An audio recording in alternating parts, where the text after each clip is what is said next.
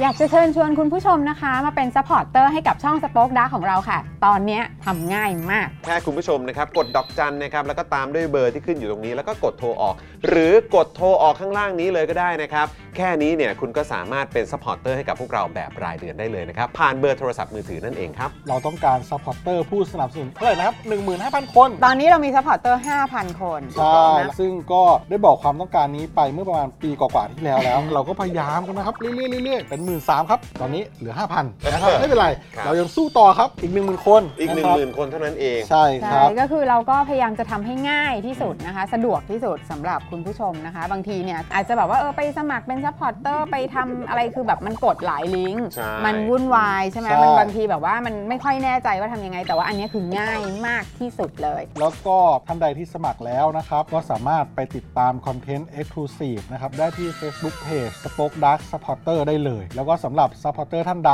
ที่เป็นผู้สนับสนุนอยู่แล้วทาง YouTube หรือ Facebook นะครับ ก็สามารถทักแชทเข้าไป บอกว่าเป็น Supporter อยู่แล้วอยากเข้ากลุ่มลับ Exclusive สำหรับผู้สนับสนุนเท่านั้นนะครับ รีบสมัคร แล้วก็รีบทักแชทกันไปได้เลยนะครับ มากันเยอะๆนะคะ อืม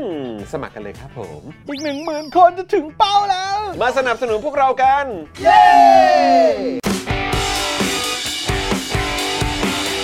Daily t o p i c กกับจอห์นวินยู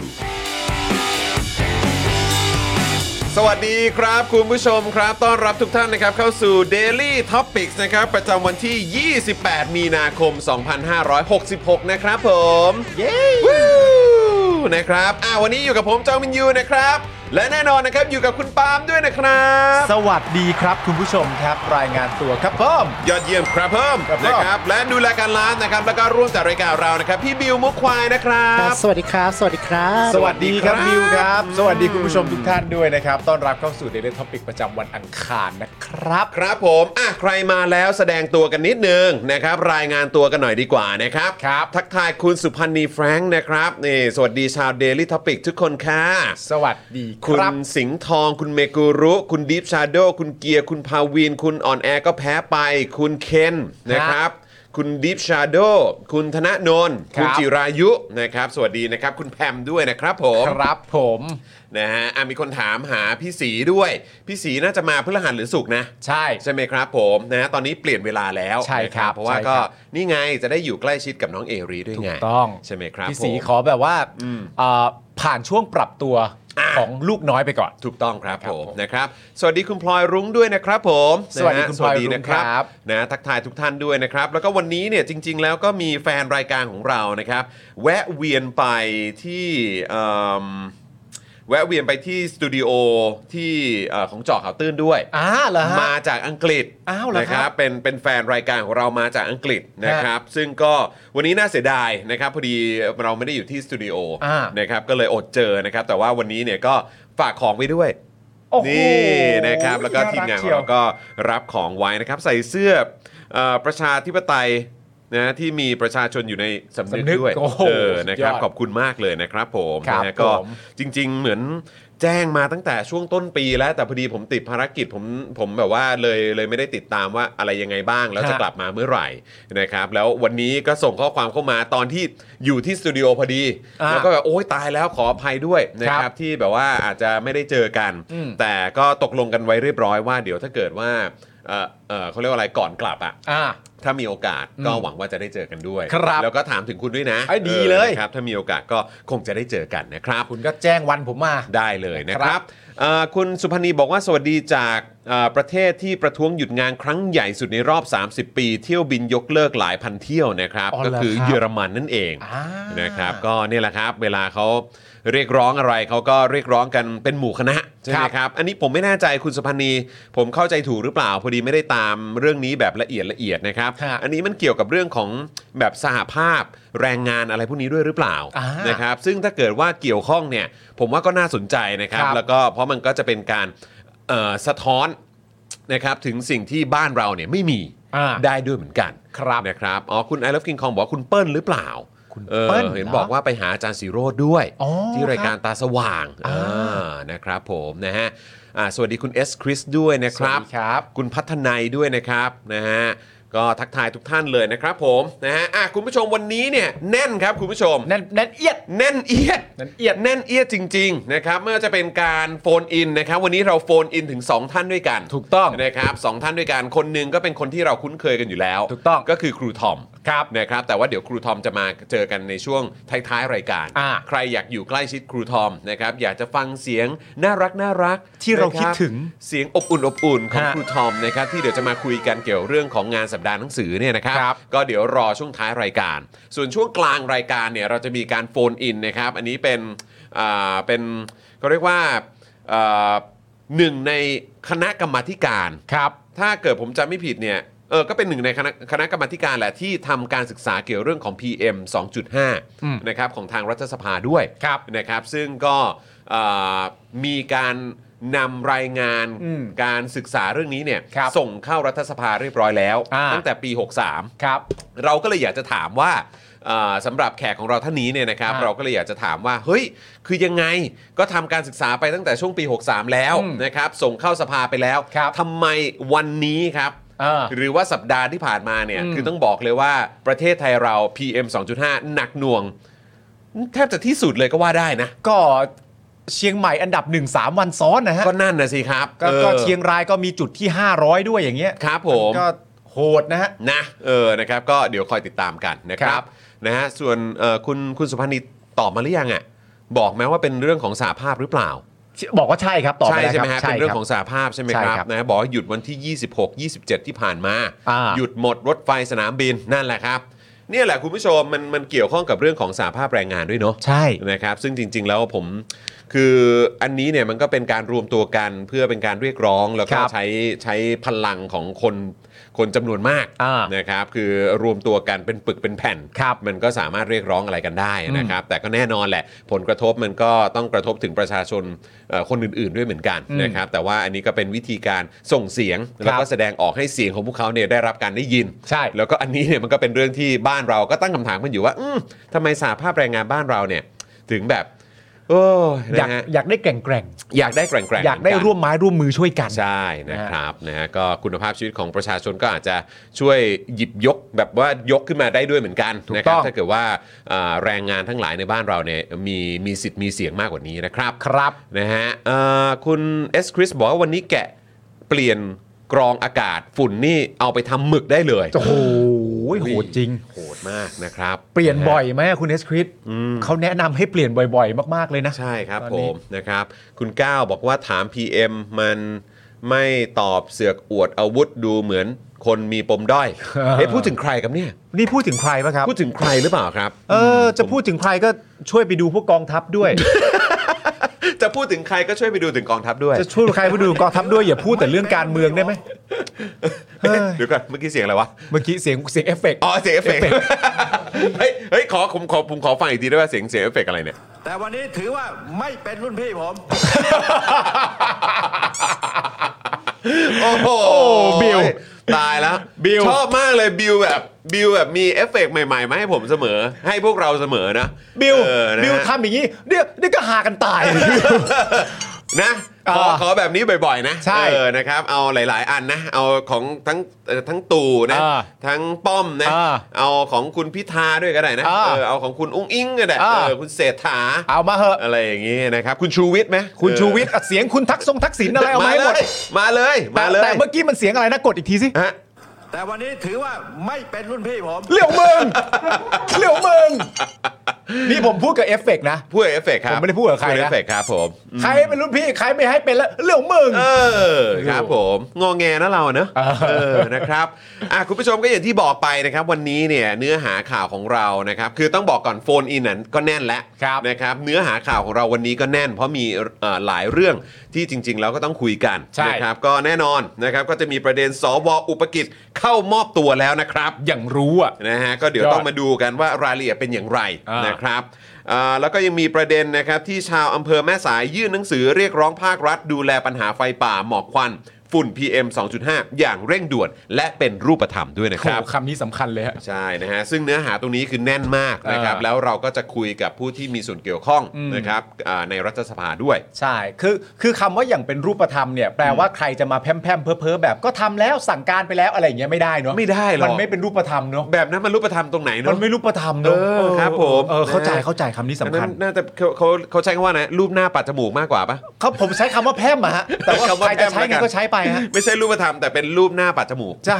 ฮะ อ๋อเออคำนี้สำคัญนะ ได้ไหม คีย์เวิร์ดรูปธรรมนี่สำ ค คัญ รับผมนะฮะอ่ะแล้วก็เดี๋ยวเราก็จะมาดูนโยบายของพรรคต่างๆ ด้วยนะครับ ครับ แหมก็ขยันออกนโยบายกัน อืม นะครับก็ต้องมาดูกันว่าอ้าวแล้วที่ผ่านมาทำไมแบบการแก้ไขมันถึงไม่เกิดขึ้น ครับ นะครับ คุณเคนนะครับซูเปอร์ชันมา 200 บาทขอบคุณนะครับ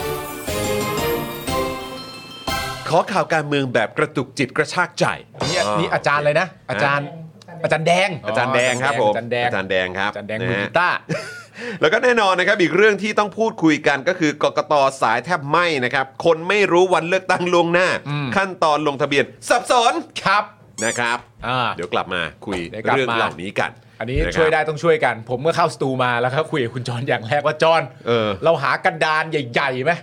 เราก็เขียนไปบนกระดานเลยว่าวันเลือกตั้งวันไหน เลือกตั้งล่วงหน้าในราชอาณาจักรวันไหน นอกราชอาณาจักรวันไหน วันลงทะเบียนวันไหน อืม แต่ก็เดี๋ยวเดี๋ยวลองปรับเปลี่ยนดูว่าเราจะนำเสนอข้อมูลนี้ยังไง แต่ ใช่ ว่าเราจะนำเสนออย่างต่อเนื่องแน่นอน ครับผม เพราะมัน บ สำคัญนะครับ สำคัญครับสำคัญแล้วก็เดี๋ยวเราก็จะคุยกันในเรื่องนี้ด้วยแหละ อืม นะครับเพราะว่าตอนนี้มีกรณีศึกษาที่กำลังเกิดขึ้นอยู่ตอนนี้เลย ใช่ นะครับขอบคุณพี่หมวยด้วย ครับ พี่หมวย Twitter ส่งมาหลังใหม่ครับ อ่า ว่าตอนนี้ที่มีปัญหาหนักๆ มาก ๆ ก็คือที่มาเลเซีย อ่า ชาวไทยที่อยู่ที่มาเลเซียเนี่ยกำลังเผชิญปัญหาหนักมาก เพราะมีคนไทยที่อยู่ที่นั่นจำนวนเยอะมาก อยากจะเลือกตั้งล่วงหน้าครับ เออ เลือกตั้งนอกราชอาณาจักร อืม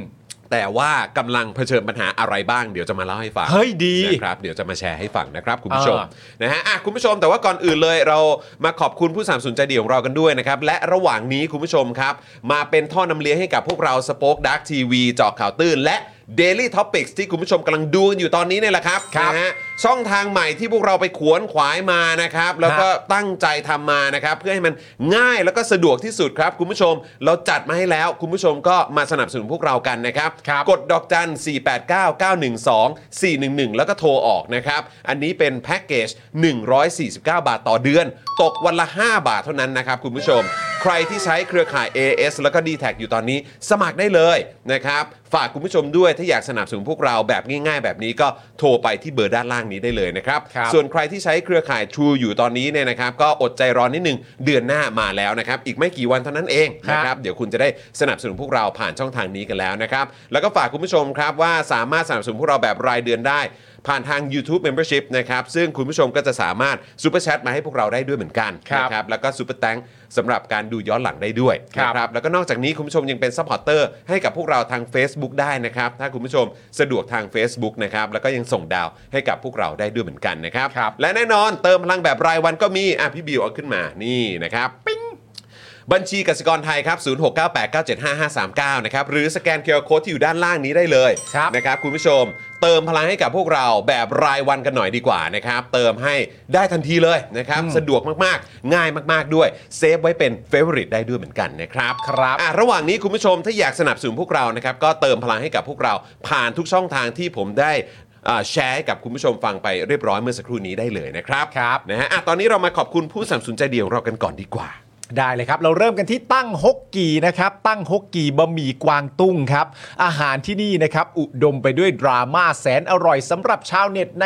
ทุกๆวันครับ สั่งกันได้เลยนะครับ ที่ Facebook ตั้งฮกกีครับ ครับผมขอบคุณตั้งฮกกี่ด้วยนะครับ ขอบคุณครับ แหมน่ารักมาก ๆ เลยสนับสนุนพวกเราเสมอนะครับ ครับ แล้วก็ต่อกันด้วยนี่เลยครับ โอ้โหอันนี้สายเทคเนี่ยต้องมาครับ สาย ฮะ อาร์ตก็ต้องมาครับผม XP Pen เมาส์ปากการะดับโปร เขียนลื่น คมชัดทุกเส้น เก็บครบทุกรายละเอียดในราคาเริ่มต้นไม่ถึงพันนะครับ นี่ ครับ เลย คุณผู้ชมถ้าอยากจะทราบรายละเอียดเพิ่มเติมนะครับ เข้าไปดูนวัตกรรมใหม่ๆนะครับผลิตภัณฑ์ใหม่ๆ แล้วก็แรงบันดาลใจเรื่องงานดิจิทัลอาร์ตเนี่ยนะครับเข้า ครั ไป บ เลยที่ Facebook XP Pen Thailand นั่นเองนะครับ ครับผม ครับ ต่อกันที่จินตรักษณ์คลินิกนะครับจมูกพังเบี้ยวทะลุระเบิดมาจากไหนนะครับมาให้หมอเชษฐ์แก้ให้ได้หมดทุกรูปแบบเลยนะครับเขานะครับคือคนที่โรงพยาบาลทั่วไทยโยนงานยากมาให้เสมอ อันนี้รู้กันเฉพาะในวงการแต่เราชอบบอกต่อนะค ครั รั บบ ผม ผม เทพจริงเรื่องงานซ่อมจมูกพังครับ ต้องหมอเชษฐ์จินตรักษณ์คลินิกนะครับใครสนใจก็เข้าไปดูรายละเอียดก่อนได้ ที่ Facebook ที่ขึ้นอยู่ทางด้านข้างนี้เลยนะครับผมจินตรักษณ์คลินิกครับ ขอบคุณหมอเชษฐ์ด้วยนะครับผม ขอบคุณนะครับ ขอบคุณนะครับผมนะครับ แม่นนะเดี๋ยวนี้ แม่น เราแม่นนะ แม่น เออ รู้ นะ ทริคแล้วไง รู้แล้วครับ รู้แล้วครับ ไอ้ ผม เพื่อนที่รู้ทริคมานานมันก็เพิ่ง บอก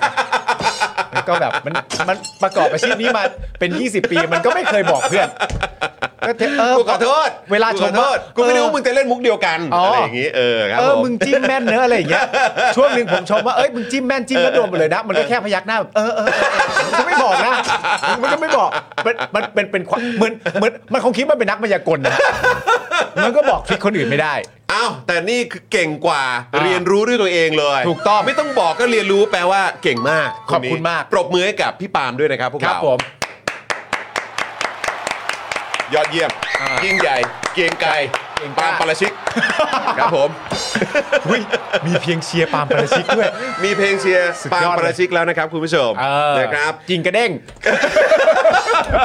โอ้ย้อนวันวานๆว่ะ กินกันได้ เออนะครับ อ่า อ้าวคุณผู้ชมครับคราวนี้นะครับมาที่ผู้สนับสนุนของเรานะครับที่ตอนนี้โอ้โหเขาเรียกว่ามาลุกใหม่ครั ลุ บ คใหม่ นี่นะฮะกับ is flower by Benz ทองหล่อ club นั่นเองนะครับ ครับ ก็น่าจะคุ้นเคยกันนะครับกับ flowers and scarf นั่นเองนะครับอันนี้เขาเหมือนเป็นการแบบ rebranding ใหม่หรือเปล่าเนี่ย ใช่แล้ว นะครับดอกไม้คืออีกหนึ่งความงดงามที่สามารถเพิ่มสีสัน และความสดชื่นให้ชีวิตได้อย่างน่าอัศจรรย์นะครับนี่เลย ฮะ is flower by Benz ทองหล่อคลับนะครับเชื่อว่าทุกคนนะครับจะมีความสุขขึ้นนะครับเมื่อได้อยู่ใกล้กับความงามของดอกไม้นะครับฉะนั้นนะครับเราขอเป็นตัวแทนเพื่อส่งมอบความสุขความสดชื่นแก่ทุกท่าน ในเขตกรุงเทพและปริมณฑลนะครับติดต่อสอบถามได้เลยนะครับที่เบอร์ 0909619009 นะครับหรือแอดไลน์ไปก็ได้นะครับที่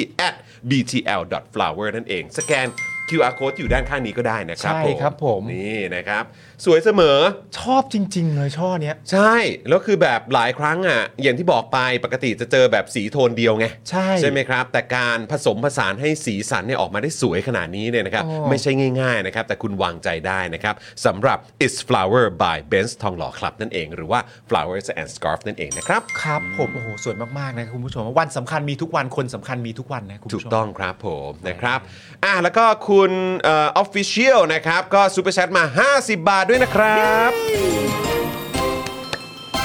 สนับสนุนให้มีช่วงโฟนอินกับผู้ชมท้ายรายการครับ นี่ไงวันนี้ไง าสนใจ วันนี้ไง งั้นเดี๋ยววันนี้เราจะเริ่มต้นจากคุณผู้ชมที่เคยนั่งอยู่ตรงนี้กับเรา ใช่ เป็นผู้ดำเนินรายการกับเราก่อนละกั ใช่ นะครับ แล้วเดี๋ยวต่อไปเราจะเปิดโอกาสให้เอ่อมีการโฟนอินกันไหม น่าสนใจ ดีไหม น่าสนใจ นะเออนะครับถ้าคุณผู้ชมสนใจนะครับบอกได้นะโหวตกันมาหน่อย อ่า ถ้าสนใจนะครับถ้าสนใจนะครับอยากจะให้มีการโฟนอินกับคุณผู้ชมทางบ้านนะครับ ครับ ท้ายรายการนะครับประมาณสัก 15 นาทีไหม อ่า ไรแบบนี้นะครับ ให้กดหนึ่งแต่ถ้าเกิดว่าไม่เอาไม่เอาโหแบบแบบเนี้ยโอเคแล้ว อ่าก ดศูนย์แล้วกัน ได้ นะอ่ะก็ลองโหวตกันเข้ามาครับคุณผู้ชมค ค รั รับ บผม นะฮะ อ่ะคุณผู้ชมงั้นเดี๋ยวเราจะมาเริ่มต้นกันที่ข่าวไหนก่อนดี เราเริ่มกันที่สวอุปกิจก่อนไหม ได้อะคอร์ดพี่แอม เฮ้ย ใช่จริงด้วย ขอโทษครับ ครับ แห ผม ขออภัย ฮะ เดี๋ยวพ่อหมองอน พอดีวันนี้เพิ่งเจอพ่อหมอด้วยพ่อหมอเพิ่งกลับมาจากเหนือ อใช่ นะครับแล้วก็เมื่อกี้เจอกันแบบแวบหนึ่งนะครับก่อนที่พ่อหมอเนี่ยนะครับจะไปตัดผม ครับ เพราะพรุ่งนี้นะครับมีถ่ายเจาะข่าวตื้นตอนใหม่ด้วยนะครับ โอเค แล้วเนื้อหา วันนี้เนี่ยผมแอบคุยกับทางทีมนะครับคุยกับอ่าพี่กรณ์คุยกับอ่าพี่โรซี่ คุยกับทีมงานทุกคนนะครับ ครับ เนื้อหาวันพรุ่งนี้เนี่ยนะหรือว่าเจาะข่าวตื้นในสัปดาห์นี้เนี่ยนะ อ่า โหดมากครับ โอ้โหเอาแล้ว อยากให้ติดตามกันครับ เดือดครับ เอาแล้วไงล่ะ เดือดครับผม อ้าว เดือดแน่นอนครับ เอา นะฮะ เอารอเลยรอเลย อ่าอ๋อส่วนใหญ่ก็หนึ่งเข้ามานะ หนึ่ง หนึ่งดิหนึ่งดิมากันใหญ่เลย มีข้างบนะ ครั มีมี ข้างบนมีศูนย์มา มาหนึ่งศูนย์เขิน น่ารักเลย แม่มีงี้ด้วย ศูนย์ละ ออ เขินอ่ะ ครับผมนะฮะอ่ะคุณผู้ชมครับ ก็ฝากคอร์สของพ่อหมอไว้ด้วยนะครับ อย่างที่บอกไปว่าช่วงนี้เนี่ยได้รับอ่าการตอบรับยอดเยี่ยมมาก ๆ เลยนะครับ ครับ มีคุณผู้ชมนะครับ แล้วก็มีคนที่สนใจนะครับเข้ามาเอ่อลงคอร์สนี้กันเยอะมาก ๆ เลย แล้วก็ฟีดแบ็กกลับมาแบบยอดเยี่ยมมาก ๆ ด้วยนะครับ เพราะว่าผลการตอบรับดีจริง ๆ นะครับ ครับ แล้วก็มันตอบโจทย์จริง ๆ นะครับสำหรับคนที่ทำคอนเทนต์ออนไลน์ แล้วก็ทำธุรกิจบนโซ โซเชียลมีเดียแพลตฟอร์มต่างๆ ด้วยนะครับ เพราะตอนนี้ราคานะครับในการยิงแอดเนี่ยมันแพงเหลือเกินครับคุณผู้ชมนะครับเพราะฉะนั้นพ่อหมอเนี่ยก็มาพร้อมกับข้อมูลทริคนะครับนะที่คุณสามารถเอาไปใช้ได้นะครับทำให้คุณเนี่ยสามารถเข้าใกล้ Target Group ของคุณได้นะครับ ด้วยการใช้ Organic Reach นั่นเองนะครับนะฮะกับคอร์สนี้ครับ วิธีลดค่าโฆษณาและขยายฐานลูกค้า ด้วยการเพิ่ม Organic Reach นั่นเองนะครับ ราคาย่อมเยาวมากๆ 2,999 บาทเท่านั้นนะครับ แล้วก็สะดวกสบายครับ เพราะเรียนใช้เวลาแค่ 30 นาทีเท่านั้น เพราะเรียนผ่านคลิปนี่แหละพ่อหมอสรุปทุกอย่างแบบเข้มข้น เนื้อเนื้อๆเลยไม่มีน้ำเลยนะครับ ครับ อยู่ในนี้แล้วนะครับ สามารถเรียนผ่านคลิปได้เลย แล้วก็มาพร้อมกับเอกสารการเรียนอีก 11 หน้าด้วยเป็น PDF ไฟล์ด้วยนะครับ ใครสนใจก็ทัก DM เข้าไปหาพ่อหมอนะครับ ที่คอร์สแก้ปัญหานี้นะครับ DM ไปหรือโทรไปที่เบอร์ด้านล่างนี้นะครับตึ๊บต้องอย่างนี้สิ ใช่ นะครับ 085-827-5918 นั่นเองนะครับ ครับ ส่วน ผม เบอร์ด้านล่างนี้คุณผู้ชมก็มาเป็นท่อนำเลี้ยงให้กับพวกเราได้นะครับ ใช่ ย้ำอีกครั้งนะ แล้ว คุณผู้ชมมาสนับสนุนพวกเรากัน ครับ นะครับนะลุยไปพร้อมกันไปจนถึงเลือกตั้ง แล้วก็ยาวไปจนถึงหลังเลือกตั้งเลยนะครับ ยาวๆไป ใช่ถูกต้องแล้วนะครับ ครับผม อ่ะอย่างที่บอกไปเราจะมาเริ่มต้นข่าวกันนะครับ กับสวอุปกิจดีกว่า สวอุปกิจเข้ามอบตัวแล้วคุณผู้ชมครับท่าดาดาดายั ยังไงครับเนี่ยยังไงครับเนี่ยเมื่อวีคก่อนเรายังเหมือนอ่านแบบข่าว หรือว่าเอ่อตอนที่เขาออกมาแถลงข่าวก่อน ถูก ใช่ไหมครับ แล้วก็ยังมีประเด็นที่เกี่ยวกับ 157 หนึ่งห้าเจ็ด ของพันตำรวจโทมานพงศ์ มา ด้ นา วย พงศ์ไปด้วย นะครับ นะครับผมซึ่งในประเด็นนั้นก็มีประเด็นเรื่องเกี่ยวกับว่าเอ่อสถานะความเป็นสวของตัวเองด้วย ไม่การไม่แจ้งล่วงหน้าทำโดยไม่ผ่านขั้นตอนหน้าที่อะไร อืม ต่างๆนานาก็ว่าไป อืม แต่พอ ครั มา บ วันนี้เนี่ย สวอุปกิจเข้ามอบตัวแล้วครับ ครับ นะฮะ มาแล้วฮะ ซึ่งเจอแจ้งข้อหานะครับ สมคบฟอกเงิน อาชญากรรมข้ามชาติครับ เมื่อวานนี้นะครับคุณอ่าโกศลวัฒน์นะครับ อินทุจันยงนะฮะรองโฆษกสำนักงานอายการสูงสุดเปิดเผยว่า ได้รับแจ้งว่าคุณอุปกิจปาจรียางกูลนะครับ สมาชิกวุฒิสภาได้เข้าพบผู้บังคับการตำรวจปราบปรามยาเสพติด 3 เพื่อแจ้งความประสงค์ขอเข้าต่อสู้คดีกรณีที่ถูกกล่าวหา โดยเจ้าหน้าที่ได้แจ้งให้คุณอุปกิจทราบถึงข้อเท็จจริง เกี่ยวกับการกระทำที่ถูกกล่าวหา และได้แจ้งข้อหาเป็นสมาชิกวุฒิสภาสมคบกันฟอกเงิน และร่วมกันฟอกเงินครับ และเป็นสมาชิกวุฒิสภา ร่วมกันมีส่วนร่วมในองค์กรอาชญากรรมข้ามชาติ ให้อุปกิจรับทราบข้อหาในชั้นสอบสวน ซึ่งคุณอุปกิจเนี่ยก็ให้การปฏิเสธทุกข้อกล่าวหานะครับ อันนี้เป็นอะไรที่เราไม่ค่อยได้ยินกันนะครับ ใช่ครับ นะฮะอะไรที่สไตล์นี้ที่ผมได้ยินเนี่ย อ่า คือได้ยินจากหนังนะ ใช่ เข้าใจไหมฮะหนังแบบโอ้โห ต้องหนังแบบ ต้องเป็นอารมณ์หนังฮอลลีวูดอะ ต้องแบบประมาณแบบข้อมูลแบบไม่ใช่ไม่ไม่ใช่ไม่ใช่ว่าหนังประเภท Inception นะ อืม แต่ข้อมูลต้อง Inception มากๆอะ ใช่ มัจะต้องแบบ เฮ้ย มีคดีนี้คดีนั้นแล้วมันไปร่วมกันได้ยังไงอะไร เออ เยะครับแยะาก ผ มาย มนะครับ ผม แต่ว่าก็อันนี้ท้ายที่สุดแล้วก็ต้องเป็นไปตามกระบวนการยุติธรรมนะครับ ใช่ เพื่อให้ข้อเท็จจริง แล้วก็ ถูก ความจริงเนี่ยมันถูกเปิดเผยออกมาว่าความเป็นจริงเป็นอย่างไรนะครับ ครับผม ครับ ภายหลังการแจ้งข้อหาแล้วนะครับผมก็ได้ทำการพิมพ์ลายนิ้วมืออเพื่อตรวจสอบประวัติอาชญากรนะครับพนักงานสอบสวนเห็นว่าผู้ต้องหาไม่ได้เป็นบุคคลที่ถูกออกหมายเรียก หรือหมายจับแต่อย่างใด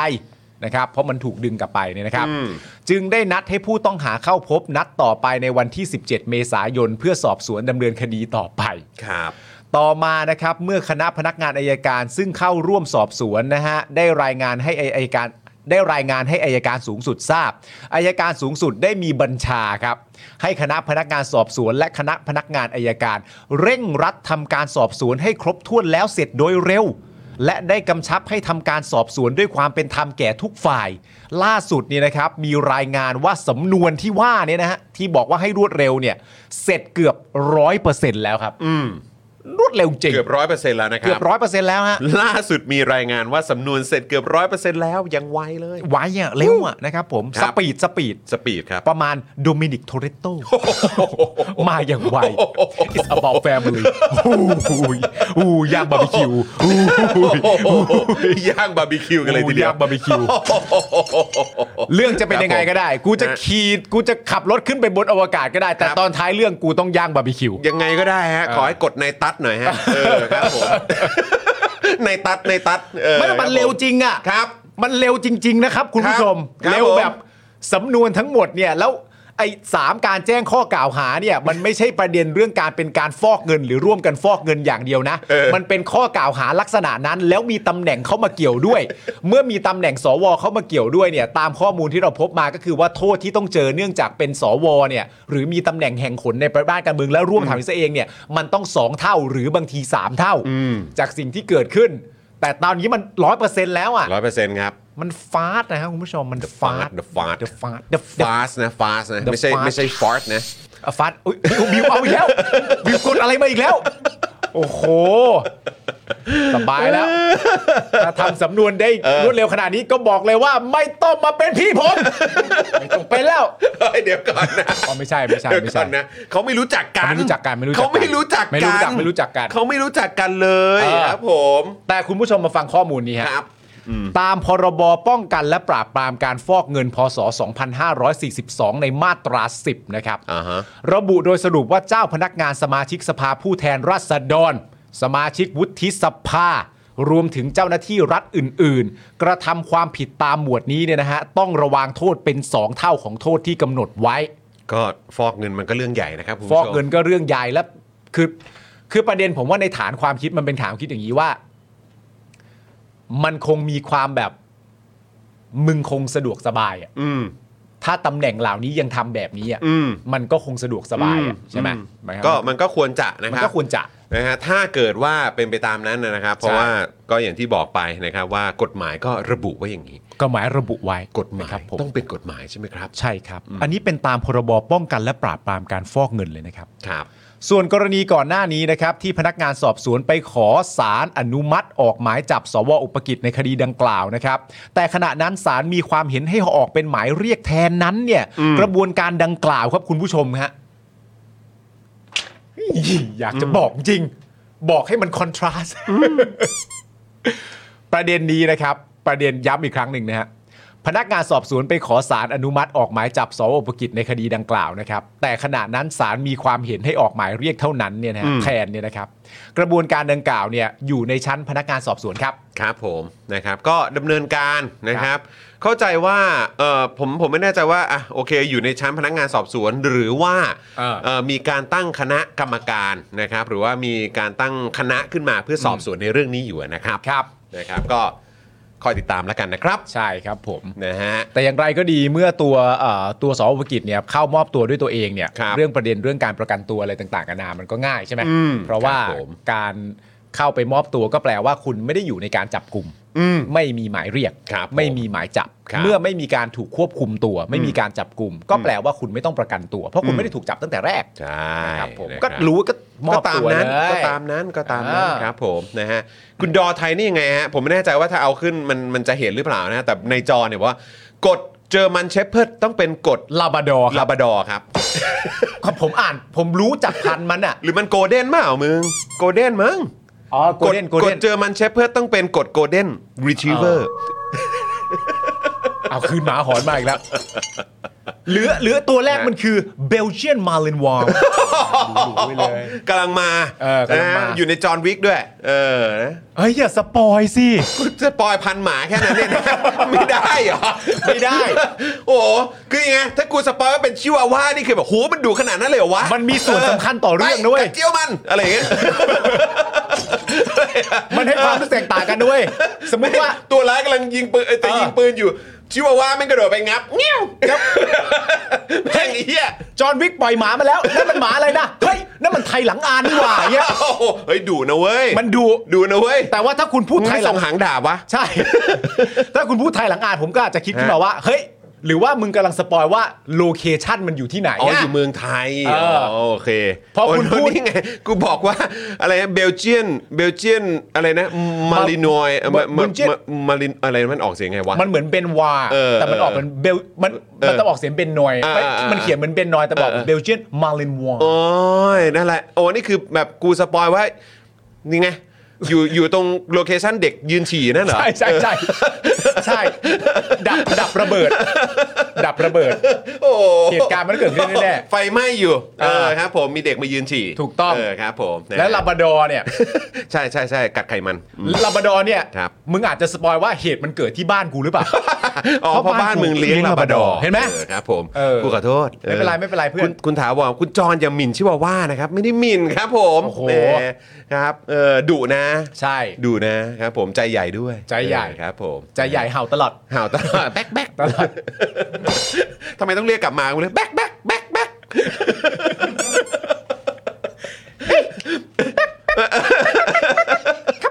หรือบอกพวกเราถอย หรือเปล่าวะ เออนะค นี่ รับ คุณเลจิบิเลเซอร์บอกว่าถ้าเป็นหมาพันบอยซอยคุณก็สั่งเอาจมูกแทงมัน โอ้ จมูกมันยาว โอ้โหอ๋อจมูกยาว เอาจมูกแทงมัน อ๋อครับผมะฮะ ถ้าเป็นเกรฮาวคุณก็สั่งว่า วิ่งหนีมัน เร็ว เพราะยังไงมึงก็วิ่งเร็ว ๆ แล้ววิ่งหนีมัน เออ คุณคาหมูว่าพี่บิวต้องทำจิงเกิลกัดไขมันแล้วป่ะ เออเออเอาเอาจากไหนดีวะเนี่ย เออครับผม ส่งชิวาวาไปกัดไข่มัน เออกัดไขมันอืม จัดการ นะ กัด ครับ ไข่มันเลย ถ้าถึงนะอืม เออ ครับผม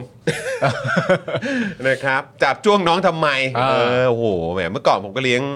เอ่อ ปอม ปอมปอมเมเรเนียน Pomeranian นะครับ เพราะฉะนั้นเอ่อสายหมาเล็กนี่ก็ ใช่ เราเราเราเป็นพวกเดียวกันครับ ใช่ เออนะครับผม แต่ผมไม่เป็น อ่ะฮะไม่ฮะอันนี้ต้องตัวใหญ่ ผม เ ไม่ชอบหมาตัวเล็ก อ่าคุณไม่ชอบหมากระเป๋าเหรอ่ะ ผมไม่ชอบหมากระป๋อง ไม่ชอบหมากระเป๋าไม่ชอบหมาอะไรด้วย โอ้ครับผมต้องตัวใหญ่เท่านั้น ใช่ เอออยากมีสวนเหมือนกันอยากมีที่เหมือนกันนี่ผม ใช่ อะอยากเลี้ยงอยากเลี้ยงหมาหมาแบบไซส์ที่ไซส์กลาง เออ นิดนึงแบบขึ้นมาอีกหน่อยอะไรอย่างเงี้ยแต่ว่ามันไม่มีที่ไง ใช่ แล้วผมก็ลุ้นมากเลยว่าแบบแถวแถวๆนี้เนี่ยตามเอ่อนโยบายของคุณชาติชาติอะ เออ ว่าสวนสาธารณะมันต้องห่างจากแบบชุมชนหรืออะไรสักอย่าง ใช่ แบบกี่ร้อยเมตร หรือกี่ สิ กิ บ โล ห้า ผม นา ไม่ ทีต้อง ผมไม่ ถึงอะไรประมาณ ไม่ เนี้ย แน่ใจอะไรสักอย่างผมก็แบบเฮ้ยโหดีใจว่ะ เออ มันจะมีเพราะว่าอะไรคุณผู้ชม เออ เอ่อที่ตั้งของบ้านผมเนี่ยนะครับ มันอยู่ใกล้กับตรงเอ่อสโมสรตำรวจ เออ ถัดมาอีกนิดนึงมันก็จะเป็นโซนถิ่นคอฝอ ถิ่นคอฟอ ถิ่น เขา คอฝอครับ อ่า สนามบอลอะไรอ่ะเอ่อ police อะไรเนี่ย อ่า ก็อยู่ตรงนี้เหมือนกัน อืม แล้วตรงใกล้ๆกันเนี่ยมันก็จะมีแบบเป็นเหมือนแบบสนามบอลเล็ก ๆ ที่แบบว่าเออแบบก็จะมีเอ่อคนที่เขาเหมือนผมไม่แน่ใจว่าสำหรับไว้จัดกิจกรรมสำหรับทางตำรวจเท่านั้นหรือเปล่า อ่า แต่คือจริง ๆ มันมีที่อ่ะ อ่า ที่ประชาชนสามารถเข้าไปได้ ถูก แต่คือเขาก็ไม่ได้เปิดให้แบบ อืม ประชาชนแบบสามารถพาสัตว์เลี้ยงเข้าไปตรงพื้นที่บริเวณนั้นได้ ใช่ ใช่ไหมฮะ แล้วก็คือที่ที่ประชาชนสามารถใช้ได้ คือวิ่งรอบสนาม เออบ อลของโปลิสอะไรเนี่ย เออ คือถ้าจะใช้พื้นที่ตรงนั้นเท่าที่ผมไปดูนะ อืม ก็มีแค่ตรงนั้นน่ะ เออ ซึ่งผมรู้สึกเสียดายมากอะ ใช่ คือถ้าเกิดว่าประชาชนสามารถเข้าถึงพื้นที่เหล่านี้ได้เนี่ย อืม มันก็จะเป็นประโยชน์ เพราะปกติก็ก็เนี่ยครับก็ล่ามโซ่ไว้เฉย ใช่ ๆนานๆจะมีเห็นคนไปเตะกัน อืมเพราะว่าในความเป็นจริงแล้วอะถ้าเกิดว่าคุณเลี้ยงสุนัขนะ ครับ แล้วก็เกิดว่าคุณมีสถานที่มีพาร์ค มีสวนสาธารณะอยู่ใใกล้ๆที่สามารถจะพาเขาไปเอ็กซ์เซอร์ไซส์ออกกำลังกายอะไรต่างๆกันานาได้เนี่ยเอ่อข้อจำกัดในการเลี้ยงหมาของคุณน่ะมันจะลดลง ใช่ เพราะว่าในความเป็นจริงแล้วอ่ะขนาดบ้านอ่าประมาณเท่าที่คุณมีอ่ะหรือแม้กระทั่งในคอนโดอ่ะมันสามารถจะเลี้ยงหมาตัวใหญ่ได้นะ ได้ แต่คุณแค่ต้องแบบให้เขา ต้อง เหน มี แบบ ที่ให้เขาไปปล่อย มี พลั enough ง exercise ใช่ แต่ละวัน ใช่ ชั่วโมง 2 ชั่วโมง ถู ก็ ก ว่า ต้อง ไปให้เขาได้ปล่อยพลัง ถูกต้องครับ นะครับผม ถูกต้อง มันก็ ครับ ทำได้ น่าเสียดายมากครับคุณผู้ชม คุณผู้ชมนี่เรายังไม่ถึงจุดในสังคมใช่ไหมที่ที่บอกว่าไม่ชอบหมาตัวเล็กและทัวร์จะลงอ่ะ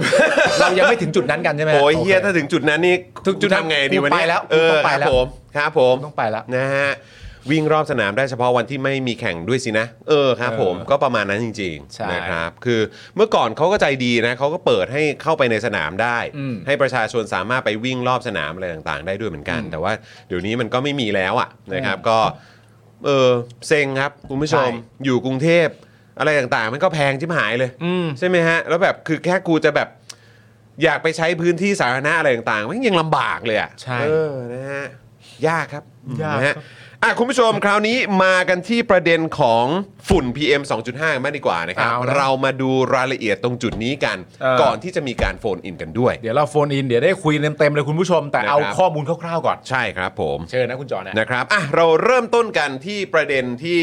แม่สายหน่อยดีกว่านะครับ คือมีชาวอำเภอแม่สายเนี่ยนะครับไปยื่นหนังสือเรียกร้องภาครัฐให้ดูแลปัญหาไฟป่า อ่า หมอกควัน ฝุ่น PM 2.5 อย่างเร่งด่วน และ ต้องเป็นรูปธรรมด้วยนะจ๊ะ ใช่ นะครับ เครือข่ายภาคเอกชนและประชาชนอำเภอแม่สายจังหวัดเชียงรายเนี่ยนะครับ ก็ยื่นหนังสือข้อเรียกร้องให้ภาครัฐครับ แก้ปัญหาไฟป่าหมอกควันและฝุ่นละออง PM 2.5 ในพื้นที่อย่างเป็นระบบ ครับ ทั้งระยะเร่งด่วนและระยะยาวครับ อืม ซึ่งเป็นเรื่องที่น่าแปลกมาก PM 2.5 เนี่ยไม่ใช่เรื่องใหม่ ครับ ไม่ได้ไม่ได้ไม่ได้เพิ่งมาพูดกัน ใช่ มันเป็นปัญหาที่มีมานานมากแล้วนะครับ อืม แต่เนี่ยประชาชนยังต้องเรียกร้องอยู่เลยว่า เฮ้ย ช่วยมาดูหน่อย อ่า แบบระยะเร่งด่วน อ่า คือแบบเอาแบบเบื้องต้นตอนเนี้ยกู ใช่ ขอด่วนๆเลย อ่ากั กับระยะยาวด้วย อืม ซึ่งจริงๆทั้งหมดนี้มันควรจะทำเสร็จสิ้นไปเรียบร้อยแล้วนะครับ เราแค่มีความเข้าใจว่าไอระยะยาวที่ว่าน่าจะจบแล้ว ใช่ ซึ่งผมแปลกใจมาก เพราะผมนึกว่าก็เห็นมีคนกลุ่มนึง เออ บอกว่าประเทศไทยเนี่ยโชคดีมากเลยที่มีนายกชื่อประยุทธ์จันทร์โอชา ใช่ ทำอะไรก็ดีไปหมด อ่า เก่งมากแก้ปัญหาดี อ่า เป็นคนไม่คอร์รัปชัน เป็นคนซื่อตรง อ่า เป็นคนพูดตรงไปตรงมา แก้ปัญหาได้เยี่ยงกับชายชาติทหาร อ่า ทำไมทุกวันนี้ปัญหานี้มันยังไม่ลดลงมีแต่เพิ่มขึ้น แล้วก็หนักขึ้นวะ เออ มึงมาบอกกูหน่อย หลิมจ้ะ หลิมจ้าหลิมชมก็ชมไม่สุดอ่ะ อืม พอหลิมจะชมแบบนี้ขึ้นมาเสร็จเรียบร้อย พอคุณคนพูดเรื่องโควิด คนพูดเรื่อง PM 2.5 แล้วหลิมจ้าก็โผล่เข้ามาหลิมจ้าก็บอกว่า เอ้าสิ่งแวดล้อมใครจะไปควบคุมได้หม แล้ว ไม่ครบ พักอื่นเนี่ยก็ไม่ต้องทำเป็นแบบเหมือนแบบ ใช่ใช่ใช่มันเป็นไพ่ตู่เป็นไพ่ตู่เพราะพักอื่นๆเนี่ยก็มีส่วนเกี่ยวข้องนะครับ อ่า โดยเฉพาะพักที่เป็นพักร่วมรัฐบาลทั้งหลาย อ่า นะครับ ไม่ต้องมาทำเป็นลอยหน้าลอยตานะครับ อ่า แล้วก็เหมือนแบบว่า โอ้ใช่แบบว่า ว่านายกแก้ปัญหาแย่มากเลย คือกูก็อยากจะบอกว่าพวกมึงก็ด้วยนะ และยิ่งตอนนี้จังหวะแบบจังหวะต้องหาเสียงอะ ครับ แล้วก็เลยแบบมีคำพูดแบบโอ้แก้ปัญหานั้นไม่ดีเลย แก้ปัญหาไม่ดีเลยนะครับ แล้วก็ออกนโยบายกันมาใหญ่เลยครับผม โอ้โห นี่แก๊งคอรมอนี่ก็หลายพักนะฮะ คือหลายพัก ครับ เนี่ย ผม พลังประชารัฐก็มีนโยบาย ประชาธิปัตย์ก็มีนโยบาย ภูมิใจไทยก็มีนโยบาย อ่าน นะครับ โอ้มากันเต็ม ชาติไทยพัฒนาก็มีนโยบายจ้า มีกับเขาด้วย ชาติพัฒนากล้าก็มี อ่ามีเหมือนกัน นะครับ อ่าน นะฮะก็แล้วแน่นอนพักอื่นก็มีครับ ไทยสร้างไทยเผื่อไทยก้าวไกลก็มี มีหมด นะครับ แต่ไอ้สปอตไลท์มันต้องส่องไปที่พักร่วมรัฐบาล แล้วก็ไอ้ตัวนายกด้วยครับ ก็มึงเป็นรัฐบาลนะครับ ใช่แล้วก็มีพรบอากาศสะอาดที่ใครหน้าแช่แข็งเอาไว้ตั้งแต่ต้นปีที่แล้ว ครับ ครับผมนะครับอยากเห็นหน้าแม่งจริงๆครับ ครับผมเห็นบ่อยเห็นทุกวันนะ ขอเสียงแม่งหน่อยได้ไหม ครับ ผมกดดิกดเสียงมันเลย แต่วันนี้ถือว่าไม่เป็นรุ่นพี่ผม เร็วมึง เรื่องมึง เรื่องมึง เรื่องมึง เออ มึงคิดว่าความรู้สึกมึงพวกกูแคร์มากเหร เออ ฮะมึงยังไม่แคร์กูเลย เอออื มครับนะฮะอ่ะมากันต่อนะครับ เอ่อเครือข่ายภาคเอกชนและประชาชนอำเภอแม่สายจังหวัดเชียงรายนะครับยื่นหนังสือข้อเรียกร้องให้ภาครัฐแก้ปัญหาไฟป่า หมอกควันและฝุ่นละออง PM 2.5 ในพื้นที่อย่างเป็นระบบ ทั้งระยะเร่งด่วนและระยะยาว หลังจากที่ต้องเผชิญปัญหาหมอกควันและฝุ่น PM 2.5 ติดต่อกันหลายวัน และมีแนวโน้มเพิ่มสูงขึ้นนะครับ ซึ่งส่งผลต่อคุณภาพอากาศและสุขภาพของประชาชน รวมถึงส่งผลกระทบต่อเศรษฐกิจในพื้นที่โดยมีนรงพลคิดอ่านนายอำเภอแม่สายเป็นผู้รับเรื่องนั่นเองนะครับเนี่ยนายอำเภอก็เป็นคนมารับเรื่อง ครับ นะครับ แต่ก็อย่างที่บอกไปครับไอ้เรื่องเนี้ยความรับผิดชอบเนี่ยแม่งอยู่ที่ตัวนายกและคอรมอนะครับแล้วก็หน่วยงานราชการที่เกี่ยวข้องทั้งหมดเลยครับ ครับ นะฮะเอ่อคุณสัทธาบอกว่าวันนี้เลยครับ หอนาฬิกาเชียงรายรถบรรทุกน้ำหนึ่งคันฉีดน้ำขึ้นไปในอากาศครับผม มันต้องแก้ปัญหาได้แน่เลยเนอะคุณสัทธา สูงขึ้นไปเนี่ยสักประมาณ 10 เมตร รัศมีนี่ราวๆ20 เมตรเลยนะฮะ โอ้โหครับผ โอ้ ม โหสบายเลยทีนี้ เรียบร้อยครับ แม่ เรียบร้อยครับ ไม่มีแล้วมากฝุ่นนะ โอ้ยก็บอกได้คำเดียวครับแหม่เปลืองน้ำ นะครับอ้าวเนื้อหาในหนังสือร้องเรียนเนี่ยนะครับก็มีข้อเรียกเอ่อข้อเรียกร้อง 2 ระยะครับ ก็คือระยะเร่งด่วนสำหรับภาวะวิกฤตเขามองว่าตอนนี้มันวิกฤตแล้วนะ ซึ่งก็ไม่แปลกครับ ขนาดคนที่อยู่คนละภูมิภาคกันเนี่ยยังมองเลยว่ามันวิกฤตแล้วจริงๆ ใช่ แล้ว ก็เห็นใจคนในพื้นที่มาก ๆ เพื่อนร่วมชาตินะครับ ครับ เป็นห่วงเขามาก ๆ แล้วก็เด็กน้อยทั้งหลายเนี่ยที่เพิ่งเกิดมาอายุยังน้อย ๆ อยู่ต้องมาสูดควันแบบนี้เนี่ย ครับ โอ้โห ให้คนดูแลเกี่ยวกับประเด็นของ PM 2.5 ไอ้ทุกคนที่แม่งมีส่วนเกี่ยวข้องอะใจพวกมึงแม่งทำด้วยอะไรวะ ใช่ หรือว่าไอ้พวกกลุ่มทุนอะไรทั้งหลายที่มีส่วนเกี่ยวข้องจะทางตรงทางอ้อมเนี่ย ใจพวกมึงแม่งทำด้วยอะไรวะ เออนะครับ ประกอบด้วยหนึ่งนะครับภาครัฐนะครับประกาศเขต ภัยพิบัติฉุกเฉินทันที เพื่อให้ความช่วยเหลือแก่ประชาชน โดยให้หน่วยงานต่างๆ ในพื้นที่สนับสนุนอุปกรณ์ป้องกัน ฝุ่นควัน PM 2.5 เช่น หน้ากากอนามัย ยา เวชภัณฑ์ และเครื่องฟอกอากาศสำหรับประชาชนอย่างเร่งด่วนครับ ครับ อันนี้คือเบสิกพื้นฐานเลยนะครับ คุณต้องมอบ โอ้โหแล้ว คุณ ตอ ต้ น องม นี้ อบ คือ สิ่งป้องกันน่ะ ตอนนี้แม่งต้องมีเครื่องฟอกอากาศแล้วอะ ใช่ คิดดูดิ ต้องมีต้องมี นี่คือสิ่งที่เอ่อประชาชนต้องเรียกร้องแล้วนะครับว่า ใช่ คุณต้องมีเครื่องฟอกอากาศให้พวกเราแล้ว ใช่ แม้แม้กระทั่งล่าสุดอะที่เราเอ่อเราโทรศัพท์คุยกับพี่ซี่อะแบบยังพูดกันเล่น ๆ เลยว่า ณตอนเนี้ยโรงแรมอะไรก็ตามอะ อืม ที่จะเปิดขึ้นมาใหม่อะ อืม คุณควรจะเปิดขึ้นมาใหม่พร้อม เครื่องกรองอากาศเลยนะ เออใช่ต้องมีเครื่องฟอกอากาศอยู่ในห้อง เพิ่งฟอกอากาศหมายถึงว่าหมายถึงว่าสิ่งอุปกรณ์ที่จำเป็นนอกจากในห้องคุณจะมีตู้เย็น มีแอร์มีเอ่อสมมติมีเอ่อ เตา การ รีด การน้ำ มีเตารีด มีเตารีด มี อ่อ ตู้ ได เสื้อ ป่ ผ้า ผม อะไรต่างๆนานานั่นนู่นนี่คือมันหลีกเลี่ยงไม่ได้เลยว่า เหมือนคุณต้องมีเครื่องฟอกอากาศแล้วอ่ะ ครับ นะฮะเป็นสิ่งที่คุณไม่มีไม่ได้อ่ะ ถูกต้องครับ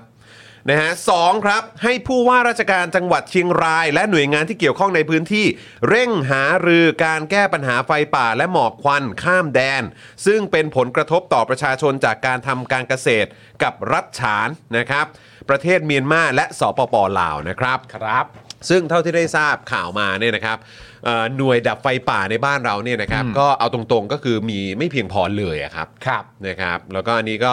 เดี๋ยวถ้ามีโอกาสนะครับคงจะได้คุยกับพี่หนูริ่ง ใช่ นะครับมากยิ่งขึ้นในประเด็นนี้นะครับ เพราะว่าโอ้ยพี่เขาติดตามอยู่ทุกปี จนตอนนี้เรียกได้ว่าแกเป็นเอ็กซ์เพรสไปแล้วครับ ครับ นะฮะสามครับ ให้จังหวัดเชียงรายแจ้งประสานประเทศเพื่อนบ้าน ให้ลดหรืองดการเผาในพื้นที่ป่า และพื้นที่ทางการเกษตรในช่วงสถานการณ์คุณภาพอากาศย่ำแย่ ครับ โดยยึดตามข้อตกลงอาเซียนว่าด้วยมลพิษหมอกควันข้ามแดนนะครับหรืออาเซียนอะ r e เมนต์นะครับเอ่อที่เกี่ยวกับ haze pollution เนี่ยแหละนะครั ครับ บ เอ่อซึ่งสมาชิกอาเซียนทุกประเทศได้มีการลงนามร่วมกันตั้งแต่ปี 2002 ครับ สมาชิกอาเซียนทุกประเทศนะฮะ ครับ แปลว่าไทยด้วย นี่ลงนามกันตั้งแต่ปี 2002 แล้วเหรอครับเนี่ย ลงนามไป 20 กว่าปีแล้ว 21 ปีได้ไหม 21ปีแล้ว 21 ปีแล้วครับ เออ คือผมก็ผมผมเข้าใจว่าข้อเรียกร้องเนี้ยน่าจะแบบเหมือนเป็นข้อเรียกร้องเพื่อเตือนสติว่ามีการเซ็นเซ็นไอ้ข้อตกลงนี้ไว้อะ มึงลงนามแล้ว ใช่คือ แต่ถามว่าคาดหวังไหม ผมคิดว่าคงไม่คาดหวัง แต่มันก็ต้องย้ำ แต่ เตือนไง เป็นการเตือนสติว่า เอ จ อ ริง ๆ มันมึงลงนามกันเอาไว้นะ เออ แล้วจริง ๆ แล้วเนี่ยลงนามตั้งแต่ปี 2002 แปลว่า ก็อยู่มาหลายรัฐบาลแล้วนี่ ใช่ เพราะฉะนั้นคือจริง ๆ แน่นอนครับนะฮะรัฐบาลอื่น ๆ ก็มีส่วนที่จะต้องรับผิดชอบตรงพาร์ทนี้ด้วย อืม ใช่ไหมครับ แต่หลักๆ หนัก ๆ เลยเนี่ยนะครับ เกือบ 10 ปีแล้ว เราอยู่กับไอ้คนที่ชื่อตู่ครับ ใช่ครับ เพราะฉะนั้นอ่ะเอาตรงๆ มึงอ่ะรับไปเต็มๆ รับไป นะค เลย รับรับไปเลยครับ รับ ผ ไป ม เลย รับไปเลยครับ ไม่ต้องเอามาให้ใครแล้ว ถ้าเกิดว่าดูแล้ว 21 ปีเนี่ยกูอยู่มาเกือบครึ่งหนึ่งเนี่ยกับมึงแล้วนะ ถูก นะฮะ ใช่ สี่ครับให้มีการเฝ้าระวังและการป้องกันป้องปรามนะครับป้องปรามการลักลอบเผาป่าในเขตชายแดนของประเทศอย่างรัดกุม และสนับสนุนอุปกรณ์เครื่องมืออย่างเพียงพอให้แก่กลุ่มเจ้าหน้าที่ และอาสาสมัครดับไฟป่าครับ ครับผม นะฮะ เมื่อสักครู่นี้ทั้งหมด ครั ก็ บ คืออ่าฉุกเฉิน อันนี้คือแบบฉุกเฉินวิกฤตจริง ๆ ทำเลยได้ไหม ขอแบบระยะนี้เนี่ยด่วนๆเลยเพราะมันวิกฤตแล้ว อ่าน นะครับช่วยทำอันนี้ก่อนได้ไหม ครับ ส่วนระยะยาวเนี่ยอ่ะเขาก็เสนอมาให้ ใช่ เพื่อการแก้ไขอย่างยั่งยืนนะครับประกอบด้วย 1. ให้รัฐบาลกำหนดเกณฑ์ค่ามาตรฐานของสภาพอากาศที่ส่งผลกระทบต่อสุขภาพของประชาชน เพื่อประกาศเป็นเขตภัยพิบัติฉุกเฉินให้ชัดเจนครับนะฮะสองครับ ให้จังหวัดเชียงรายและอำเภอแม่สายจัดทำแผนรับมือ สถานการณ์ผลกระทบจากปัญหาไฟป่า หมอกควัน และฝุ่น PM 2.5 ที่เป็นรูปธรรม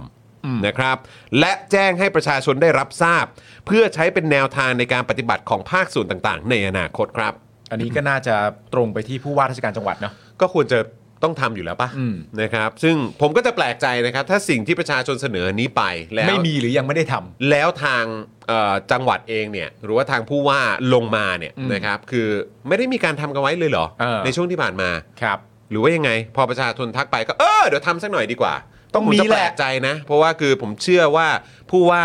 เชียงรายเนี่ยต้องแบบมีความสามารถอะแล้วก็ต้องแบบมีวิสัยทัศน์อะ ใช่ นะครับเพราะฉะนั้นต้องคือถ้าเกิดไม่เคยทำมาแล้ว อย่างน้อยผู้ว่าคนนี้เนี่ยก็น่าจะมีการเตรียมการมาก่อนไหม ใช่ ใครทราบช่วยแชร์หน่อยนะครับ ครับ 3. ครับ ให้รัฐบาลและกระทรวงพาณิชย์ศึกษาผลกระทบการนำเข้าเสรี ข้าวโพดเลี้ยงสัตว์จากประเทศเพื่อนบ้าน ซึ่งนะครับส่งผลให้เกิดการเพิ่มพื้นที่ เพาะปลูกข้าวโพดเลี้ยงสัตว์มากขึ้นครับ เอาละสิ ครับ อันนี้น่าจะเกี่ยวข้องกับเรื่อง เพราะนี่คือไปถึงกระทรวงพาณิชย์แล้วนะครับ อืม กระทรวงพาณิชย์แล้วนะครับ ครับ นะฮะส่งผลให้เกิดการเพิ่มพื้นที่เพาะปลูกข้าวโพดเลี้ยงสัตว์มากขึ้น ซึ่งเป็นสาเหตุสำคัญของปัญหาการเผาป่า และปัญหาหมอกควัน จากการเผาพื้นที่ทางการเกษตร และให้พิจารณายกเลิกอัตรา การเก็บภาษีนำเข้า ข้าวโพดนะครับ การเก็บภาษีการนำข้าวโพดนำเข้าร้อยละศูนย์ครับ โน้เหรอ เก็บภาษีนำเข้าข้าวโพดเนี่ยศูนย์เปอร์เซ็นต์นะครับ อ๋อ ทุกวันนี้คือ 0%เหรอ ศูนย์เปอร์เซ็นต์ครับ แล้วข้อที่เรียกร้องในระยะยาวก็คือว่า ไอ้ไอ้อัตราที่นำเข้าข้าวโพดเนี่ยศูนย์เปอร์เซ็นต์เนี่ยยกเลิกได้ไหม ศูนย์เปอร์เซ็นต์นะครับอือฮึนะครับสี่ครับให้รัฐบาลและหน่วยงานที่เกี่ยวข้องนะครับ เชิญผู้ประกอบการนะครับ ผู้ผลิตผู้นำเข้าข้าวโพดเลี้ยงสัตว์นะครับ เจรจาหารือหาทางแก้ปัญหาการเผาข้าวโพด และผลกระทบต่างๆ จากการทำการเกษตร ร่วมกับประเทศเพื่อนบ้านครับ ครับผม นะฮะย้ำอีกครั้งนะครับ นี่คือให้รัฐบาล หน่วยงานที่เกี่ยวข้อง เชิญมาผู้ประกอบการผู้ผลิตและผู้นำเข้าข้าวโพดเลี้ยงสัตว์ ครับ มาคุยกันหน่อยไหม อืม มีใครบ้างเนาะ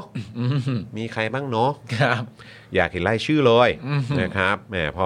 ระบุมาแบบนี้ก็อยากเห็นรายชื่อเลยนะครับ ครับ 5ครับ ให้รัฐบาลยกระดับการแก้ปัญหาหมอกควันข้ามแดนให้เป็นปัญหาในระดับภูมิภาคอาเซียนบวกหนึ่งเพื่อให้มีมาตรการแก้ไขปัญหาร่วมกับชาติสมาชิกอย่างจริงจัง และเป็นรูปธรรมอย่างยั่งยืนครับ ครับผม พอพูดมาเป็นแบบนี้เสร็จเรียบร้อยนี่ทุกสายตาก็จับจ้องไปที่สิงคโปร์นะ ถูกต้องครับ ที่ทำอันนั้นขึ้นมาแล้วก็ ทำสำเร็จด้วย ทำสำเร็จได้ ครับ ผลแล้วก็มีการฟ้องร้องไปแล้วมากกว่า 1-2 คดี ถูกต้องครับผม นะครับ นะฮะแล้วก็คืออันนี้คือส่งผลกระทบยาวไปจนถึงอินโดนีเซียด้วยนะครับ ใช่ครับ นะฮะเพราะฉะนั้นเนี่ยอินโดนีเซียที่เขามีปัญหามาก่อน แล้วสิงคโปร์มาเลเซียเขาต้องเจอผลกระทบเนี่ยตอนนี้เนี่ยเขาไม่ได้เจอแบบนั้นแล้วนะครับ ใช่ กฎหมายเขามันได้ผลนะครับ คือถ้าประเด็นมันคืออย่างนี้ฮะ คือถ้าทำร่วมกันหมดเนี่ย ครับ แล้วสามารถที่จะฟ้องกันได้หมดเนี่ย ครับ ทุกประเทศมันก็จะระมัดระวังซึ่งกันและกันนะครับ อืม เพราะว่าก็ไม่มีใครที่อยากให้ประเทศตัวเองต้องเสียหายอะ อืม นะครับ คุณศรัทธาบอกว่า อ่ะ ซีเรียสนะครับ ถ้ามีการกระจายอำนาจจริง ๆ หน่วยงานปกครองส่วนภูมิภาค และส่วนท้องถิ่นน่าจะตอบสนองต่อปัญหาจำพวกนี้ หรือปัญหาเฉพาะพื้นที่ได้ดีกว่านี้แน่นอนครับ เห็นด้วยครับ ใช่เลยครับ ใช่ครับ ใช่เลยครับ ขอเสียงปรบมือให้กับคุณศรัทธาหน่อยครับ ถูกต้องเลยครับผมนะฮะใช่เลยนะครับและจริง ๆแล้วนะครับวันนี้เนี่ยที่แขกที่เดี๋ยวเราจะคุยกันเนี่ยนะครับเขาก็เชื่อมโยงนะครับเกี่ยวกับประเด็นของการกระจายอำนาจนะครับเพื่อให้มีการแก้ปัญหาได้มีประสิทธิภาพมากยิ่งขึ้นด้วย ครับ นะ ผม ครับอันนี้เป็นสิ่งที่เขาก็นำเสนอด้วยเหมือนกันนะครับ มาดูข้อมูลทางการแพทย์กันบ้างนะครับผม นายแพทย์วัชพงศ์คำล่าครับในายแพทย์สาธารณสุขจังหวัดเชียงรายครับ เปิดเผยสถิติผู้ป่วยทางเดินหายใจระหว่างวันที่ 19 ถึง 26 มีนาคม 66 นะฮะ วันที่ 19 ถึง 26 มีนาคมนะคุณผู้ชม อืม แค่นี้นะ ครับ พบว่ามีผู้ป่วยมารักษาแล้วเนี่ยนะครับกว่า 3,478 คนครับ โดยอำเภอแม่สายเนี่ยนะครับมีผู้ป่วยมากที่สุดถึง 372 คน ส่วนใหญ่เนี่ยก็จะมีอาการแสบจมูกแล้วก็เจ็บคอ มันคือ หายใจมลพิษเข้าไปในร่างกายครับ ถูก ซึ่งอาการแสบจมูกแล้วก็เจ็บคอก็เป็นอาการที่พวกเราล้วนแล้วแต่ผ่านมาทั้งนั้นนะฮะ อืม นะครับขณะที่คุณพุทธิพงศ์สิริมาศนะครับ ผู้ว่าราชการจังหวัดเชียงราย กล่าวถึงข้อเสนอให้ทางจังหวัดประกาศเขตภัยพิบัติจากภาวะฝุ่นละอองนะครับว่าต้องคำนึงถึงผลกระทบที่อาจตามมาหลายด้าน โดยมีตัวอย่างการประกาศช่วงที่เกิดโควิด -19 ที่ผ่านมา ขณะที่ปัญหามาจากนอกประเทศ ซึ่งเราควบคุมไม่ได้ด้วย ดังนั้นจึงจะแก้ไขปัญหาภายในให้ดีที่สุดก่อน อ๋อ ภายในต้องแก้ให้ดีที่สุดก่อนนะครับ ส่วนกรณีที่มีการขอให้ทางจังหวัดประสานกับประเทศเพื่อนบ้าน เพื่อแก้ไขปัญหาเรื่องการเผาพื้นที่ทางการเกษตรนั้น คงต้องนำเสนอไปยังรัฐบาล เพื่อดำเนินการ เพราะถือเป็นเรื่องความสัมพันธ์ระหว่างประเทศครับ ซึ่งผมอ่ะก็ไม่แน่ใจว่าคือผมผมค่อนข้างมั่นใจแหละว่าประชาชนน่าจะรู้ อ่า ว่าไอ้เรื่องเนี้ยมันเป็นเรื่องความสัมพันธ์ระหว่างประเทศ อืม ใช่ไหมครับ อืม แต่ไอ้การที่เขาใส่มาตรงเนี้ย ผมแค่กำลังคิดอยู่เหมือนกันว่า อืม คือประชาชนเองอ่ะมองว่าไม่สามารถพึ่งรัฐบาลได้แล้วหรือเปล่า เออ ก็เลยคาดหวังว่า เอาเอาหน่วยงานท้องถิ่นนี่แหละ เออ ช่วยหน่อยเว้ย อืม หรือว่าเป็นการแสดงให้เห็นหรือเปล่าว่า คือแบบรัฐบาลแม่งมึงไม่ได้ทำอะไรอยู่แล้วอ่ะ เออ เออ ก็หน่วยงานท้องถิ่นมึงอยู่ใกล้กูนี่แหละ เออ มึงแบบว่าจัดการให้กูหน่อยสิ เออ ในฐานะที่ดูแล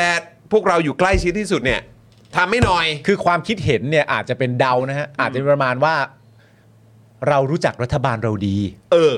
เรารู้จักรัฐบาลเราดี ว่ามันขยับกับเรื่องพวกเนี้ยมากน้อยเพียงใด เพราะฉะนั้นอีกวิธีหนึ่งที่จำเป็นนะตอนนี้เนี่ยก็อาจจะต้องเป็นการเอาคนใกล้อะฮะเอาคนใกล้อะ อืม ทำอะไรได้บ้างไหมคนใกล้ที่ติดกันจริง ๆอะทำอะไรได้บ้างไหม หรือแนะนำอีกวิธีไหมครับ อืม นะฮะเอ่อทางประชาชนในพื้นที่ อืม อ่าถ้าเกิดว่าเป็นประเด็นของทางเมียนมาเนี่ยนะครับ ครับ ส่งหนังสือไปที่กองบัญชาการฐานสูงสุดไหม เออ ก็น่าจะเข้า ให้ ที่เข้า ผอ ทาง บสูงสุดเนี่ยนะฮะบินไปคุยกับมินออนไลน์หน่อยไหมอีก อ่า สักรอบหนึ่ง ใช่ ไหนๆก็บินไปแล้วก็เคยเช็คแฮนด์กันแล้ว ใช่ ไปคุยกันได้แล้ว อืม นะครับ ก็ให้ทางผอบสูงสุดเนี่ยที่ไหนๆก็กองทัพชอบยุ่งกับการเมืองอยู่แล้ว ใช่ นะครับก็ชอบยุ่งกับทุกเรื่อง อ่า อะ่ะนะครับก็บอกให้เขา อ่า อะ่ะบินไปเอ่อเนปิดอร์ อ่า นะไปคุยกับมินออนไลน์หน่อยไหม ใช่ ให้จัดการเรื่องนี้ให้หน่อย เออ อ่ะถ้าเกิดว่าเอ่อพวกเจ้าหน้าที่ระดับท้องถิ่นทำอะไรไม่ได้ อ่ารั รัฐบาลไทยทำอะไรไม่ได้ ส่งไปเลยครับท ใช่ หารไทยไปคุยกับทหารพม่าสิ ใช่ เออ แล้วถ้าส่งไปนี่คือการแยกอย่างชัดเจนเลยนะ อืม เพราะทหารกับการเมืองไม่เกี่ยวกัน ไม่เกี่ยวกัน อันนี้ก็เป็นหน่วยงานทหารที่แบบจะแสดงความกล้าหาญและเข้ามาช่วยอีกแล้ว ใช อ่ะ ่เอ นี่ก็ อ ได้ใจประชาชน ได้ใจเลยครับผม โอ้โห เนาะ ไป เอาไหม รอบใหม่แล้วแบบ จับมือกันเฮ้ยเหตุการณ์เป็นอย่างนี้ ไม่เผาแล้วนะ ได้ดีว่าเพื่อน เอ เนี่ย อ แล้วก็กลับ อะไร บ้าน อ เลย ย่างเงี้ยแยกย้ายกันก็ได้ เออ ใช่ปะ แล้วทีเนี้ยจะได้กลับมาพูดแบบเต็มปากเต็มคำแล้วเห็นไหมว่าทหารจำเป็นขนาดไหน นั่นดีฮะ เอออ อืม พูดถึงทหารแล้วเนี่ย ครับ พูดถึงคนนี้หน่อยดีกว่า เขาชื่อว่า ป๊อก ครับผม ป๊อกที่ไม่ใช่ปียบุตรนะ ค ค รั รั บบ ผม ผมก็หันไปที่หนังสือเลย เออ ไม่ใช่นะ เออครับผม อนุพงษ์เผ่าจินดาครับ ครับ เขาก็เป็นรัฐมนตรีว่าการกระทรวงมหาดไทยนะครับ ก็ให้สัมภาษณ์ถึงประเด็นนี้ด้วยนะ ประเด็นการแก้ปัญหาฝุ่น PM 2.5 เนี่ย โดยครับ นักข่าวถามว่าจะมีการประกาศพื้นที่ประสบภัยหรือไม่ อนุพงศ์เนี่ยนะครับตอบว่าไม่ต้องประกาศเป็นพื้นที่ประสบภัย เรื่องนี้หากมีเหตุการณ์เกิดขึ้นในพื้นที่ใด ก็จะมีการแจ้งหน่วยงานที่เกี่ยวข้อง ให้พิจารณาว่าจะประกาศเป็นพื้นที่ประสบภัยหรือไม่ ก็ให้แต่ละท้องที่นั้นก็ทำกันเอง นะฮะ เพื่อป้องกันไม่ให้คนเข้าไปในพื้นที่ อยากให้เข้าใจว่ากรณีฝุ่น PM 2.5 ไม่รู้ว่าจะกำหนดด้วยอะไร ไม่รู้ครับ ไม่รู้ว่าจะกำหนดด้วยอะไร ค่าอะไร อย่างภัยหนาวเนี่ย กรมอุตุนิยมวิทยาเนี่ยจะรู้ว่ากี่องศาแล้ว จะหนาวกี่วัน แต่ PM 2.5 เป็นเรื่องที่ยากที่จะกำหนดค่าว่าอย่างไรถึงจะประกาศเขตภัยพิบัติได้ ประกาศทั้งจังหวัด หรือเป็นบางพื้นที่ ซึ่งจะตามมาด้วยการดูแลประชาชน ว่าจะต้องดูแลอย่างไร เพราะยังไม่มีระเบียบออกมา ซึ่งมันคงยากและอาจกระทบไปถึงการท่องเที่ยวด้วย เพราะเมื่อประกาศภัยพิบัติแล้วจะมีเรื่องค่าประกันภัยการท่องเที่ยวเพิ่มขึ้นมา สรุปคือยังไม่มีระเบียบที่จะประกาศว่าจะประกาศอย่างไร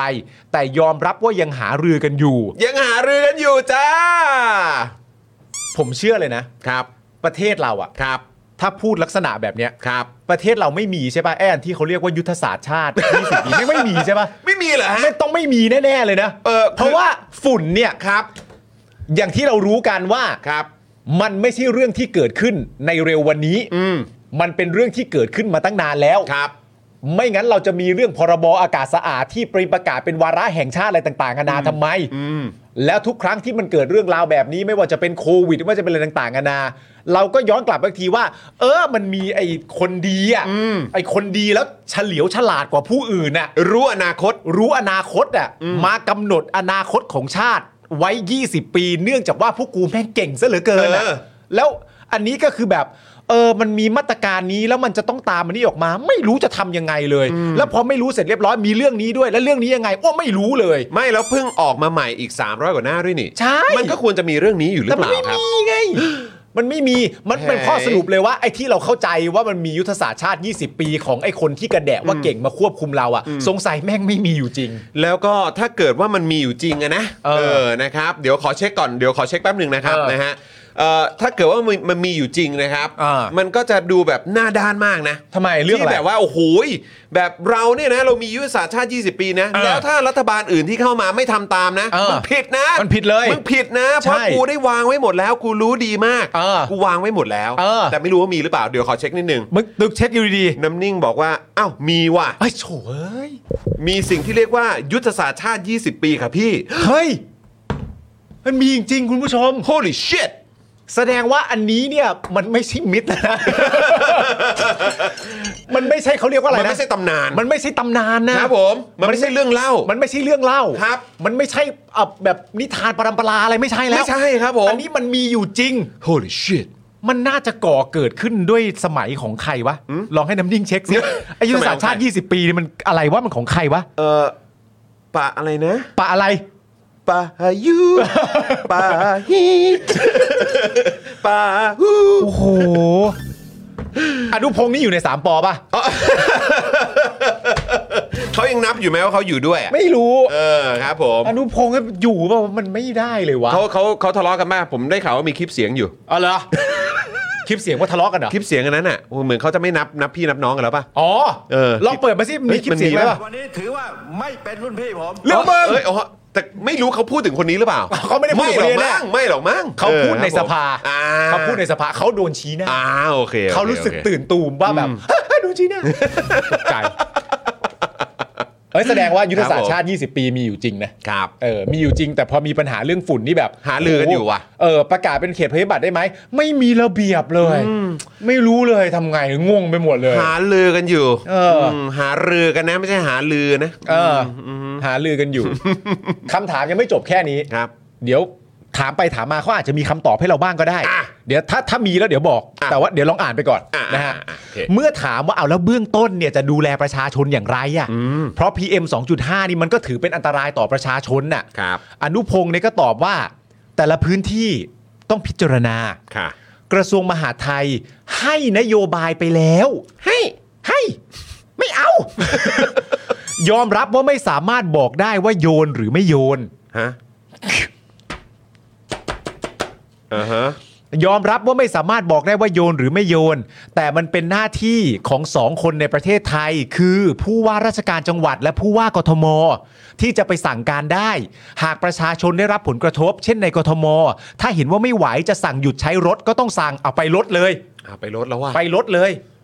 อ๋อ ไปรถเลยเพราะรถมันมาข้อ 2อะเนอะ ผมก็อ่านของประชาชนก็ไม่ค่อยเห็นมีเรื่องลดเท่าไหร่นะ เห็นมี เออ แต่เรื่องข้าวโพดเรื่องขอใช่งการปะเผา เผา รื่องของป่ เกษตรกรป่าอะไรพวกเนี้ย ครับผม นะฮะเรื่องโรงงานเรื่องอะไรพวกเนี้ย อ่า แต่ประเทศไทยทุกคนรู้ดีว่าถ้าสั่งจะมีปัญหาแน่นอนประชาชนจะไม่ยอมกัน เฮ้ย เฮ้ย บ้า ขนาดทำรัฐประหารเขายังยอมเลย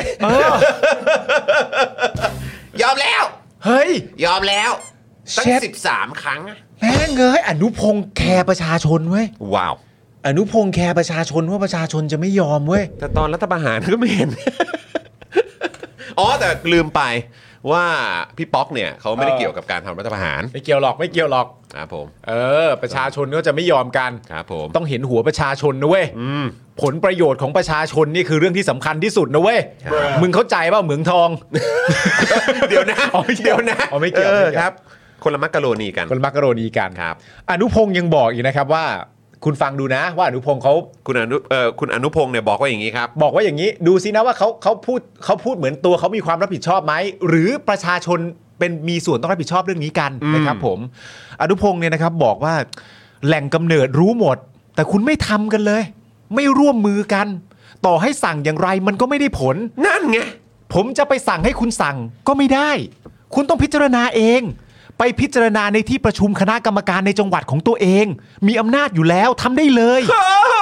แต่ไม่ได้มีการสั่งจากส่วนกลางไป อ่ะ ถ้าในพื้นที่นั้นลงความเห็นร่วมกันว่า จะไม่ให้รถเข้าไปในเขตเมืองก็ทำเลยรถอีกแล้ว ไปรถอีกแล้ว โอ้โห คือ อนุพงศ์ไปรถอีกแล้วเหรอ เอ่อท่านอนุพงศ์ครับ แบบนี้ท่านต้องรีบสนับสนุนเลยนะครับ เรื่องของการกระจายอำนาจเนี่ยครับ ใช่ ได้โปรดเถอะครับ เออ นะฮะ มันจะได้เห็นภาพกันชัดเจนไง คือไม่เอาดิอย่าอย่าโคบเหมือนน้องตัวเองดิ เออไม่ไม่เอาดิไม่เอาดิ นี่เริ่มเริ่มมาโคบแบบเหมือนแบบ หรือว่ายังไงอ่ะมันเป็นแบบหลักสูตรเบื้องต้นของแบบเอ่อโรงเรียนเอ่อจปรหรือเปล่า ไม่ประเด็นคืออะไรรู้ป่ะ ไอ้เรื่องของวิธีการแบบว่า เออ ตอบอ่ะแม่งตอบแบบใกล้เคียงกันมากเลยอันเนี่ย เห็นเงียบๆนี่ไม่ได้เปลี่ยนไปนะ ฮะ ไม่ครับ แค่ไม่มีโอกาสได้พูดเยอะเฉ ถู ย กต้องครับ ๆ พอพูดออกมาเหมือนเดิมเลยฮะ โอ้โหครับผม นี่แล้วเอางี้ไหมประเด็นคุณจอนก็พูดเรื่องทหารนะฮะ อืม เรื่องแบบว่าเอ้ยแล้วประเทศเพื่อนบ้านทำยังไงอะ่ะ อืม นึกออกปะมันมีการเผาฝุ่นควันอะไรมันก็เข้ามาอย่างเงี้ย อืม เมื่อถามว่าประเทศเพื่อนบ้านเนี่ยจะมีการประสานงานกันหรือไม่ อนุพงศ์เนี่ยตอบว่า ทราบว่ามีการดำเนินการอยู่นะ อืม แต่ไม่ขอลงรายละเอียด เนาะ เพราะไม่รู้ว่าคุยกันในเวทีใด เนาะเลยฮะ ร่วมมือกันอย่างไร ครับ เมื่อถามว่ามีโอกาสไหมที่ถึงขั้นจะประกาศเคอร์ฟิวเนี่ยมีไหมอนุพงศ์กล่าวว่า ไม่มีหรอก แต่ส่วนตัวเนี่ย เอาแค่หยุดยานพาหนะ หรือกำหนดไม่ให้ยานพาหนะเข้าแค่นี้ก็พ อ โอ้พยานพาหนะเว้ย เออ ดีดีดี โอเค เมื่อถามว่าเรื่องยานพาหนะเอ้ยนี่น่าสนใจเว้ย ครับ เมื่อถามว่าเรื่องยานพาหนะในส่วนของรัฐบาลเนี่ย รัฐบาลเนี่ยจะทำเป็นตัวอย่างหรือไม่ อนุพงศ์ก็ตอบว่า ความจริงก็สมควร แต่ต้องไปคิดว่าเราจะมีเงินไปซื้อกันหรือไม่ หรือกรณีที่เป็นเช่าเป็นรถเช่า เราจะเปลี่ยนได้หรือไม่ แต่เห็นด้วยนะ ว่ารัฐบาลควรทำเป็นตัวอย่าง แต่ตอนนี้ไม่สามารถดำเนินการได้ เนื่องจากรัฐบาลเนี่ยรักษาการจึงไม่สามารถดำเนินการได้ อ๋อครับผม โอโอเค โอเค โอเค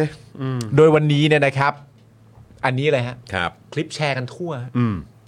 นักข่าวเนี่ยนะครับ ก็ได้พยายามถามประยุทธ์เรื่องหมอกควันครับ อืม แต่ถามนี่ก็ยังไม่จบประโยคดีครับ ประยุทธ์เนี่ยกลับตอบมาว่า สนใจพัฒนากองทัพบ้างนะ ไม่ใช่สนใจเรื่องการเมืองอย่างเดียว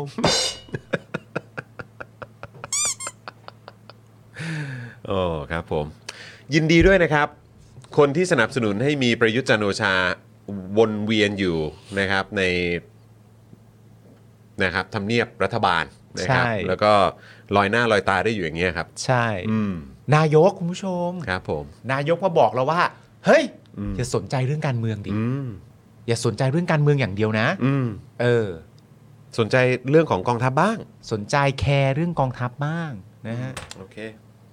นี่กูยิ่งอยากยุบกองทัพเข้าไปใหญ่เลยเนะ เออ ครับผม สนใจเรื่องกองทัพบ้างนะไม่สนใจเรื่องการเมืองอย่างเดียวนะ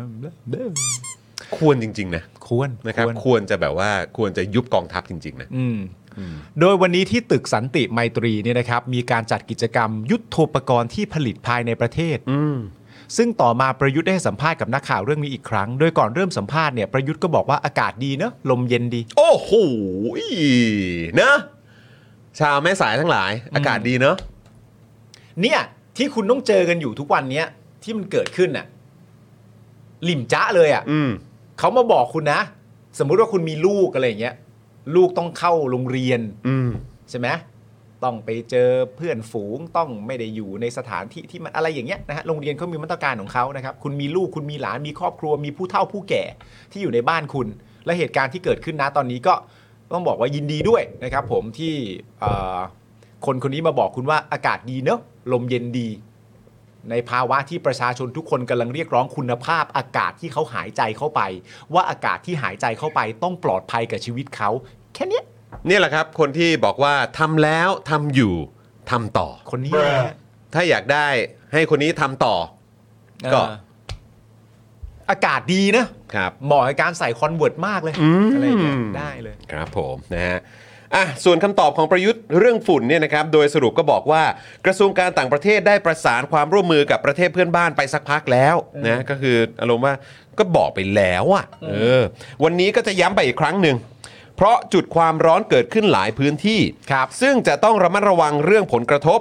วันนี้กำชับทุกหน่วยงานที่เกี่ยวข้อง ให้แก้ปัญหาทั้งในระดับพื้นที่และส่วนกลาง ซึ่งในระดับประเทศตนได้ลงนามประสานขอความร่วมมือในระดับรัฐบาลไปแล้ว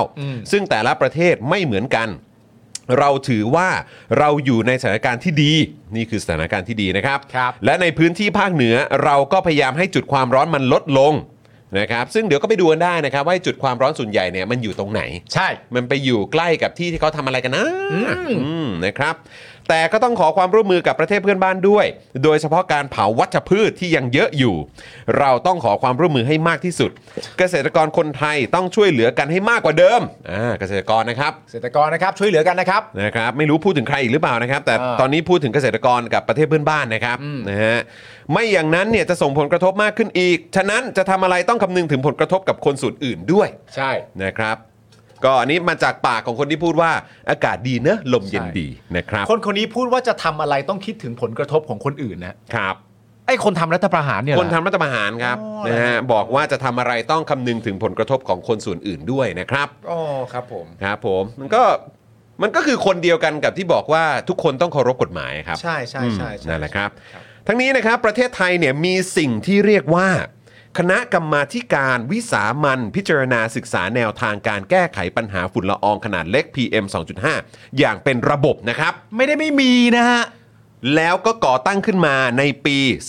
2563 ด้วย ในยุคมันนะฮะ เรามีภาพอยู่นะ นี่ เออ ครับผมนะฮะโดยมีมิสเตอร์ธรรมนัทนะครับนะ ครั ฮะ บ คุณธรรมนัทพรหมเผ่า อ่า เป็นประธานคณะกรรมาธิการนะครับ แล้วก็มีคณะกรรมาธิการอีกกว่า 50 คนด้วยนะครับ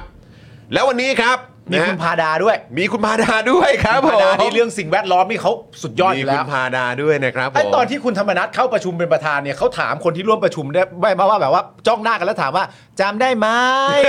มีชื่ออะไรเขาถามไม่ถามเลยเขาน่าจะรู้จักกันอยู่แล้ว ไม่ นะ มีไม่มีรู้จัก เออ คุ ไม่ ณก็น่าจะรู้ว่าเวลานั่งที่โต๊ะกรรมาธิการมันต้องมีชื่อแปะป่ะ อ๋ออ่านเอาได้ ใช่ไหม จำได้ไหมนี่ชื่ออะไร เออครับผมนะฮะอ่ะคุณผู้ชมครับ เดี๋ยวเราโฟนอินกันเลยดีกว่านะครับ ก็หนึ่งในบุคคลที่อยู่ในคณะกรรมาธิการนี้นะครับ เราก็จะโฟนอินนะครับ พูดคุยกันหน่อย ครับ นะครับ ก็คือคุณนิติพลผิวเหมาะนั่นเองนะครับ คจารัก บ ทา ผ ง ม ก้าวไกลนั่นเองนะครับ ครับ ซึ่งคือถ้าเกิดคุณผู้ชมครับไปดูในเฟซบุ๊กนะครับของทางคุณนิติพลเนี่ยนะครับ ก็ ครั โอ้ บ โหก็บอกเลยว่าเข้มข้นครับครับนะฮะเอ่อพี่บิวเอาขึ้นได้นะครับเนี่ยลองไปดูกันได้ไปตามในเพจ Facebook นะครับของทางคุณนิติพลได้เลย ครับ นะครับ อันนี้รู้สึกว่าจะเป็นเมื่อ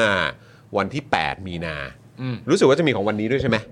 มีของวันนี้ด้วย วันนี้ก็เดือดครับ วันนี้ก็เดือดครับนะฮะลองเข้าไปอ่านแล้วก็ติดตามกันได้นะครับ คือคุณนิติพลก็อยู่ในคณะกรรมาธิการนี้ด้วย ซึ่งไอการศึกษาอันนี้เนี่ย ครับ นะครับภารกิจของคณะกรรมาธิการนี้เนี่ยมันเสร็จไปแล้ว อืม เขาส่งเข้ารัฐสภาไปแล้ว อืม นะครับ แต่ว่ามันเกิดอะไรขึ้นหลังจากนั้นนะครับ นะครับ คือหนึ่งสิ่งที่เราอยากรู้ก็คือว่าการศึกษาเนี่ยเอ่อกับคณะกรรมาธิการนี้เนี่ยค้นพบอะไรบ้าง อืม แล้วหลังจากนั้นเนี่ยเมื่อส่งไปที่รัฐสภาแล้วเนี่ย มันมีอะไรเกิดขึ้นบ้าง อยู่ที่ไหน นะครับ ผลศึกษาที่ ใช่ ว่านี้ นะครับ แล้วเดี๋ยวเรามาฟังความเห็นของทางคุณนิติพลด้วยนะครับ ครับผม อ่ะเดี๋ยวเราโฟนอินเลยดีกว่านะครับผมนะฮะปุ๊บเดี๋ยวฝากพี่บิวเอาเสียงขึ้นด้วยนะครับ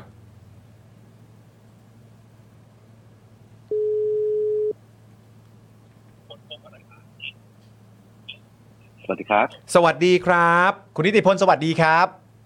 สวัสดีครับผม สวัสดีครับ สวัสดีครับนะฮะอ ส ยู่ วัส กับ ดีครับคุณจรคุณปาล์มครับ ครับ ค ผ รับ ม ผมอยู่กับจอห์นกับปาล์มแล้วก็คุณผู้ชมรายการ Daily Topics นะครับคุณนิติพลครับ ครับผม สวัสดีนะครับผมวันนี้ขอบคุณมากเลยนะครับที่เอ่อให้เกียรตินะครับมาร่วมพูดคุยกันในรายการด้วยนะครับ เพราะว่าโอ้โหยตอนนี้ครับคุณนิติพลคือถ้าเกิดใครตาม Facebook ของทางคุณนิติพลเนี่ยจะเห็นว่าเดือดมาก ใช่ นะฮะเดือดจริง ๆ เดือดจริง ๆ แล้วถ้าใครได้มีโอกาสไปดูการอภิปรายในสภา เกี่ยวกับประเด็นเรื่องของฝุ่น PM 2.5 ในอดีตที่ผ่านมาของทางคุณนิติพลเนี่ยก็บอกเลยว่า ครับ เข้มข้นไม่แพ้กัน ถูก นะครับแต่คราวนี้เนี่ยครับคุณนิติพลครับคือเราเนี่ยก็ติดตามนะครับเรื่องของคณะกรรมาธิการวิสามันพิจารณาศึกษาแนวทาง การแก้ไขปัญหาฝุ่นละอองขนาดเล็ก หรือว่า PM 2.5 อย่างเป็นระบบซึ่งก่อตั้งขึ้นนะครับในปี 63 ครับ นะครับซึ่งทางคุณนิติพลก็อยู่ในคณะกรรมาธิการนี้ด้วยใช่ไหมครับ ใช่ครับผมใช่ ครับผมแล้วก็เท่าที่ทราบมาก็คือว่าไอ้การศึกษาอะไรต่างๆก็เสร็จเรียบร้อยแล้ว แล้วก็ได้ส่งต่อไปให้กับทางรัฐสภาเรียบร้อยแล้วด้วยใช่ไหมครับ ครับ ใช่ครับผม อ่า ใช่ครับ ครับผม โอเค ก็เลยเออก็เลยมี 2คำถามหลักๆ ใหญ่ ๆ ครับนะฮะผมขอเริ่มที่คำถามแรกก่อนดีกว่าครับนะฮะเพื่อเป็นการสอบถามคุณนิติพลด้วยจะได้แชร์ให้เอ่อคุณผู้ชมรายการของเราได้ฟังกันนะครับ ก็คือเอ่อไอ้ผลจากการศึกษาของคณะกรรมาธิการนี้ครับได้ค้นพบอะไรบ้างครับ ครับ ขอบคุณคุณจรคุณปาล์มมากครับ แล้วก็เป็นเกียรติมากครับที่เชิญอ่ามาออกมาร่วมรายการ ยินดี ะครับ ดีที่สุดครับ เสียงเสียงเสียงผมแหบนิดหนึ่งนะครับ ถ้าถ้า โอ้ เมื่อกี้ที่ดูจากกราฟิกที่ขึ้นคือผมมาช่วยหาเสียงที่จังหวัด จังหวัดน่านจังหวัดแพร่นะครับขึ้นรถแห่นี่คือฉากหลังเห็นเลยว่าควันเต็มไปหมดเลย ขโมงเลยครับ ครับผม อืม ฮะ มันเต็มไปหมดเสียงแหบมากจริงๆครับ ก็แบบนี้นะครับคือตัวรายงานเนี่ย อ่า มันเสนอผ่านสภาเหมือนที่บอกไปแล้วนะครับ คือมันเริ่มพิจารณาตอนอภิปรายในสภาวันแรกคือ 22 22 มกราคม 63 นะค ครั รับ บ แล้วก็ประชุมครั้งแรกเนี่ย 29 มกราคม 63 ประชุมกันยาวนานครับประมาณ 7 เดือนกว่าๆครับผมก็เอาเป็นรายงานรวมเล่มออกมาเรียบร้อยแล้วก็กลับเข้ามาเสนอในสภาผู้แทนราษฎรนะครับ อภิปรายจนกระทั่งเพื่อนๆสมาชิกในสสด้วยกันเนี่ยอ่ะเห็นพ้องต้องกันแล้วว่าก็สนับสนุนรายงานเล่มนี้ ครับ ทีนี้ก็คือกระบวนการก็คือส่งเข้าสู่ทำเนียบรัฐบาล ครับ อ่ะก็ส่งเข้าส่งเข้าให้ให้กับนายกนะครับเอ่อต้องบอกรายงานตั้งแต่ปี 63 วันนี้ปีปีนี้ปี 66ใช่ไหมครับ ครับ สภาพทุกอย่างยังเหมือนเดิมเลยครับ คุณคุณปาล์มคุณจรครับ โอ้โห ควันควันก็ยังหนักเหมือนเดิม แล้วก็อย่างอย่างบ้านผมอยู่เชียงใหม่นะครับอาจก็ไม่ได้ไกลจากแม่สายเท่าไหร่แต่ว่าลมก็ไม่ได้เย็นนะอากา ศก็ไม่ได้ดีนะ อืมอืม เออ นั่นแหละครับก็คือแล้วแล้วก็คือตัวรายงานเนี่ย พูดง่ายๆคือเราแก้ไขปัญหา PM 2.5 ครับ ถ้าคุณอยากจะแก้ปัญหา คุณก็ต้องแก้ที่ต้นเหตุของปัญหา ฮะ ใช่ไหมครับ มันก็มีปัญหาใหญ่ๆอยู่กี่ไม่กี่อย่างนะครับ ก็คือหนึ่งก็คือในภาคการเกษตร ทางเหนือเนี่ยในภาคเถาในภาคการเกษตรจะเยอะมาก ครับ ๆนะครับ ก็ไม่พ้นเอ่อเรื่องข้าวโพดเรื่องอะไรต่างๆนะครับ อืม ถ้าเป็นในในสังคมเมืองหน่อยเนี่ย ก็จะเป็นเกี่ยวกับเรื่องการขนส่ง ครับ อ่า นะครับ ครับ แล้วก็ ผม เป็นเกี่ยวกับอุตสาหกรรมอ่า อืม แล้วก็ขึ้นอยู่กับว่าในในภูมิภาคไปครับผม ครับ ครับ อืม อืม นะฮะเพราะฉะนั้นก็คือจริง ๆ เราก็รู้ปัญหาแหละนะครับ ใช่ครับ แล้วก็ ใช่ครับ เอ่อปัญหาต่างๆ เหล่านี้เนี่ยก็ระบุได้หมดนะครับ แล้วก็คือเอ่อจริง ๆ แล้วก็มีการส่งเรื่องนี้ไปตั้งแต่ปีปลายปี 63 แล้วใช่ไหมครับ ให้กับทาง ตั้งตั้งแต่นาสองกัน ยก ยาหกสามครับ สอง สองกันยา63 ระบุวันด้วยครับ สองกันยาหกสามครับ ครับผมเพราะฉะนั้นก็เนี่ยส่งเอกสารไปเรียบร้อย ส่งรายงานดังกล่าวไปเรียบร้อย ไปที่ทำเนียบรัฐบาลให้นายกรัฐมนตรี แล้วก็คอรมอเนี่ย ใช่ ได้ติดตามกันด้วย แต่ทำไมทำไมครับนะทำไมเอ่อในปี 66 นี้เนี่ย ฮะ ช่วงต้นปีเนี่ยมันดูเหมือนว่าสถานการณ์มันมันมันแย่ลงไปกว่าเดิมอีกด้วยซ้ำครับ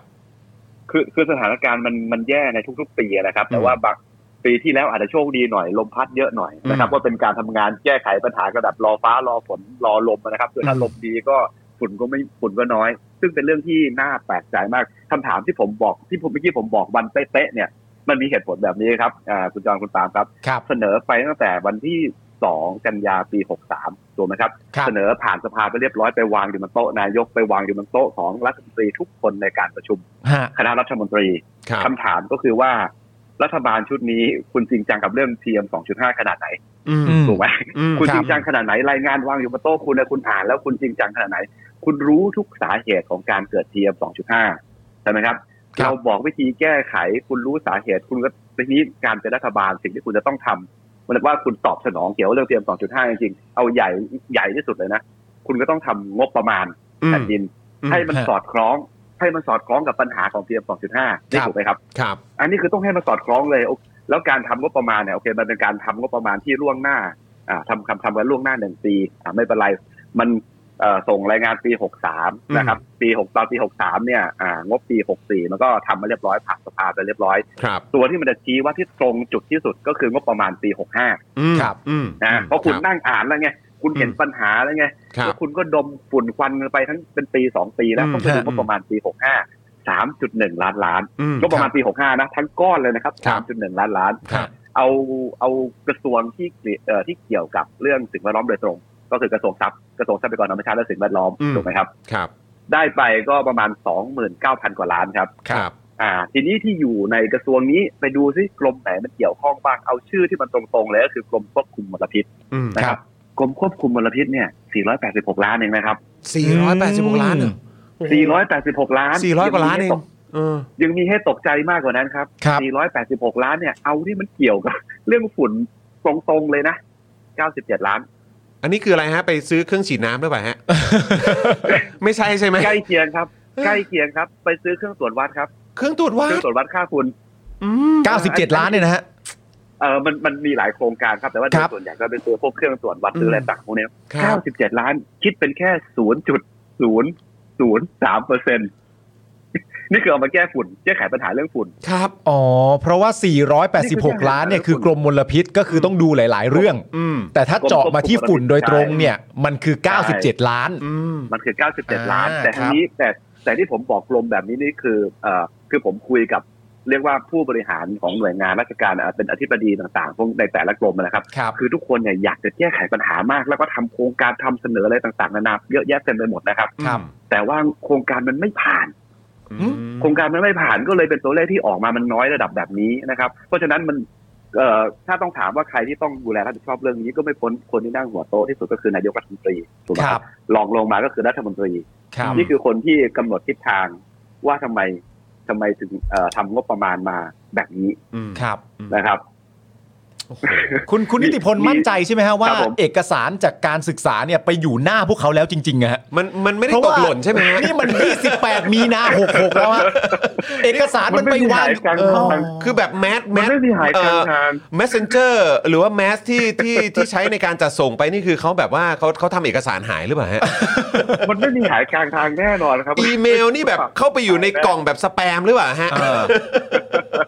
แล้วคุณนิติพลก็ยืนยันว่าพอมีการพูดถึงเอกสารที่ว่านี้ที่พูดคุยในสภาเนี่ยก็เหมือนได้รับความเห็นชอบว่าเห็นด้วยร่วมกันทั้งหมดแล้วด้วย ใช่ใช่ผ่านสภาแล้ววันนั้นตอนที่ยกมือโหวตเนี่ยไม่มีใครค้านแม้แต่เสียงเดียว อืม นะครับทุกคนเป็นเอกฉันท์คือสภาผู้แทนราษฎรเนี่ยเป็นเอกฉันท์ อืม ผ่านสภาไปผ่านรัฐสภาไปเรียบร้อย แล้วก็ส่งไปที่รัฐบาลเรียบร้อย อืม ครับ คุณคุณ เอ่ นิ อ ติพลมองว่ามองว่า ครับผม ที่ผ่านมาเนี่ยหลังจากปีอย่างหลังจาก 2 กันยา 63 เนี่ย ได้เห็น ครับ ความพยายามของรัฐมนตรีเอ่อที่เขาพยายามจะทำกันไหมฮะ ในการแก้ไขปัญหา PM 2.5 นี้แต่ว่าพอพอพอคือคือคำถามนี้ก็ต้องลองถามดูนะครับ แล้วก็แต่ว่า ครับ เมื่อสักครู่นี้คุณนิติพงศ์ก็บอกไปแล้วว่า โอ้โห ขนาดงบประมาณเนี่ยเออที่จะออกมาดูแลเนี่ยยังออกมาแค่นี้เลยนะครับแต่ก็อยากจะถามคุณนิติพลว่าได้เห็นถึงความพยายามที่เขาจะทำกันบ้างไหมครับ ยังไม่เห็นชัดๆนะครับ ยังไม่เห็นชัดๆคือพอมีปัญหาทีก็พูดอ่ะอย่างถ้ายังดูอย่างรัฐมนตรีว่าการกระทรวงทรัพยากรธรรมชาติและสิ่งแวดล้อมใช่ไหมครับ พอมีปัญหาเรื่อง PM 2.5หนักๆสิ่งที่เขาสัมภาษณ์ผ่านสื่อนี่คือผมไม่ได้พูดเองนะคือ ครับ มันออกในสื่อเต็มไปหมดอยู่แล้วก็บอกว่าเรื่องนี้มันเป็นมันของเอ่อกระทรวงมหาดไทยเรื่องนี้เป็นของกระทรวงนั้นเรื่องนี้เป็นของกระทรวงนู้น ครับ อ้าวสรุปแล้วกระทรวงทรัพย์ที่ดูแลเรื่องสิ่งแวดล้อมทำอะไรครับ อืม ปลูกต้นไม้อย่างเดียวเหรอครับ อืม ใช่ไหมครับ อืม ไม่ใช่นะครับ มันไม่ใช่นะคือคือคุณชื่อชื่อชื่อกระทรวงมันบอกอยู่แล้ว ว่าคุณก็ต้องพยายามทุกทางที่มันจะทำถูกไหมครับ ไม่ใช่ว่า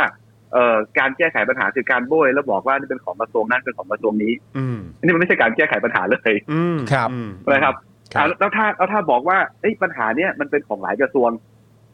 ทุกทุกทุกกระทรวงต้องทำร่วมกัน มันมีเรื่องที่น่าปวดใจอีกที่อีกเรื่องหนึงนะครับ อันนี้ก็เป็นอันนี้ผมเอามาจากข่าวนะ ผมไม่ ครับ ได้พูดเอง ครับ ผมไม่ได้ ครับ เออเองนะ ครับ เอ่อตอน 24 มกราคม 66 ครับ อ่ะทำไมทำไมผมต้องลงวันเป๊ะ ครับอื ๆทำไมผมต้องลงวันเป๊ะๆเพราะผมเปรียบเทียบไปตอนวันที่เรา อ่าอภิปรายตอนเปิดเรื่อง PM 2.5 ก็คือวันที่ 22 มกรา อืม คม 63 นะครับ ครับ เดือนมกราเนี่ยมันเป็นเดือนช่วงที่เดือนที่ฝุ่นหนักมาก อืม ครับ ๆใช่ไหมครับ ครับ อ่าตอนช่วงก่อนก่อนปลายปีประมาณตุลาพฤศจิกาธันวาเนี่ยจะหนักที่ภาคกลางที่กรุงเทพ อืม ครับ นะครับ แล้วมกรากุมภามีนาเนี่ยทางภาคเหนือเนี่ยจะฝุ่นหนักมาก อืม อย่างช่วงนี้นะค ครั รับ บ ตอนอ่า24 มกราคมปี 66 ครับ ทุกคนก็รู้แล้วว่าภาคเหนือฝุ่นหนักมากนะครับ แต่คอรมอครับ อนุมัติงบซื้อเครื่องบิน VIP 8.7 พันล้าน อืม นี่นี่ผมกำลังบอกว่านี่เป็นเรื่องที่ตลกร้ายมากนะ คุณเมื่อกี้คุณบอกว่าเอ้ยกระทรวงทรัพย์เนี่ยเราเราทำไม่ได้เพราะมันมีมันมันไปอยู่ในงานมันไปอยู่ในหลายกระทรวง อืม แล้วถ้าวันนี้คือประชุมคอรมอที่รัฐมนตรีนั่งกันครบทุกกระทรวง แล้วก็นายกนั่งอยู่บนหัวโต๊ะนะครับเฮ้ยคุณไม่เอะใจเลยเหรอคุณอนุมัติงบประมาณซื้อเครื่องบิน 8.7 พันล้าน แต่ในขณะเดียวกันเงิน 8.7 พันล้านเนี่ยเอาทำแบบเอาทำแบบแก้ไขปัญหาที่ต้นเหตุไม่ได้เลยนะ อืม คุณมาซื้อเครื่องฟอกอากาศดีไหม อืม ดีไหม อืม เงินก้อนเดียวกันเนี่ยทั้งที่คุณวันที่คุณนั่งพิจารณาอยู่เนี่ยข่าวคุณก็เห็นคุณหยิบมือถือขึ้นมาคุณถ่ายมือถือ คุณก็เห็นว่าภาคเหนือเนี่ย ฝุ่นมันเยอะขนาดไหน อืม ใช่ไหมครับ ครับ เออแล้วคุณคอรมอนั่งกันเต็มคุณอนุมัติงบแสนเจ็ดพันล้าน เอาไปซื้อเครื่องบิน ฮะ อันนี้อันนี้ เป็เรื่องที่แปลกประหลาด งบอันนี้นี่เยอะกว่างบของกรมควบคุมมลพิษอีกใช่ไหมฮะ ใช่ครับใช่ครับกรมควบคุมมลพิษได้สี่ร้อยกว่าล้าน หรือมันย้อนกลับมาเหมือนประเด็นที่ประยุทธ์พูดวันนี้ฮะว่าให้สนเอ่อให้ให้สนใจเรื่องกองทัพบ้างอะครับ อาจจะเป็นไปได้ อ๋อ เขามองว่ายังไม่พอหรือเปล่า เออ อันนี้อันนี้อยากถามไปของคุณนิติพล เพราะว่ามันมีคำตอบของอ่ากระทรวงมหาดไทยอย่างที่เราได้เมนชั่นขึ้นมาแล้วก็คือตัวอนุพงษ์เผ่าจินดาเนี่ยฮะเอ่อมันมีประเด็นเรื่องเออการประกาศเป็นพื้นที่ประสบภัยหรือไม่เนี่ย แล้วตัวคุณอนุพงศ์บอกว่าอยากให้เข้าใจว่ากรณีฝุ่น PM 2.5 ไม่รู้ว่าจะกำหนดด้วยค่า ด้วยอะไร ค่าอะไร อย่างภัย ครับ หนาวเนี่ยกรมอุตุนิยมวิทยาจะรู้ว่ามีกี่องศา จะหนาวกี่วัน ครับ แต่ PM 2.5 เป็นเรื่องยากที่จะกำหนดค่าว่าอย่างไรถึงจะเป็นเขตภัยพิบัติได้ อันนี้คุณนิติ ครับ พลเอ่อเห็นด้วยหรือคิดว่ามันสมเหตุสมผลไหมฮะการอ้างเหตุผลลักษณะนี้ อ่าผมว่ามันไม่สมเหตุสมผลที่สุดนะครับ คือตอนนี้คือพยายามจะเอาวิชาการมามากลบเหตุการณ์ที่มันเกิดขึ้นเฉพาะหน้า คือตอนเนี้ยคือมันไม่ต้องมันมันไม่ต้องดูแล้วนะครับ ว่ามันคือค่าอะไร ครับ นะครับ คุณแค่คุณอาคุณอาจคุณนั่งเครื่องบินไปเลยนะครับ จาก ฮะ กระทรวงมหาดไทยแล้วมาขึ้นเครื่องบินที่ดอนเมืองแล้วปะตรงดิ่งไปเชียงใหม่เลยครับ แล้วคุณก็ลงสนามบินมา คุณก็จามคุณก็ไอแล้วคุณมองขึ้นฟ้าไปเนี่ย ถ้าไปลงเชียงใหม่นะคุณมองไม่เห็นดอยสุเทพ อืม ถ้าคุณไป ค ล รับ งเชียงราย แล้วคุณนั่งรถต่อไปหน่อยไปลงแม่สายแล้วไปไปหาชาวบ้านที่เขามายื่นเรื่องเอ่อร้องเรียนที่เมื่อวานที่แม่สายนะครับ คุณจะเห็นเลยว่าฟ้ามันเป็นสีแดงไปหมดแล้ว อืม นะครับ คุณเห็นกับตาอยู่ตรงนั้น คุณถอดหน้ากากแล้วคุณลองยืนหายใจอยู่ตรงนั้นสักห้านาทีครับนี่คือหลักฐานที่ชัดเจนที่สุดแล้ว ครับ คุณไม่ต้องมาถามหาว่าเอาเอาจะเอาค่านั้นจะเอาค่านี้จะเอาค่านู้น อืม นะครับ มันเป็ คน รับ เรื่องที่มันเหมือนเป็นการแก้แก้ผ้าเหมือนแก้ตัวไป แล้วแล้วไม่อยากจะทำอะไรซะมากกว่า อืม นะครับ อืม โอ้ อืม นะครับเออเราได้ยินหลาย ๆ ครั้งจากการสัมภาษณ์ ครัเนี่บยนะครับ จะพูดถึงแบบเนี่ย ก็ต้องขอความร่วมมือกันด้วยประชาชนเนี่ย ครับ เออ โดยเฉพาะเกษตรกรทั้งหลายนะ หรือแม้กระทั่ง ครับ คนใช้รถใช้ถนนนะ เออ ก็ขอความ ครับ ร่วมมือกันด้วย เวลาเราได้ยินอะไรแบบเนี้ยครับ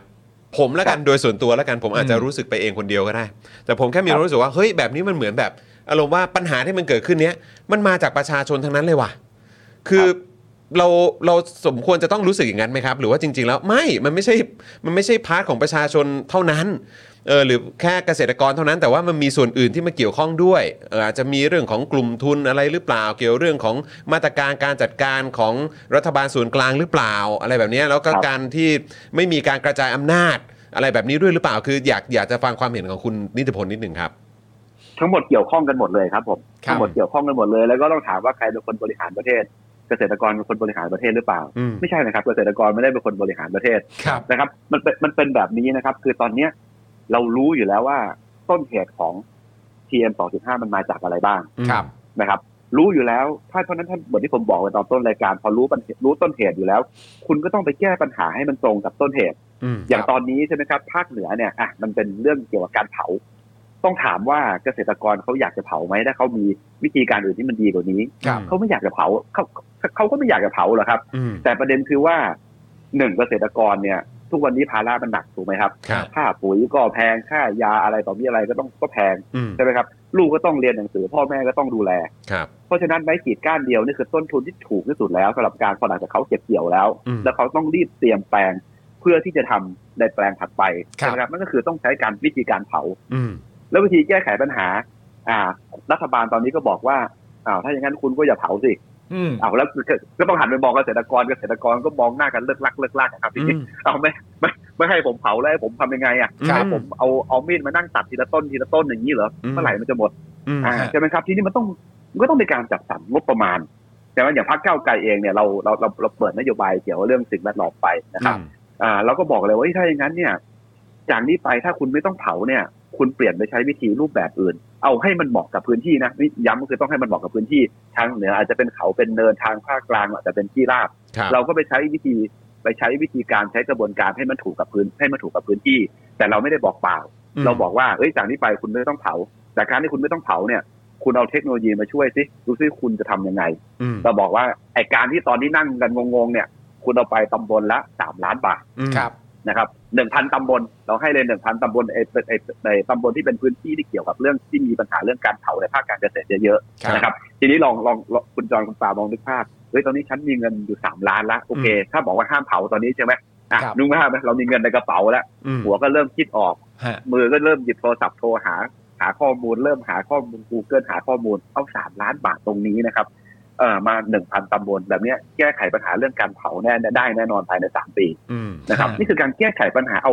ต้องไปแก้ที่ต้นขั้วของมันเลย อืม นะครับ ถ้าเป็นทางเหนือเนี่ยเขาเรียกว่าแก้ที่เกา อืม นะครับ ครับ แก้ที่เกาต้องไปแก้ที่เกาเกาคือต้นเหตุของปัญหาต้องไปแก้ที่เกา ครับ นะครับ อืม เออ แต่ดูตอนนี้เหมือนจะพยายามแก้กันที่ปลายเหตุกันซะมากกว่า อืม ใช่ครับ อืม ปลายเหตุมากๆเลยครับปลายเหตุมากๆ ผมดูในในเพจของ drama addict ใช่ไหมครับก็ ครับ ตอนนี้คือภาพ บนเป็นฝุ่นเต็มไปหมดเลยแล้วข้างล่างก็ฉีดน้ำกันอยู่ อื้อหือครับ ลอง ไม่ ดู ได้ ภาพ ช่วยเลยไม่ได้ช่วย มัน เลย ไม่ได้ช่วยอะไรเลย อืม เอาเครื่องปิดไปไปไปโปรยน้ำลงมามันก็มันก็แทบไม่ได้มันไม่ได้ช่วยอะไรเลยมันคือปลายเหตุมากๆ มันเป็นการทำแค่ว่าอ่ะฉันทำแล้วนะอย่าว่าฉันนะ อืม อ่ะ ก็ทำแล้วอ่ะ ทำแล้ว ใช่ไหมเออเราว่าก็ทำแล้วอ่ะ เออโอ้โหอย่าบ่นได้ปะ ทำแล้ว อืม ใช่ทำแล้วก็พอแล้วสิอ่ะ อืม เมื่อกี้เมื่อกี้ผมพูดถึงภาคการเกษตรไปแล้วนะครับ ทางเหนือเนี่ยทางเหนือเนี่ยถ้าคุณได้ตำบลละสามล้านบาทนะครับพันตำบลเนี่ยคุณแก้ไขปัญหาเรื่องการเผาได้แน่นอนเพราะคุณไปคิดเทคโนโลยีต่างๆ ได้ อืม ทีนี้ไปดูภาคอื่น เอา ครับ ดูภาคอื่นกันต่อเอายกตัวอย่างเช่นเอาตะวันออกก็แล้วกัน อืม ครับ ตะวันออกเนี่ยภาคอุตสาหกรรมเยอะใช่ไหมครับ อุตสาหกรรมเยอะสิ่งที่มันน่ากังวลมากที่สุดก็คือ เราไม่รู้ว่า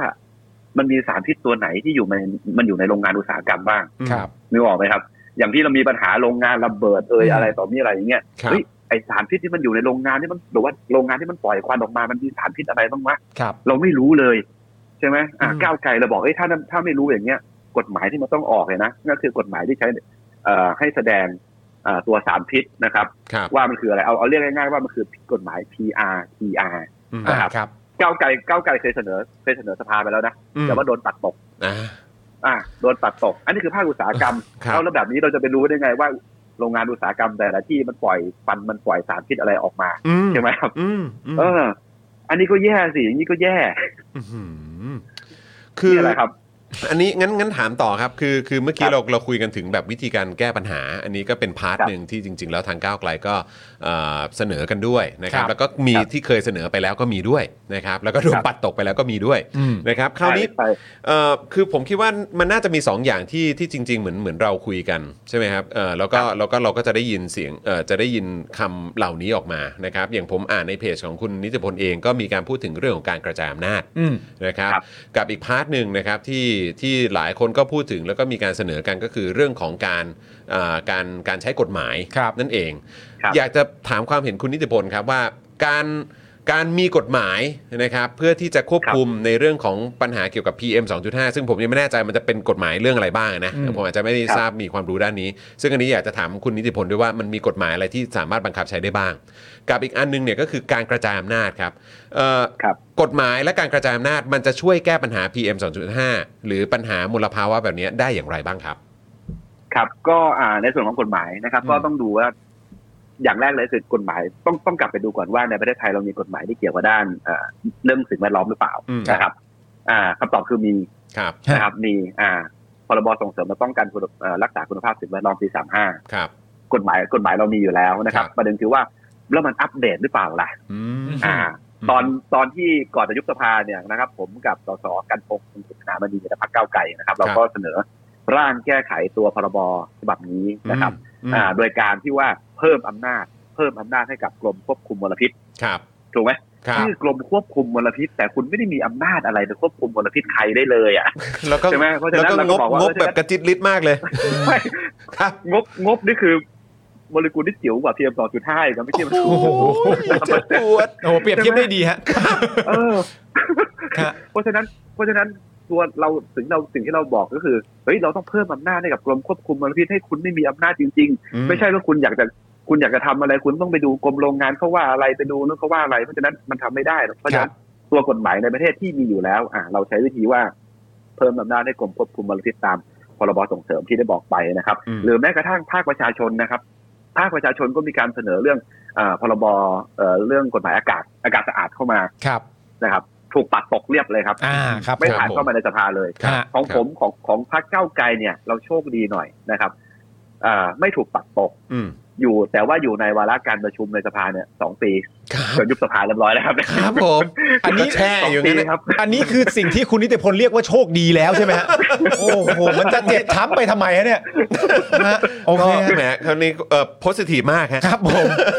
คือคือพยายามพยายามมองโลกในแง่ดีแล้วเพราะ โอ้ ตอนนี้ ดี ไม่ ค มี รับ อะไรแย่ได้กว่านี้แล้ว ครับครับครับ โอ้ ใช่ไหมครับ ฮะ อันอันนี้คืออันนี้คือกฎหมายในประเทศที่มันมีอยู่แล้วนะค ครั รับ บ ทีนี้ครับมันมีกฎหมายอีกฉบับหนึ่ง ที่มันน่าจะต้องทำออกมาแล้ว ผมว่าเลือกตั้งเข้าเอ่อแล้วพรรคก้าวไกลเราเราก็เราก็คิดตรงกันแล้วว่าคือเลือกตั้งกลับเข้ามาสมัยหน้าเนี่ยกฎหมายฉบับนี้จะเป็นกฎหมายที่เราจะยื่นเข้าไปแน่ๆนะครับนั่นก็ ครับ คือกฎหมายที่ใช้ในการควบคุมมลพิษข้ามแดน อืม ฮะ นะครับ อันนี้ประเทศไทยยังไม่มี ครับ นะครับ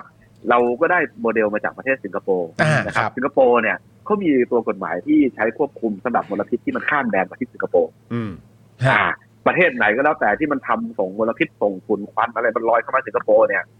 เขาปรับประเทศนั้นนะครับ ครับ วันละประมาณเอ่อวันละประมาณเกือบห้าล้านบาทนะครับ ต่อวันนะครับ ครับผม อ่าแล้วถามว่าเอ้ยคุณรู้ได้ไงมันข้ามมาจากไหนไอ้ฝุ่นไอ้ควันมันก็ลอยมาตามลมอ่ะเฮ้ยมันมีดาวเทียม อืมมันตรวจได้ เราใช้ข้อมูลจากดาวเทียม นช็ค เนี่ยมันตรวจได้ อืม ประเทศไทยก็มีประเทศไทยก็มีประเทศไทยเราก็รู้ว่าฝุ่นมันมาจากเพราะสปอตมันเริ่มจากตรงไหน ลมพัดมาตอนไหนเวลาไหนกี่โมง มันรู้มันตรวจสอบได้ ครับ นะครับ กฎหมายฉบับนี้เดี๋ยวอาพอเลือกตั้งกลับเข้ามาสมัยหน้าของพรรคก้าวไกลเราจะยื่นอ่าฉบับนี้แน่นอนนะครับ เราจะลงในรายละเอียดกันตอนนี้ก็พยายามเรียกว่าสมหัวคิดกันอยู่นั่นแหละนะครับ ครับ เพราะเพราะคุณคุณพิธาเองอย่างเพจของคุณพิธาเองก็หัวหน้าพักมันก็ได้มีการโพสต์เกี่ยวกับเรื่องนี้ด้วยเช่นกันนะครับอันนี้คือในส่วนของตัวกฎหมาย ครับ ในส่วนของตัวกฎหมายนะครับเอ่อส่วนที่สองเมื่อกี้เรื่องอะไรนะคุณจอห์น การกระจายอำนาจ เงความ ครับ ลืม อืม ครับ เออก ระจายอำนาจ ใช่ครับ สำคัญมาก อืม ๆ กระจายอำนาจสำคัญมากๆผมฟังตอนผมดูอยู่ตอนช่วงเริ่มต้นรายการ ครับ นะครับเอ่อรัฐมนตรีกระทรวงว่าการมหาดไทยที่ดูผู้ว่าทั้งประเทศ ค บ รั อบ กว่าเอ้าก็ก็มอบนโยบายไปแล้วสิคุณก็ทำสิ เขาบอกว่ามี ถูกไหม มีอำนาจอยู่แล้วก็ทำได้เลย มีอำนาจไปแล้วอ่ะอาจจะมีอำนาจถูกต้องอาจจะมีอำนาจครับ แต่สิ่งที่ขาดไปครับ คือความยึดโยงและความผูกพันกับพื้นที่ครับ อืม ครับ อืม ค ผู้ รับ ว่าเชียงใหม่ คุณเป็นคนที่ไหนครับ อืม ผู้ว่าเชียงรายคุณเป็นคนจังหวัดไหนครับ อืม ฮะ ถูกไหมครับ ครับ เขาไม่ได้อาจจะไม่ได้มีญาติ ไม่ได้มีพ่อคุณพ่อคุณแม่ ไม่ได้มีลูก ไม่ได้มีหลาน ไม่ได้มีคนที่รัก อยู่ในจังหวัดที่เป็นผู้ว่าราชการอยู่เลย ครับ ครับ นึกภาพไหมครับ คุณไม่มีความผูกพันใด ๆ เลย อืม คุณมีหน้าที่แค่ว่าเฮ้ยตอนนี้ช่วงฝุ่นเว้ยทำยังไงดีไอ้ยไปฉีดน้ำหน่อยแล้วกันเฮ้ยไปปลูกต้นไม้สักห้าต้นสิบต้นถ่ายภาพลงข่าวไปว่านี่ไงเราเพิ่มพื้นที่สีเขียวแล้วเรา อ่า ทำนู่นเราทำนี่แล้ว พอถึงเวลาปุ๊บก็ย้ายไปจังหวัดอื่น ฮะ ถ้าเราไม่กระจายอำนาจไปให้คนในพื้นที่ดูแลกันเอง เราไม่ให้มีการเลือกตั้งผู้ว่าราชการจังหวัด ครับ ถูกไหมครับ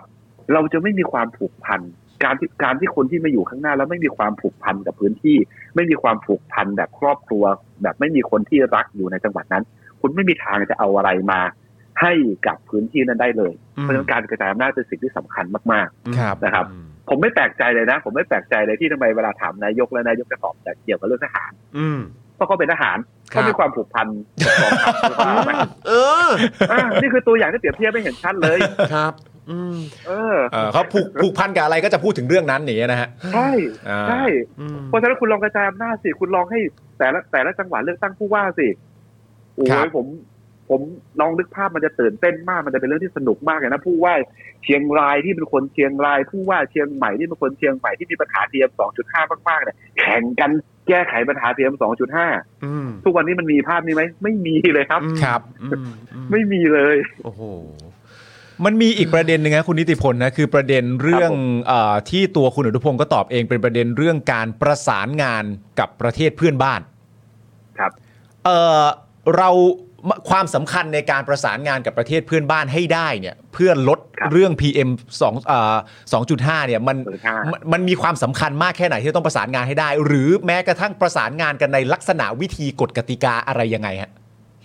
มีความสำคัญมาก ๆ แน่นอนครับ เพราะว่าพีเอ็มสองจุดห้า PM 2.5 นะครับ มันลอยขึ้นฟ้าถูก ครั ไห บ มแล้วมันก็มันก็มันก็เอ่อปลิวไปลอยไปลอยมาตามแต่ทิศทางของลมถูกไหมครับ เพราะฉะนั้นเนี่ยผู้ประสบภัยมันคือทุกประเทศที่ที่มันไปถึง ครับ อย่างแรกเลยเราก็ต้องอ่าเอาตัวเลขทั้งหมดที่มีแบ ครับ บเป็นวิทยาศาสตร์นะครับ ฮะ ข้อมูลดาวเทียม ทิศทางลมต่างๆ มาวางบนโต๊ะในการพูดคุยเจรจา ครับ ถูกไหมครับยุคนี้มันคือยุคของข้อมูลข่าวสารถูกไหมครับ เรามีข้อมูลข่าวสารที่เชื่อเชื่อถือได้แบบนี้แล้ว เอาตัวเลขมาเปิดแบบนี้แล้ว นี่คือการเริ่มต้นในการพูดในการคุยที่ดี ครับ นะครับ อ่า แล้วแล้วแบบนี้ในเมื่อมันมีตัวเลขที่มันชัดเจนแบบนี้ ฮะ อันที่หนึ่งแล้ว การพูดแบบมีวิสัยทัศน์ของผู้นำนะครับ ก็เป็นเรื่องที่สำคัญมากๆอีกเช่นกันนะครับ ถ้า ครับ ผู้นำที่มาจากประชาชนจริงๆด้วยภาพนะครับ สิ่งที่เขาจะพูดเขาต้องพูดถึงต้องพูดถึงประชาชน ครับ ใช่ไหมถ้าผู้นำที่มาจากไม่ใช่ประชาชนเขาก็จะพูดแต่เรื่องที่มันไม่ใช่ประชาชน อืม เพราะฉะนั้นข้อมูลที่เป็นวิทยาศาสตร์ที่พิสูจน์ได้ชัดเจน ซึ่งเรามีอยู่แล้ว ฮะ บวกกับวิสัยทัศน์ของความเป็นผู้นำที่มาจากประชาชนสองสิ่งนี้จะเป็นการแก้ไขปัญหาเรื่องฝุ่นควันข้ามแดนได้อย่างแน่นอนครับ ครับ เอ่อประเด็นที่หนึ่งที่คุณนิติพลนิติพลพูดมา อันนั้นผมว่าประเด็นที่หนึ่งไม่ยากฮะ อืม ครับ ข้อมูลทางวิทยาศาสตร์เนี่ยผมว่าไม่ยากครับ ไอ ประเด็นที่ 2 การมีวิสัยทัศน์หรือภาวะผู้นำที่ยึดโยงกับประชาชนเนี่ย อันนี้เอ่อทำไงดีฮะ คือแบบ ยังไงดีอะ เพราะว่าประเด็นที่หนึ่งเนี่ยอันนี้เห็นด้วยร้อยเปอร์เซ็นต์เนื่องจากว่าเมื่อมันเป็นข้อมูลทางวิทยาศาสตร์แล้วมากางรวมกันเนี่ยเวลาจะประสานงานร่วมกันอย่างแรก ๆ ก็คือว่าคุณทุกคนต้องยอมรับในข้อมูลนี้ก่อน แล้วเมื่อมันเป็นข้อมูลทางวิทยาศาสตร์ก็คือว่าคุณไปเบี่ยงหนีมันคุณไปหลีกหนีมันเนี่ยไม่ได้ อืม เมื่อยอมรับร่วมกันมันก็ประสานงานกันง่าย แต่ประเด็นที่ ใช่ครับ สองนี่ก็คือเออช่างมันเถอะฮะไม่เป็นไรหรอก ไม่รู้ยังไงดี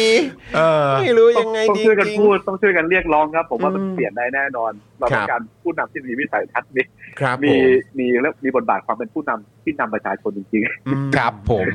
นะค ครั รับ บ อีกประเด็นหนึ่งเพราะว่าผมกับคุณจรพูดกันตอนต้นรายการเอ่อ ครับ ประเด็นเรื่อง PM 2.5เนี่ยครับซึ่งเป็นปัญหาแล้วก็เป็นเรื่องสุขภาพที่สำคัญกับประชาชนมากๆนะตอนนี้เนี่ยตามความเห็นของคุณนิติพลเนี่ยยุทธศาสตร์ชาติ 20 ปีช่วยไหมฮะ ๆ โอ้ยตอนนี้ 20นาทีก็ร้อไม่ไหวแล้วครับ 20ปีแล้วครับ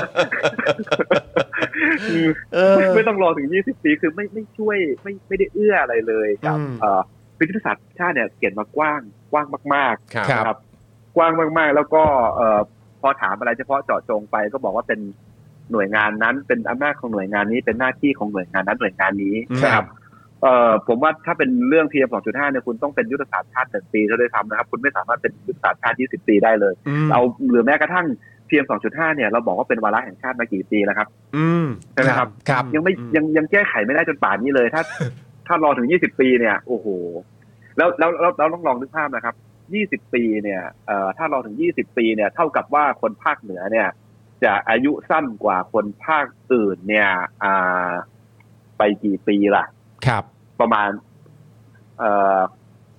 ยี่สิบปีก็ประมาณสิบกว่าประมาณสิบหกปี ครับ อืม นะครับเพราะมันอันเพราะตอนผมเคยอภิปรายในสภา ครับ ประมาณเคยอภิปรายในสภาไปแล้วนะครับ ว่าเอ่อคือคนภาคเหนือเนี่ยอายุเฉลี่ยของคนภาคเหนือตอนนี้เนี่ยที่ได้รับผลกระทบจากเรื่องเพียม2.5 เนี่ย ครับ จะอายุสั้นกว่าคนภาคอื่น 4 ปี อืม ครับ โอ้โห 4 ปีนะครับ โห เออ คนภาคเหนือจะอายุสั้นลงสั้นลงสั้นลงกว่าคนภาคอื่น เพราะฉะนั้นถ้ารอถึง 20 ปีเนี่ยคนภาคเหนือนี่น่าจะ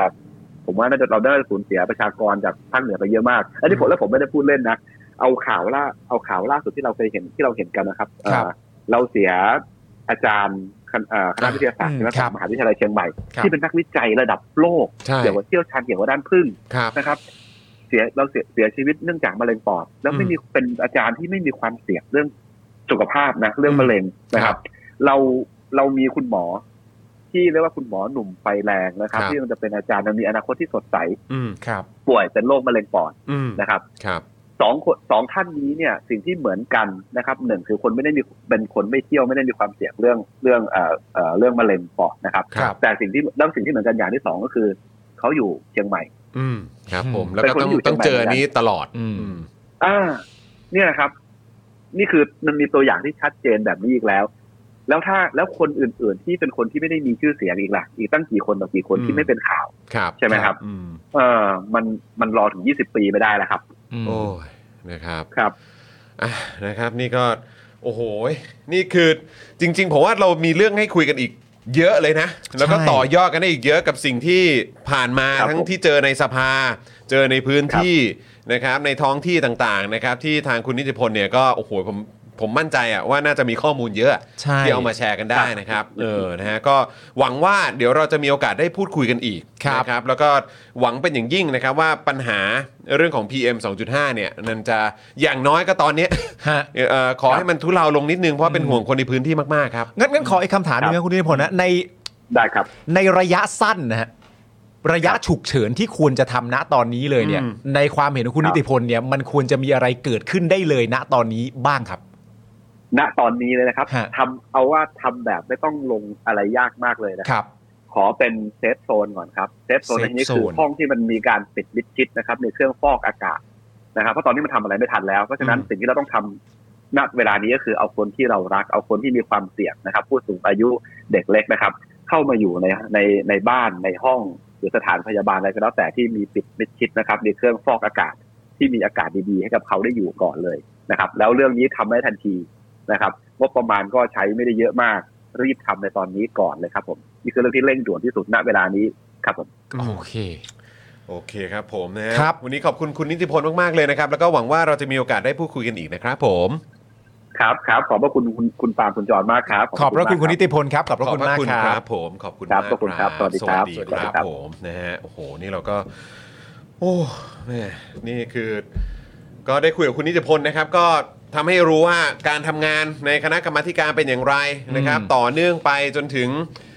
พิมพ์ออกมาเรียบร้อย ไป ใช่ วางอยู่ที่โต๊ะนายกและโต๊ะเหล่าครมทั้งหลายเรียบร้อยแล้ว ใช่ นะครับ แต่ทุกวันนี้ก็เป็นอย่างนี้ยแหละครับ คุณผู้ชมฮะและย้ำอีกครั้งหนึ่งนะครับ คณะกรรมาธิการวิสามันพิจารณาศึกษาแนวทางการแก้ไขปัญหาฝุ่นละอองขนาด PM 2.5 อย่างเป็นระบบเนี่ย อืม มันไม่ใช่คณะกรรมาธิการของฝ่ายค้านนะฮะ อืม มันเป็นคณะกรรมาธิการทั้งหมดนะฮะ ทั้งหมดของแบบทุกพักในสภาร วมตัวกันเพื่อจะมาศึกษาเรื่องนี้อะ ครับ ศึกษาเรื่องนี้เสร็จเรียบร้อยเนี่ยข้อมูลทั้งหมดไปวางอยู่หน้ารัฐบาลไปวางอยู่หน้าคอรมอแล้วอะ อืม การอภิปรายในวันนั้นที่เกิดขึ้นมาเสร็จเรียบร้อย เสียงไม่แตกเลยอะ ครับ แล้วทุกวันนี้ก็นี่คือสิ่งที่เราเจอฮะ ครับ อืม นะฮะ งั้นเอ่อระหว่างนี้เดี๋ยวคุณต้องบอกครูทอมก่อนว่าเดี๋ยวขอเลทนิดนึง อ๋อ นะครับ เดี๋ยวบอกครูทอมก่อนว่าขอเลทนิดนึง ใช่ นะครับ เพราะว่าเนื้อหาข่าวเรายังยังไม่จบ ครับ ขอสักประมาณสักเท่าไหร่ ทุ่มสี่ห้าได้ไหม เดี๋ยวลองลอง ทุ่ม บอก ทุ่ม ดู สี่ห้าแล้วกันนะครับนะงั้นเดี๋ยวระหว่างนี้นะครับ เดี๋ยวผมจะผมจะเอ่อขออัปเดตในประเด็นของนโยบายของพรรคการเมืองที่เขาเสนอมาดีกว่าว่าจะแก้ PM 2.5 อย่างไรนะครับ เริ่มที่พรรคชาติไทยพัฒนาก่อนไหมนะครับ ที่มีวราวุฒิศิลปะอาชา รัฐมนตรีว่าการกระทรวงทรัพยากร ธรรมชาติและสิ่งแวดล้อมอะนะครับ แล้วก็เป็นแคนดิเดตนายกของพรรคด้วย เขาก็บอกว่ามี 5 ข้อด้วยกันที่เป็นนโยบายในการแก้ PM 2.5 1. ส่งเสริมการใช้รถสาธารณะครับ 2. ครับ สร้างเศรษฐกิจสีเขียวครับ 3. ครับ พัฒนานวัตกรรมพลังงานสะอาดครับ 4. ครับ พัฒนาทุกจังหวัดให้น่าอยู่ มีสวนสาธารณะทั่วประเทศครับ 5. ครับ พัฒนาให้ประเทศไทยมีสภาพแวดล้อม และสภาพอากาศที่ดี มีป่าไม้แหล่งน้ำอุดมสมบูรณ์ครับ นี่คือนโยบายจาก วราวุฒิศิลปะอาชา ชาติไทยพัฒนาแคนดิเดตนายกครับผม และปัจจุบันเป็นต้องเรียกว่ารักษาการใช่ไหมเออ อใช่ครับ รักษาการรัฐรัฐมนตรี ครับ เอ่อกระทรวงทรัพยากรธรรมชาติและสิ่งแวดล้อมนะครับ คุณผู้ชมให้กี่คะแนนเต็ม 10 ให้กี่คะแนนครับ อ๋อ นี่จะให้คะแนนกันเหรอ ก็ลองให้คะแนนก่อนก็ได้ โอเค เออคุณผู้ชมคิดเห็นว่ายังไง ครั เต็ บ ม10 ให้กี่คะแนน ครับ นโยบายของพรรคพลังประชารัฐครับนะฮะหนึ่งส่งเสริมให้ใช้รถพลังงานไฟฟ้าทั้งรถยนต์ส่วนบุคคลและรถเมล์ครับ ครับ 2ครับผลักดันให้ปลูกต้นไม้ 1 ล้านต้น ในสวนสาธารณะในกรุงเทพ 3. ครับ ติดเครื่องฟอกอากาศยักษ์เหมือนปักกิ่งโมเดลครับ ครับ อ่ะโอเค ให้คะแนนเหรอ ให้คะแนนเท่าไหร่ ให้ ก็ คะแนน แล้วแต่คุณผู้ชมพักประชาธิปัตย์ครับ เรายังคงอยู่กับฝั่งของรัฐบาลนะครับ ครับ 1. ฟื้นฟูสิ่งแวดล้อมของคนกรุงเทพ ทั้งเรื่องน้ำและเรื่องอากาศ อืม 2. ผลักดันการออกกฎหมายอากาศสะอาดที่ค้างอยู่ในสภา 3. คุมเข้มรถที่เข้ามาในกรุงเทพ 4. คุมเข้มการก่อสร้างครับ อืม เป็นสไตล์คุมเข้มนะ คุม โดย เข้ม มาก ครับ เป็นสไตล์คุมเข้มเข้มๆนะ คุมเข้มครับ คุมเข้มเข้ม อ่ะมาที่พักพูดแล้วทำกันมางดีกว่า ๆภูมิใจไทย ภูมิใจไทยครับ อืม 1. รถเมล์ไฟฟ้าเรือไฟฟ้าทำให้ครอบคลุมทั้งกรุงเทพ ว้าว 2. ติดโซล่ารูฟฟรี ลดโลกร้อนทุกครัวเรือน อันนี้ก็อยู่ตามป้ายนะ 3. วินมอเตอร์ไซค์ไฟฟ้าคันละ 6,000 บาทครับ ให้ผู้ขับขี่ทุกคนสามารถเปลี่ยนมาใช้รถมอเตอร์ไซค์ไฟฟ้าในราคาที่เอื้อมถึงครับ เหรอ ครับอ้าวชาติพัฒนากล้าบ้างดีกว่า เอ้ย กล้าเลย นะคุณกรณ์ครับ กล้าเลยคุณกรณ์กล้าไป หนึ่งครับพันธบัตรป่าไม้ครับ ทำอะไรอ่ะ อันนี้คงต้องไปดูรายละเอียดนะครับ ว่าพันธบัตรป่าไม้นี่คือยังไงสองครับเพิ่มเอ่อเพิ่มพื้นที่ป่าในประเทศให้ได้ 40% 40%ของพื้นที่โดยรวมสามครับเพิ่มพื้นที่ป่าที่ถูกบุกรุกจากการเผาป่าทำเป็นไร่ข้าวโพดครับ เพิ่มพื้นที่ป่าที่ถูกบุกรุกจากการเผาป่า เพื่อไปทำเป็นไร่ข้าวโพดอืมนะครับ แล้วไร่ข้าวโพดมันจะกลับเข้าปัญหาเดิมไหม ไม่รู้ โอเค ไม่รู้เหมือนกันนะครับ อ้าวไทยสร้างไทยบ้าง ไทยสร้างไทยบอกว่ามี 1. แก้ปัญหารถควันดำ 2. ใช้มาตรการ work from home 3. สนับสนุนให้ประชาชนเข้าถึงหน้ากาก N95 เพื่อป้องกันตัวเองจากมลพิษ เลิกเก็บภาษี N95 ของเพื่อไทยครับ 1. ห้ามเผาป่า เผาไร่จริงจัง 2. เจรจากับประเทศเพื่อนบ้านและเอกชนไทย ห้ามเผาไร่จริงจัง ครับ 3. เปลี่ยนรถเมย์กทมหลายพันคันเป็นรถไฟฟ้าโดยเร็วที่สุด อืม 4. คุมเข้มรถปล่อยควัน โรงงานปล่อยมลพิษไซต์งานก่อสร้าง อืม 5. ทำไทยเป็นศูนย์ผลิตรถไฟฟ้า ดันราคาลง คนใช้รถไฟฟ้ามากขึ้น อืม และ 6 ครับ ผลักดันกฎหมายอากาศสะอาดครับผม ครับผลักดันกฎหมายอากาศสะอาดที่มันค้างอยู่ตอนนี้ ที่ นะ มันค้างอยู่นะครับนะฮะก็ทางเพื่อไทยก็เอ่อมีเอ่อนโยบายดังต่อไปนี้นะครับ อย่างที่เล่าให้ฟังไป ครับ คราวนี้มาถึงก้าวไกลนะครับ 1. ป้องกันการเผาเปลี่ยนก๊าซเรือนกระจกเป็นรายได้กำจัดการเผาภายใน 3 ปี งบปรับตัวตำบลละ 3 ล้านบาท 1,000ตำบล นะครับ 2. เปลี่ยนการเผาเป็นเงินในกระเป๋าเกษตรกร งบอุดหนุนปลูกข้าว เปียกสลับแห้ง แทนการเผา สร้างอุตสาหกรรมแปรรูปฟางข้าว และสั่งข้าวโพดแทนการเผา 4. เออ3ครับ โทษทีครับ 3 นะครับ ส่งเสริมขนส่งสาธารณะ อืม 4. ตรวจสภาพรถยนต์ฟรีปีละครั้ง 5. ตรวจวัดสภาพอากาศเตือนภัยให้เร็วตามมาตรฐานสากล 6. แก้ปัญหาฝุ่นควันข้ามแดน ผลักดันพรบอากาศสะอาด ซึ่งมีการกำหนดโทษของผู้ที่ปล่อยควันพิษ ข้ามพรมแดน รวมไปถึงการลงโทษบริษัทไทย และบริษัทต่างประเทศ ซึ่งมีส่วนก่อให้เกิดมลภาวะแก่ประเทศไทยครับ นะฮะทั้งนี้นะครับได้พยายามหานโยบายการแก้ปัญหามลพิษ และฝุ่น PM 2.5 ของพักรวมไทยสร้างชาติแล้วนะครับ ครับผม เราได้พยายามแล้ว พยายามแล้ว แต่ไม่พบข้อมูลใด อืม ๆนะครับจึงได้อินบ็อกซ์ไปถามที่เพจ รวมไทยสร้างชาติ แล้วก็ได้รับคำตอบว่า ทางพักมีแนวนโยบายด้านสิ่งแวดล้อมที่จะแถลงรายละเอียดเร็วๆนี้ ติดตามได้ทางช่องทางต่างๆ ครับ เราตามนะ ขอบคุณทีมงานของเราด้วย เราตามแล้ว เจ็บจนมาก เขเขาตอบมาว่าทางพักมีแนวนโยบายด้านสิ่งแวดล้อมที่จะแถลงรายละเอียดเร็วๆนี้ ติดตามได้ทั้งช่องทางต่างๆนะครับ ครับ ก็คุณผู้ชมก็รอหน่อยไหวไหมอะ อืมเราไหวไหม รอไหวไหมเขาบอกว่าเรื่องสิ่งแวดล้อมอะคุณผู้ชม ครับ ก็คิดภาพที่คุณผู้ชมเจออยู่นะตอนนี้อะก็ก็รอหน่อยละกันนะคครัรับ บ ผมรายละเอียดก็เร็วๆนี้ ก็เดี๋ยวเดี๋ยวได้ได้ได้คงได้รู้กันก็รอหน่อยฮะรอหน่อย รอหน่อยนะอืมนะ แต่เท่าที่ฟังมานะตอนนี้เนี่ยก็รู้สึกว่าจะมีเพื่อไทยกับก้าวไกลนะที่จะพูดประเด็นเรื่องเพื่อนบ้านด้วยอะ ใช่ นะครับผม ถูกต้องครับผม อันอื่นก็จะเป็นแนวทางในประเทศนะ ครับ อันนี้มีเพื่อนบ้านแถมเข้าไปด้วย โอเค เป็นไงครูทอมตอบไหม ครูทอมบอกว่าน่าจะได้แต่ว่าก็อาจจะได้สักระยะที่ไม่นานมาก เพราะว่าณตอนนี้เตรียมของอยู่ที่ศูนย์เศรษฐกิจแล้ว เอาเหรอ เอ อ๋อ อ โอเค จังหวะ โอค เตรียมของอยู่ โอเค งั้นเดี๋ยวเราอาจจะโทรไปไวกว่านี้ไหมเอ้ยหรือโทรเลยไหม โทรเลยก็ได้ โทรเลยแล้วกัน อ่า บอกครูทอมว่าเดี๋ยวโทรเลยแล้วกันนะครับนะเดี๋ยวจะได้คุยเลยแล้วก็ยังเหลืออีกหนึ่งข่าวนะครับคุณผู้ชมนะครับ ยังไม่อยากให้ไปไหนกันนะครับ เพราะว่ามีอีกประเด็นหนึ่งก็คือกกตสายแทบไหมนะครับ ใช่ คนไม่รู้วันเลือกตั้งล่วงหน้านะครับ ขั้นตอนลงทะเบียนสับสนนะครับ แล้วก็มีข่าวอัปเดตมาอีกหนึ่งข่าวนะครับ เดี๋ยวบอกคุณทอมเลยเนอะเดี๋ยวเดี๋ยว ครับ เดี๋ยวโทรไปเลย ครับ ศูนย์ทนายความเพื่อสิทธิมนุษยชนรายงานว่าตอน5โมง40 ครับ มีศิลปินถูกจับกลุ่มขณะพ่นกำแพงเป็นข้อความ 112 บริเวณกำแพงวัดพระแก้วนะครับ แล้วครับ เดี๋ยวเราจะมาอัปเดตรายละเอียดตรงนี้เพิ่มเติมกันอีกทีนะครับ ครับผม นะฮะอ่าโอเค เดี๋ยวรอครูทอมตอบก่อนแล้วกันเนาะ ได้ได้ เออ ได้ นะครับ ถ้าเกิดครูทอมตอบเนี่ยก็จะได้แบบว่าเอ่ออัปเดตให้เลยนะครับ เอองั้นงั้นผมอัปเดตระหว่างที่รอครูทอมผมอัปเดตต่อเลยแล้วกันนะครั ได้ได้ ว่า ได้ครับ เอ่อตรงที่ศูนย์ทนายความได้เอ่ออัปเดตมาเนี่ยนะครับ บอกว่าจากกรณีเดียวกันนี้เนี่ยนะครับ มีเด็กหญิงวัย 14 ปีถูกจับกลุ่มอีกรายหนึ่งด้วย เบื้องต้นเนี่ยยังไม่ทราบสาเหตุ ต่อมาผู้ถูกจับกลุ่มทั้งสองรายถูกควบคุมตัวอยู่ที่สอนอพระราชวัง ล่าสุดนะครับ ตอนทุ่มหนึ่งเนี่ยนะครับเมื่อ 20 กว่านาทีที่แล้วเนี่ยชายศิลปินถูกย้ายตัวไปที่บกน 6 โดยเจ้าหน้าที่ตำรวจไม่ยอมให้ทนายความเข้าพบผู้ถูกจับกลุ่ม ส่วนผู้ถูกจับกลุ่มซึ่งเป็นเด็กหญิงยังถูกคุมตัวอยู่ที่สอนอพระราชวังนะครับ ครับ นั่นแหละครับคุณผู้ชม ครับผม อ่ะถ้าตอบบอกผมนะ ได้ นะครั ได้ บ ได้ อ่ะแล้วก็เอ่อ จริง ๆ อันนี้ไม่ยาวนะ เราเข้าก่อนได้เลยนะ ประเด็นเรื่องกกตอ่ะ เอ่อกกตอาจจะใช้เวลา อาจใช้ นิดนึง เวลา ครับใช่ครับ งั้นผมอัปเดตในภาคของนักกิจกรรมที่ เอา ถูก เชิญ ดำเนิน ฮะเชิ ค ญ ดี ฮะ ก่อน เชิญ ละกัน ครับ นะครับ ข้อมูลจากศูนย์ทนายความเพื่อสิทธิมนุษยชนนะครับ ระบุว่าปัจจุบันเนี่ยนะครับมีผู้ต้องขังทางการเมือง 8 คนนะครับ ที่ยังถูกคุมขังระหว่างการต่อสู้คดีนะครับ ก็คือคุณคทาธรนะครับที่ถูกขังมา 351 วัน คุณธีรนัยถูกขังมา 41 วัน คุณชัยพรถูกขังมา 41 วัน คุณทัศพงศ์ถูกขังมา 27 วัน คุณชนะโดนถูกขังมา 12 วัน คุณอานนท์ถูกขังมา 4 วันนะครับ คุณหินนะครับเยาวชนอายุ 19 ปีถูกขังที่สถานพินิษมา 4 วัน คุณวุฒิถูกขังมา 1 วันนะครับหลังจากที่เมื่อวานศาลไม่อนุญาตให้ประกันตัวคุณวุฒินะครับหลังถูกฟ้องในคดีม .112 และและพรบคอมพิวเตอร์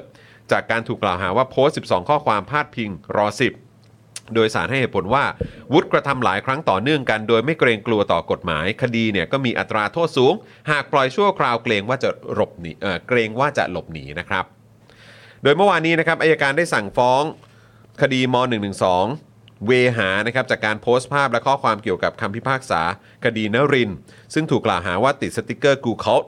บนรูปรอ 10 เมื่อวันที่ 4 มีนาคม 65 โดยคำฟ้องระบุจำเลยมีเจตนาทำลายสถาบันพระมหากษัตริย์ทำให้ประชาชนเสื่อมศรัทธาครับ ต่อมาศาลให้ประกันตัวเวหานะครับ โดยใช้หลักทรัพย์ประกันเป็นเงินสดจำนวน 90,000 บาท จากกองทุน ราษฎรประสงค์ พร้อมทั้งกำหนดเงื่อนไขห้ามมิให้กระทำการใดที่มีลักษณะตามที่ถูกฟ้องอีกด้วยนะครับ ขณะที่วันนี้นะครับศาลอาญาพิพากษา ในคดีม็อบ 2 พฤษภา 64 ของกลุ่มรีเดม ที่ชุมนุมหน้าศาลอาญาเรียกร้องให้ปล่อยตัว 7 นักกิจกรรมที่ถูกขังในคดีม .112 ขณะนั้น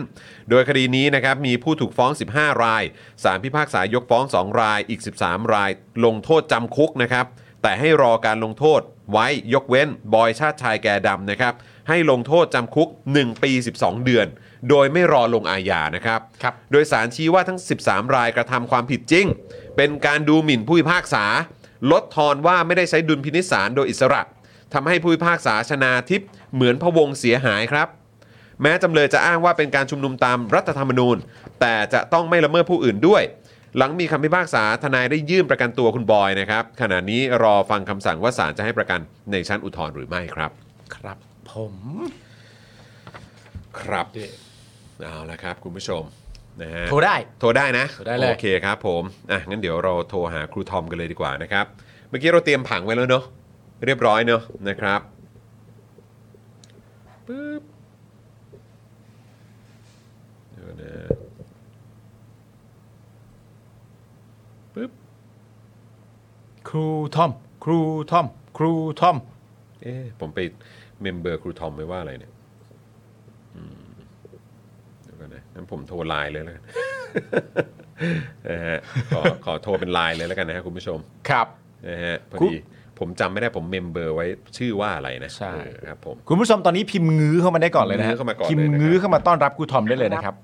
สวัสดีครับครูทอม สวัสดีครับ ผม ครูทอม สวัสดีครับผม ครูทอมสวัสดีครับ ครูทอมครับ ตอนนี้เขา สวัสดีครับ งื้อกันทั้งช่องแชทเลยนะครับเนี่ย ตายแล้ว ตายแล้วยินดีครับ ยินดีที่ทุกคนได้เงื้อร่วมกันนะครับ ตอนนี้ผมอยู่ที่ศูนย์สิริกิตครับ วันนี้มาเซตอัพบูธงานหนังสือ เรียบร้อยนี่แล้วก็รูปที่เราใช้อ่าอยู่ตรงนี้เนี่ยเป็นรูปครูทอมกับเสาหลักนะฮะ เป็นลูกครูทอมสมัยเสาหลัก เยี่ยมเลยครับ เป็นเรื่องราวดีๆ ซึ่งวันเกิดเสาหลักไปเมื่อวันที่ 26 เอง เมื่อไม่นานมานี้เอง อ่า เออ ใช่ นะค เมื่ รั อบ วันที่ 26 ครับ ก็ยังไงขอแฮปปี้เบ t ร์ a เดย์ย้อนหลังให้เสาหลักเป็นที่รักด้วย ครับผมครับผม เอาครูทอม พวกเราคิดถึงครู ครับ ทอ ผม ม มากเลยนะค คิดถึงเช่ รั น บ กันครับ นะฮะแล้วก็แน่นอนเอ่อใครที่มีโอกาสก็จะไม่พลาดแน่นอนที่จะไปหาแล้วก็ไปเจอครูทอมไปเยี่ยมเยียนที่บูธของ Avocado Books ที่งานสัปดาห์หนังสือแห่งชาติด้วยนะครับ ครับผม นะฮะครูทอมเล่าถึงงานสัปดาห์หนังสือรอบนี้หน่อย แล้วก็ความน่าตื่นเต้นของบูธ Avocado Books ครับ อืมโอ้อันนี้เล่าถึงภาพรวมของงานก่อนนะครับ อืม งา ครั น บ หนังสือครั้งนี้ผมรู้สึกว่าความน่าสนใจก็คือว่าเขาอ่าทางทางผู้จัดงานนะครับ สมาคมผู้จัดทีมเนี่ยเขาพยายามจะอ่ากระตุ้นให้คนเนี่ยสนใจการอ่านหนังสือมากขึ้น แล้วก็ ครับ กระตุ้นให้คนออกมาเล่ามากขึ้นว่าตัวเองเนี่ยอ่านหนังสืออะไรยังไงบ้างเขาเลยพยายามจัดเป็นทีม book influencer อืม เพื่อให้แบบ อ่าฮะ คนอยากจะชวนกันอ่าน คือเหมือนกับว่าอ่าในช่วงไม่กี่ปีที่ผ่านมานี้ครับ ที่ต่างประเทศอย่างฝั่งอเมริกาฝั่งอังกฤษเนี่ยเขาจะแบบคนเยอะมากเลยที่มาแชร์เรื่องราวการอ่านอย่างใน t ิ k t o k เอง อืม อะ่ะเขามีบุ๊กต็อกเกอร์ เฮ้อ ของต่างประเทศอ่าเขาเรียกตัวเองว่าเป็นบุ๊กต็อกเกอร์เลยที่แบบ BookToker รีวิวหนังสืออย่างเดียวคน เออ เยอะมาก โอ้ แล้วในร้านหนังสือใหญ่ ๆ ทั้งที่อเมริกาที่อังกฤษเขาจะมีเป็นโซนบุ๊กต็อกโดยเฉพาะเลย เฮ้ย หนังสือที่มีการแนะนำพูดถึงใน t ิ k t o k ล้อ เนี่ย เหรอ คือแบบ ฮะ คือแบบโอ้ยที่ต่างประเทศมันบูมกันมาเยอะมากแล้ว แล้วก็ปีเนี้ยทางสมาคมผู้จัดทีมที่จัดงานหนังสือเนี่ยนะครับ ก็เลยเพิ่งจะมาพยายาม กระตุ้นประเด็นนี้ แล้วก็เขาก็มาร่วมกับทาง t ิ k t o k ด้วย นะครับ โปรโมทให้คนเนี่ยมาแชร์เรื่องราวเกี่ยวกับการอ่านแชร์หนังสือกันมากขึ้นนะครับ เพื่อให้เอ่อคนเนี่ยได้รู้สึกว่าเออหนังสือเนี่ยมันเข้าถึงง่าย แล้วมันก็มีหลากหลาย แล้วก็ให้เห็นว่าเออคนก็ยังอ่านหนังสือกันเยอะอยู่ โอ้ย นั่น แต่ แหละ นี่ ครัก็บอันนี้คือความ ก็เข้าทางครู น่สนใจ ทอมนะ เพราะครูทอมก็เป็นติ๊กต็อกเกอร์นะ ใช่ เออใช่ไหมฮะ ก็ เออ นิดนึงนิดนึง แหมนิดนึงอะไรเรา นิดนึงไม่ได้เราเราเรียกว่าเบอร์ต้นๆดีกว่า เบอร์ต้นๆเลยดีกว่า ขายแล้ว นะครับนี่ เบอร์ต้น เพราะฉะนั้นก็ดีเลย เพราะว่าก็จริง ๆ แล้วคนไทยก็ใช้ Tik t o อกกันเยอะ ครับ นะครับแล้วถ้าเกิดว่ามีการรีวิวหนังสือกันนะครับมันก็อาจจะเป็นการส่งเสริมการอ่านให้กับคนไทยได้มากขึ้นด้วยเหมือน ค กัน รับ เนาะ ผม ใช่ ครูทอม ครับ ครั้งนี้นี่คือตั้งแต่วันไหนถึงวันไหนนะครับ ขอขอวันอีกทีได้ไหมฮะ งานจัดตั้งแต่วันที่ 30 นะครับผม 30 มีนาถึง 9 เมษาครับ ครับ อืมโอเค วันที่ 30 เนี่ยนะครับ จะเปิดให้ประชาชนทั่วไปเข้าได้ตอน 5 โมง 5 โมงเย็นนะครับ แล้วก็วันอื่นๆ เนี่ยจะเริ่มเปิด 10 โมงนะครับ แล้วก็ 3 วันแรกเนี่ยจะเปิดถึงเที่ยงคืนเลยครับผม โอ้ ก็ ครับผม สามารถมากันได้ สามวันแรกถึงเที่ยงคืนเดินกันเพลิน เออโอ้โหดีเลยนะครับ จำนวนวันในครั้งนี้นี่เท่ากับครั้งที่แล้วที่ครูทอมไปไหมฮะ ๆ เข้าแบบผมว่าน่าจะพอๆกันนะครับ น่าจะ ไม่แน่ใจ พอๆกัน เหมือนกันอาจจะเหลื่อมกันวันหนึงอย่างเงี้ย อ่า แล้วเป็นไงครับเรื่องของสถานที่เริ่มมีความคุ้นเคยหรือยัง แล้วก็เอ่อรู้สึกยังไงบ้างกับการกลับมาอยู่ที่เอ่อศูนย์ประชุมอีกครั้งหนึ่งต่อเนื่องกัน คือครับคือผมว่าการมาจัดที่ศูนย์สิริกิตเนี่ยนะครับ อืม ก็มันมันสะดวกว่ามันเดินทางสะดวกก็ ครับ คือมารถไฟใต้ดินปั๊บถึงเลย เดิน นะ แล้วมันทะลุเข้ามาเลยถึง ใช่ เลย อืม มันว่าสะดวกมาก ฮะ นะครับ เออ นั่นแหละ อัก็าจ ครับ เวิ แล้ ร์ ว ดี ก็ เหมือนนอ่ะคราวคราวคราวนี้ขอ ใช่ ขอวนกลับมาที่ Avocado ครับ Books ผม หน่อย อ่า ใน ครับ บูธเอ่อของ Avocado Books ในปีนี้เนี่ย ครับ นะครับในงานครั้งนี้เนี่ยจะมีอะไรให้ติดตามกันบ้างครับ เออ อ่าสำหรับหนังสือใหม่นะครับ ก็มีสี่เล่มนะครับ สี่เล่ม สี่เล่มเลยเหรอ ใช่สี่เล่มรอบนี้มาสี่เล่มครับผม เออ จริงๆมีเล่มเล่มหนึ่งที่ออกทำเสร็จไวแล้วก็ออกมาแล้วเมื่อเดือนเดือนที่แล้วนะครับ อืม ก็ยังนับนับเป็นเล่มใหม่อยู่นะครับ ค ก็ รับ คือ ผม ทัวร์คนบาปกับคำสาปฟาโรห์นะครับ ทัวร์คนบาป ทัวร์คนบาป ใช่ กับอะไรนะกับคำสาป คำสาปฟาโรห์ คำสาปฟาโรห์ โอ้โห ใช่ครับ ทัวร์คนบาปว่ะ ใช่อันเนี้ยสำหรับใครที่แบบสนใจเรื่องเกี่ยวกับประวัติศาสตร์อียิปต์นะครับ ก็เล่มนี้เลยก็คือเล่าเรื่องประสบการณ์การไปทัวร์อียิปต์ของแก๊งคนไทย 22 ชีวิตที่บังเอิญไปด้วยกันนะครับซึ่งผมเป็นหนึ่งใน 22 ด้วย อ่า นะครับแล้วก็ไปผจญเรื่องราวต่างๆ มากมายนะครับ เมื่อ 3 ปีที่แล้ว ถ้า เออ ใครจำก็ได้ก็จะมีแฮชแท็กที่ติดเทรนด์อันดับหนึ่งในทวิตเตอร์หลายวันก็คือแฮชแท็กอียิปต์อีสัตว์นะครับ จำได้จำได้จำ จำได้ ได้จำได้ อ่ะ จำได้จำได้ เอามาต่อยอดเป็นหนังสือพร้อมกับ โอ้ แทรกเกร็ดประเด็นสาระความรู้มากมายในเล่มนี้ ซึ่งสนุกมากภาพสวยด้วย โอ้ นะครับ ก็อ่าน้องปันปันยีมาวาดภาพประกอบเพิ่มให้ด้วย โอ้โห นะครับ อ่า ก็คือเรามีภาพภาพถ่ายละภาพถ่ายก็ อืม สวยละแต่เราวาดเพิ่มไปเพื่อปรับมูดแอนโทนให้มันเข้ากับเรื่องมากขึ้น อ่า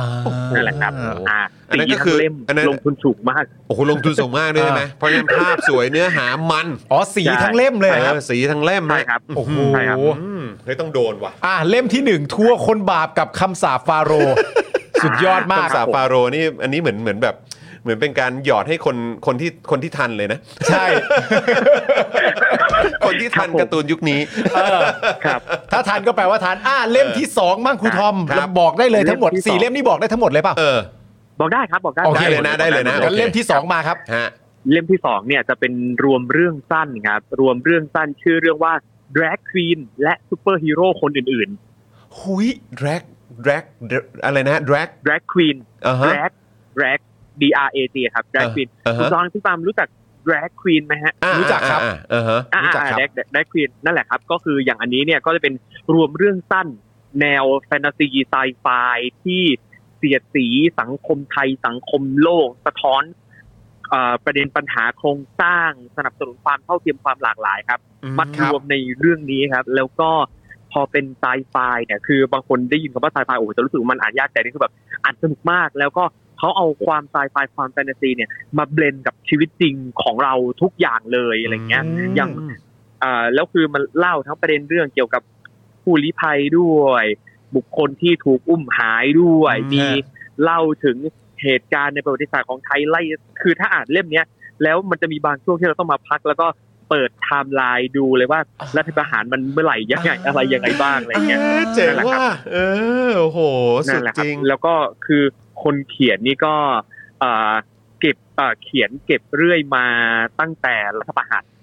คอสชครับ ตั้งแต่ อ๋อตั้งแต่ 57 นะ ใช่ เออ ใช่ครับใช่ครับ โอ้โห 57 ว้าว นั่นแหละครับผม เจ๋งอะ ไล่เก็บมาเรื่อยๆ ใช่ แล้วก็คนเขียนเนี่ยเคยได้รางวัลชนะเลิศเอ่อเขียนเรื่องสั้นวิทยาศาสตร์ของไทยด้วยนะครับ แล้วก็มาเขียนเรื่องนี้สนุกมาก แล้วคืออย่างบางเรื่องผมอ่านแบบอุ้ยมันอะไรมันขนาดนี้เนี่ย อย่างอย่างเช่นแบบคืออย่างอย่างที่บอกว่ามันมีกลวิธีการเล่าแบบหลายอย่างมาก ฮะ บางเรื่องเล่าแบบมีความเป็นประเด็นแบบเอ่อเมโลดราม่าเหมือนละครน้ำเน่าหลัง อืม ข่าว ดาราตบกัน แต่ก็ยังใส่ความไซไฟลงไปที่ มันแสแสดงถึงประเด็นเรื่องความหลากหลายความเท่าเทียมอะไรเงี้ยคือแบบอุ้ยน่าสนใจมาก หลายเรื่องเลยครับผม โอ้โห นี่เดี๋ยวเรา อว เดี๋ยว กาศ เดี๋ย ก็ ว มี AI ก็มาอะไรเงี้ย เนี่ยเนี่ยเดี๋ยวเดี๋ยวเดี๋ยวเดี๋ยวเราจะเอาปกขึ้นให้ดูนะครับ ให้คุณผู้ชมได้ดูกันนะครับ ครับ นี่ก็คือ drag queen นะ และซูเปอร์ฮีโร่ ใช่ครับ คนอื่นๆนะครับ อันนี้ก็ ใช่ คือ ครับ เป็นเป็นภาพปกนะครับ น่าโดนเลย ครั นะ บ เนี่ย เท่มากเลย โอ้ อะ ใช่ สุด ครับ ยอดสุดยอด ก็ก็คืออย่างอย่างเล่มนี้เนี่ยนักเขียนก็คือแบบยืนหยัดอยู่ข้างประชาธิปไตยมาอย่างนานนม แล้วก็คนที่วาดภาพประกอบให้ก็คือคุณภูผู้ อืม นะครับ ซึ่งคุณภูผู้เองเนี่ยก็ถ้าถ้าถ้าใครได้ไปตามโซเชียลมีเดีย ฮะ ของคุณภูผู้เนี่ย ก็จะเห็นว่าก็เดือดอยู่เหมือนกันเรื่องการเมือง อ๋อ แทบแทบไม่เจอการลงผลงานละสบายอย่างเดียว เยี่ยงนั้น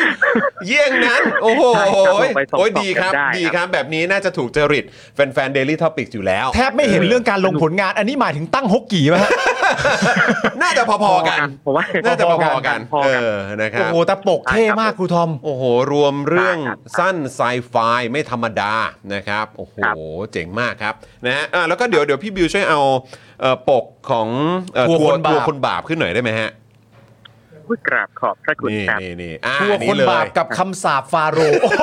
นี่ปกเลยเนี่ย ใช่ โอ้โห เจ๋งนะ ใช่ เจ๋งนะ คือ เ คืออย่างถ้าถ้าดูปกแล้วจะเห็นว่ามันมันจะมีทั้งภาพถ่ายจริง แล้วก็ลายเส้นที่วาดเพิ่มขึ้นมา อ่ะ ด้วยความที่ว่าเรื่องเรื่องเล่าอะครับ มันเป็นแนวแบบสนุกสนานเล่า อืม ความชิบหายวายวอดแทรกเก็บประวัติศาสตร์ซึ่งถ้าเป็นภาพถ่ายชุดเดียวอะมันจะคนละมูดแอนโทนเพราะว่าภาพถ่ายอียิปต์มันจะแนวขังขังๆประวัติศาสตร์ อ่า เราเลยให้ ช่ น้อง ช่ ปันปัน ใช่ ดีมาวาดเพิ่มให้ เพื่อปรับ อ่า มูดแอนโทนภาพให้มันเข้ากับเรื่อง อื นั่นแหละครับ มโอเคเลย ซึ่งย้ำอีกครั้งหนึ่งก็คือทริปที่ว่านี้เนี่ยก็เป็นทริปที่ครูทอมมีส่วนร่วมอยู่ในทริปนี้ด้วย อืม ใช่แล้วเป็น อ๋อ เป็นผู้จัดทริปด้วยนี่ โอ้โหตายแล้วทำหมดทุกอย่าง นั่นแหละครั อ่ะ บ สำนักพิมพ์ก็ทำจัด เออ ทัวร์ก็ทำว่ะเอ พิธี อก รก็ท แต่ พิ นี่ ธีกรก็ทำ แบบตั้งตั้งแก๊งไปไปเที่ยวกับเพื่อนเฉยๆนะไม่ไม่ได้แบบเข้ารเอาาย ใจ ได้ เข้าใจ อะไร เข้าใจ ใด เออนะครับ แต่ก็สามารถดำเนินการได้ทุกอย่างได้ลงตัวมากจนออกมาเป็นหนังสือด้วยนะครับ ำใช่ครับผ เอ ม อ ใช่ครับผม นะ ใช่ ค ค รั รับ บ อ่ะเล่มที่สามครูทอมฮะ เล่มที่สามอันนี้มาเป็นรวมเรื่องสั้นอีกเล่มหนึ่งครับ ชื่อว่า Talking to the Moon ขอสาบสูญใต้เงาจันทร์ โอ้โห อ่าอันนี้อ่ะปกขึ้นแล้ว เออนะครับโอ้ ใช่ ด้านหน้าปกนี่เหมือนมีมนุษย์เออเขาเรียกว่าเออมนุษย์อวกาศอยู่ใช่ไหมเออ ใช่ใช่ใช่ครับ อ่า เนี่ย ครับ เล่มนี้เนี่ยพอเป็น Talking to the Moon อันนี้เนี่ยก็จะเป็นรวมเรื่องสั้นที่เอ่อคือถึงแม้ว่าจะเป็นเรื่องสั้น แต่เรื่องมันก็จบในตอนแต่ทั้งหมดทั้งมวลมันลิงก์กันหมดเลย อ๋อเหรอฮะ นจบปั๊บเราจะเห็นว่ามันลิงก์กันหมดเลย เชื่อมโยง อันนี้เนี่ กั ย นอืม ใช่ครับ เนื้อเรื่องเกิดขึ้นที่ประเทศญี่ปุ่น ตัวละครทุกอย่างเป็นญี่ปุ่นหมดเลยครับ อืม อย่างอันนี้เนี่ยคือคือคนเขียนเนี่ยเขาไปใช้ชีวิตอยู่ที่ญี่ปุ่นมา แล้วก็เห็นมิติทุกอย่างการใช้ชีวิตหนักในนู่นต่างๆแล้วก็เอามาถ่ายทอดเป็นเรื่องสั้นเล่มนี้ครับ เล่มนี้เนี่ยมันก็จะพูดถึงประเด็นความเหงาความดิ่งดาวในใจคนนั่นแหละครับ ซึ่งภาษาสวยมากกลวิธีการเล่าก็ดีครับ เล่มนี้ แล้วก็อย่างหนึงที่อยากจะขายเล่มนี้มากๆก็คือ ภาพประกอบภาพ ครับ วาดเนี่ยผลงานของพี่ฮ่องเต้วาดครับ เอาเหรอ เอาห้องเหรอ โอ้ พี่ฮ่องเต้ทำภาพประกอบแล้วก็ทำปกให้ครับผม โอ้โห ทั้งเล่มเหรอฮะ นั่นแหละ ทั้งเล่มเลยครับ โอ้โห ทั้งเล่มครับมีพี่ เป็ ฮ่อน ง การ เต้วาด สุดจริง เป็นการร่วมงานกันที่สุดยอดมาก สุดจริงโอ้โห ใช่ใช่ เจ๋งมาก ใช่ครับ เจ๋ง นั่นแหละครับ โอ้โงานห้อง แล้วก็อย่างอย่างเล่มนี้เนี่ย พอเปิดตัวปกไปแล้วก็มีหลายคนแบบอุ้ยอยากซื้อปกก็เลยตอนตอนเนี้ยกำลังทำเพิ่มก็คือทำโปสเตอร์มาขายด้วยครั เอบอ มันต้องอย่างนี้สิ ฝากรอ เออ ขาย ดี โปส มาก เตอร์ ครับ ปกเล่มนี้ครับ งานวาดที่ฮ่องเต้ อ๋อถ้า นั่นแหละ โป ค ส รับ เตอร์มาก็แสดงว่าคุณก็สามารถจะซื้องานอาร์ตของคุณฮ่องเต้เนี่ยไปเก็บสะสมไว้ที่บ้านได้ ใช่แล้ว โอ้โหต้อง ใช่ มี แล้ว ไว้นะครับ ต้องมีไว้ โปสเตอร์ นะ ขนาดใหญ่เลยครับ แบบ เออ หกสิบคูณแปดสิบเซนอะไรเงี้ยเกือบเมตร โอ้โห โอ้โห แบบนี้ต้องเอาคุณน้องเต้ไปเซ็นแล้วมั้ง เออจัดห้องเต้ ใช่ใช่ ครับ เนอะเนอะเออ รอ นะครับ รอรอเช็คคิวที่ฮ่องเต้อยู่เหมือนกัน โอ้แต่ตอนนี้ห้องเต้นี่ต้องบอกว่าคิวนี่ก็ ผิวแน่นใช่ไหม โอ้โห โอ้โห ครับผม แน่นมาก เออครับผมหนุ่ นั่ ม นฮแหละ อต ครับ ครับหนุ่มฮอตครับอืม Talking ครับ to the Moon ขอสาบศูนย์ ใต้เงา ใต้ จันท เงา ร์ จันทร์ อ่า ใช่ โอ้โห ชอบ สุด ชื่อเรื่องมากเลย เจ๋ง รู้สึก เนาะ ใช่ คิดเก่งจังเลย เออครับผม สุดยอดสุดยอด ครับผม อ่า ครับ เล่มที่ 4 แล้ ดี ว กว่าครูทอม เล่มที่สี่อีกเล่มหนึ่งเนี่ยจะเป็น walking on the sun ทุกๆวันบนดวงอาทิตย์ครับ ทีแรกเป็น มากันทั้งมูลทั้งซัน เป็นเป็นมูน อ่า ตอนนี้ก็มาเป็นซัน ใช่ เออครับผ ใช่ ม ครับ ฮะ ใช่ครับ อันนี้ยังไง อ ฮะ ย่าง อันนี้ยังไง เล่มเล่มนี้เนี่ยจะเป็นอ่าบันทึกประสบการณ์การไปใช้ชีวิตของอาอดีตช่างภาพชาวไทยที่ลาออกจากงานประจำเพื่ออ ม ไปเรียนภาษาญี่ปุ่น ที่ญี่ปุ่น แค่นั้นคือแบบรู้สึกว่ารู้สึกเบิร์นเอาท์เบื่อแล้วการทำงานเลย ฮะ ลาออกไปเลยไปเรียนภาษาญี่ปุ่นไปใช้ชีวิตอยู่ที่ญี่ปุ่น 2 ปี แล้วก็เล่าเรื่องประสบการณ์การใช้ชีวิตที่นั่น การใช้ชีวิตร่วมกับนักเรียนนานาชาติ ทั้งในห้องเรียนที่หอพักการท่องเที่ยวเดินทางการใช้ชีวิตต่าง ครับ ๆนั่นแหละครับผม เออ แล้วก็ อันเนี้ยอันนี้ก็สนุกมากสนุกมากสนุกมากคือก็คือแบบประสบการณ์ต่างๆเนี่ยเรียนเรียนเพี้ยนๆเยอะมากในญี่ปุ่นนะครับ แล้วก็คนเขียนเล่มมูนกับซันเนี่ย เออ คนเดียวกัน ครับ คือ พอไปไอ้ Walking on the Sun เนี่ยไปเจอประสบการณ์ชีวิตต่างๆ นานา แล้วก็อาจเขียนมาเป็นเล่มนี้ที่เป็นเรื่องเรื่องจริงนะฮะ อืม เป็นนอนฟิกชันแล้วก็เอาประเด็นบางอย่างที่เจอตอนอยู่ที่ญี่ปุ่นนั่นแหละครับ มาถ่ายทอดต่อเป็นเรื่องสั้นใน Talking to the Moon อืม นั่นแหละครับ อ๋อโอเค ก็ ได้ ก็ สามารถ walking on ซื้ the อคู่ sun กันไปได้เลย walking on the sun ก็เหมือนแบบอารมณ์แบบไปอยู่ที่แดนอาทิตย์อุทัยอะเนอะ ใช่แล้ว เออนะฮะ ใช่แล้วครับ อื้อหือ นั่นแหละครับ วก็อีกมุมหนึ่งก็คือเป็นมุ แล้วมก็ภาพสวย the มาก moon นั่นเองนะครับ ใช่ครับ แล้วด้วยด้วยความที่ว่าคนเขียนเป็นช่างภาพแล้ว Walking on the Sun เนี่ยภาพเนี่ยสวยมาก อืม ภาพแนวสตรีทอะไรเงี้ยสวยมากเลยครับ ซึ่งอันนี้ ก็ลอง โดยมาก ดูได้ จะเป็นภาพถ่ายป่ะฮะ อืม ภาพอ่าเล่ม Walking on the Sun ภาพถ่ายหมดเลยครับ อ๋อ ม โอเค ภาพถ่ายหมดเลย แต่ว่าถ้าเกิดว่าเป็น the moon เนี่ยก็จะเป็นเหมือนเป็นเป็นภาพวาดเนอะ เป็น ของคุณห้องนี่ ใช่โดแหละย ครับ โดย เป็น คุณห้อง ภาเต้พวาด นั่นเอง ใช่ครับ อืม ซึ่งถ้าสังเกตดูเนี่ยเราก็เอ่ออย่างปกเนี่ยปกเอ่อพี่ฮงเต้วาด อืม เล่ม Talking to the Moon แต่ก็พี่ฮงเต้ก็ออกแบบปกให้เล่ม Walking on the Sun ด้วยปกมันเลยออกมาคู่กัน อืม อ๋อ ถ้ามาบาดเทียบกันมันก็จะทรงคล้ายๆกัน ใช่ Talking to the Moon กับ Walking on the Sun ซึ่ง เป็น อันหนึงเป็นภาพถ่ายอันหนึงเป็นภาพวาด ก็เหมือนเป็นอารมณ์แบบเป็นเป็นเหมือนหนังสือคู่กันเนอะ อืม มามาเป็น ใช่ คู่เนอะ หนังสือพี่น้อง เครับผม ใช่ครับ หนังสือพี่น้องใช่ใช่ใช่ใช่ ใช่แล้ว อันนี้คือ นั่ ใช่ น เล แห ย ละครับผม นะครับ โอเค โอ้โหนี่คือ 4 เล่มใหม่นะครับที่คุณจะ ใช่ครับ ได้เจอนะครับที่บูธของ Avocado Books นั่นเก็เป็นสี่เล่มใหม่นะครับ ใช่ครับ ทัวร์ ใช่ คนบา ก็ ป เป็น กับ สี่เล่ม คำสาปฟาโรนะครับแดรก ใช่ คีน แล้ว และ ครับ ซูเปอร์ฮีโร่คนอื่นๆนะครับ Talking to the Moon นะครับและ Walking on the Sun นั่นเอง อ่า โอ้ ใช่ นะครับ ครับผมนะ ค ฮะ รับผมส่วนหนังสือเล่มอื่น ๆ ที่เราคุ้นเคยกันดี อืม ไม่ว่าจะ ครับ เป็นหนังสือเอ่อเรื่องโน้ตโน้ตอะไรต่างๆนานาเหล่านี้ก็ยัง ครับ มีอยู่ไหมฮะ ยังมีครับยังมีอยู่ครับ โอเค หนังสือที่ผ่านมาก็ยังมีอยู่ เพราะว่าบางเล่มก็ขายดีมาก แล้วก็จัดพิมพ์เพิ่มอีกก็มีครับผม โอ โอ้ เค ยอดเยี่ยมเลย นะ ครั้งนี้จะมีข แล้ อ ว งอาจารย์ ค ป รับ วินก็ยังอยู่ไหมฮะ อ่ะยังมีครับยังมี โอเค นะครับยังมีครับโอ้ก็ยังขายดีเรื่อยๆเล ใช่ ยครับ ใช่ใช่ ครับ ใช่ ผม ครับก็ยังมาอุดหนุนได้นะครับ แล้วก็ยังมีหนังสือจาก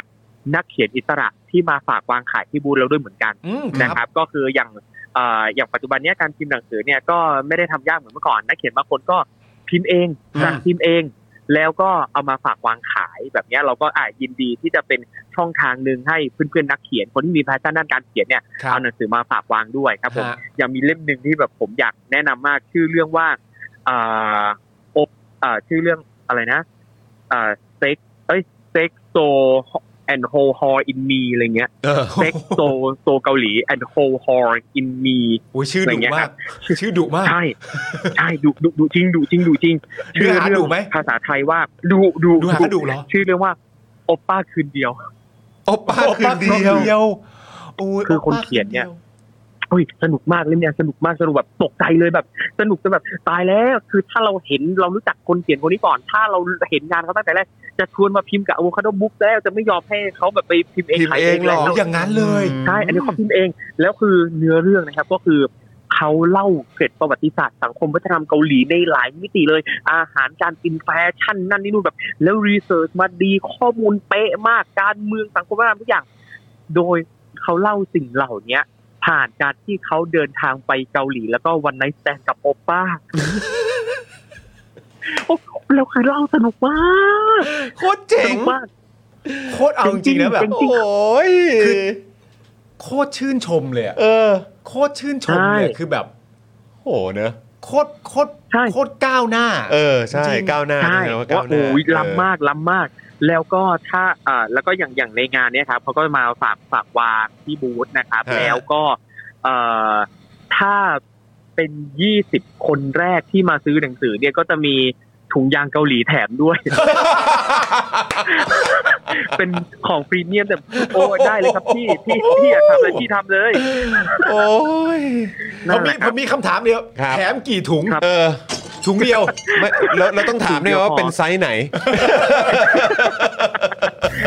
อาจจะเป็นฟรีไซส์ ฟรีไซส์ อ๋อฟรีไซส์ด้วย ฟรีไซส์ใช้ได้สบายใจ นั่นแหละครับ โอ้ยเจ๋งครับ เจ๋งเจ๋ง ยังไง มา นะ กเลย กี่กี่คน ครับ กี่คนแรกยังไงนะครูทอมขออีกทีหนึ กี่ ง คนแรกถึงจะได้นะฮะ ยี่ยี่สิบคนแรกครับที่มาอุดหนุน โอ้ยต้องไวแล้ว โอปโอป้าคืนเดียว ต้องไวแล้ว เดี๋ยวพฤหัสเจอกันฮะ เดี๋ยวเพื่อนอาจเจอกันนะ ได้เลยได้เลยครับ ได้เลย แต่ว่าถ้าสมมติอยากเจอนักเขียนด้วย เขา ครั จะ บ มาแจกลายเซ็นด้วยนะครับ เอาเหรอ แจกลายเซ็นวันเสาร์ตอน 11 โมงครับ อ่า วันเสาร์ที่เท่าไหร่ฮะ เสาร์นี้ 11 โมง เสาร์นี้เลย ที่ห โอ นึ่ง เค อันนี้อันนี้ เสาร์ที่หนึ่งตอน อันนี้ สิบเอ็ดโมง คือคือเล่มไหนนะฮะ คือเล่มเล่มนี้ใช่ไหม เล่ม เล่มเกาหลีนี้ใช่ไหม แถมถุงยางครับใช่ครับ เล่มโอ เกหลี ป้าเนี่ยโอเค เล่มที่แถม สา ทุก มารถ อ มา ย่าง เจอนักเขียนได้ว่านักเขียนคนไหนที่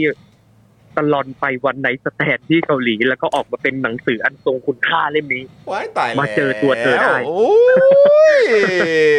ขออนุญาตตอนเจอแล้วแบบยืนปรบมือให้ได้ไหม สแตนดิ้งโอเวชั่น ชมจริงๆนะแบบเฮ้ย เออครับ เก่ง ผม เฮ้ยแบบ ใช่ เฮ้ยดุอ่ะชอบอ่ะ แล้วเล่าสนุกมากสนุกจริง เออ สนุกจริงแบบเฮ้ยดีแล้วแบบ คืออ่านแล้วรู้เลยว่าเขาทำการบ้านเยอะมากหมายถึงว่าการหาข้อมูลสถิติเรื่องเกี่ยวกับการศึกษาการอ่านหนังสือสถิติเรื่องแฟชั่นอะไรเนาะคืออ่านเรื่องเนี้ยความรู้เพียบ เออ ความรู้ทุกด้านเลย สุดยอด ผมซื้อเล่มนี้ให้ ได้ครับ ให้ให้คุณไทนี่อ่านได้ไหม เออ อ่านซื้อให้น้องเอริอ่านก็ได้ครับ โอ้ยถ้าอ่านรู้เรื่องก็อ่านได้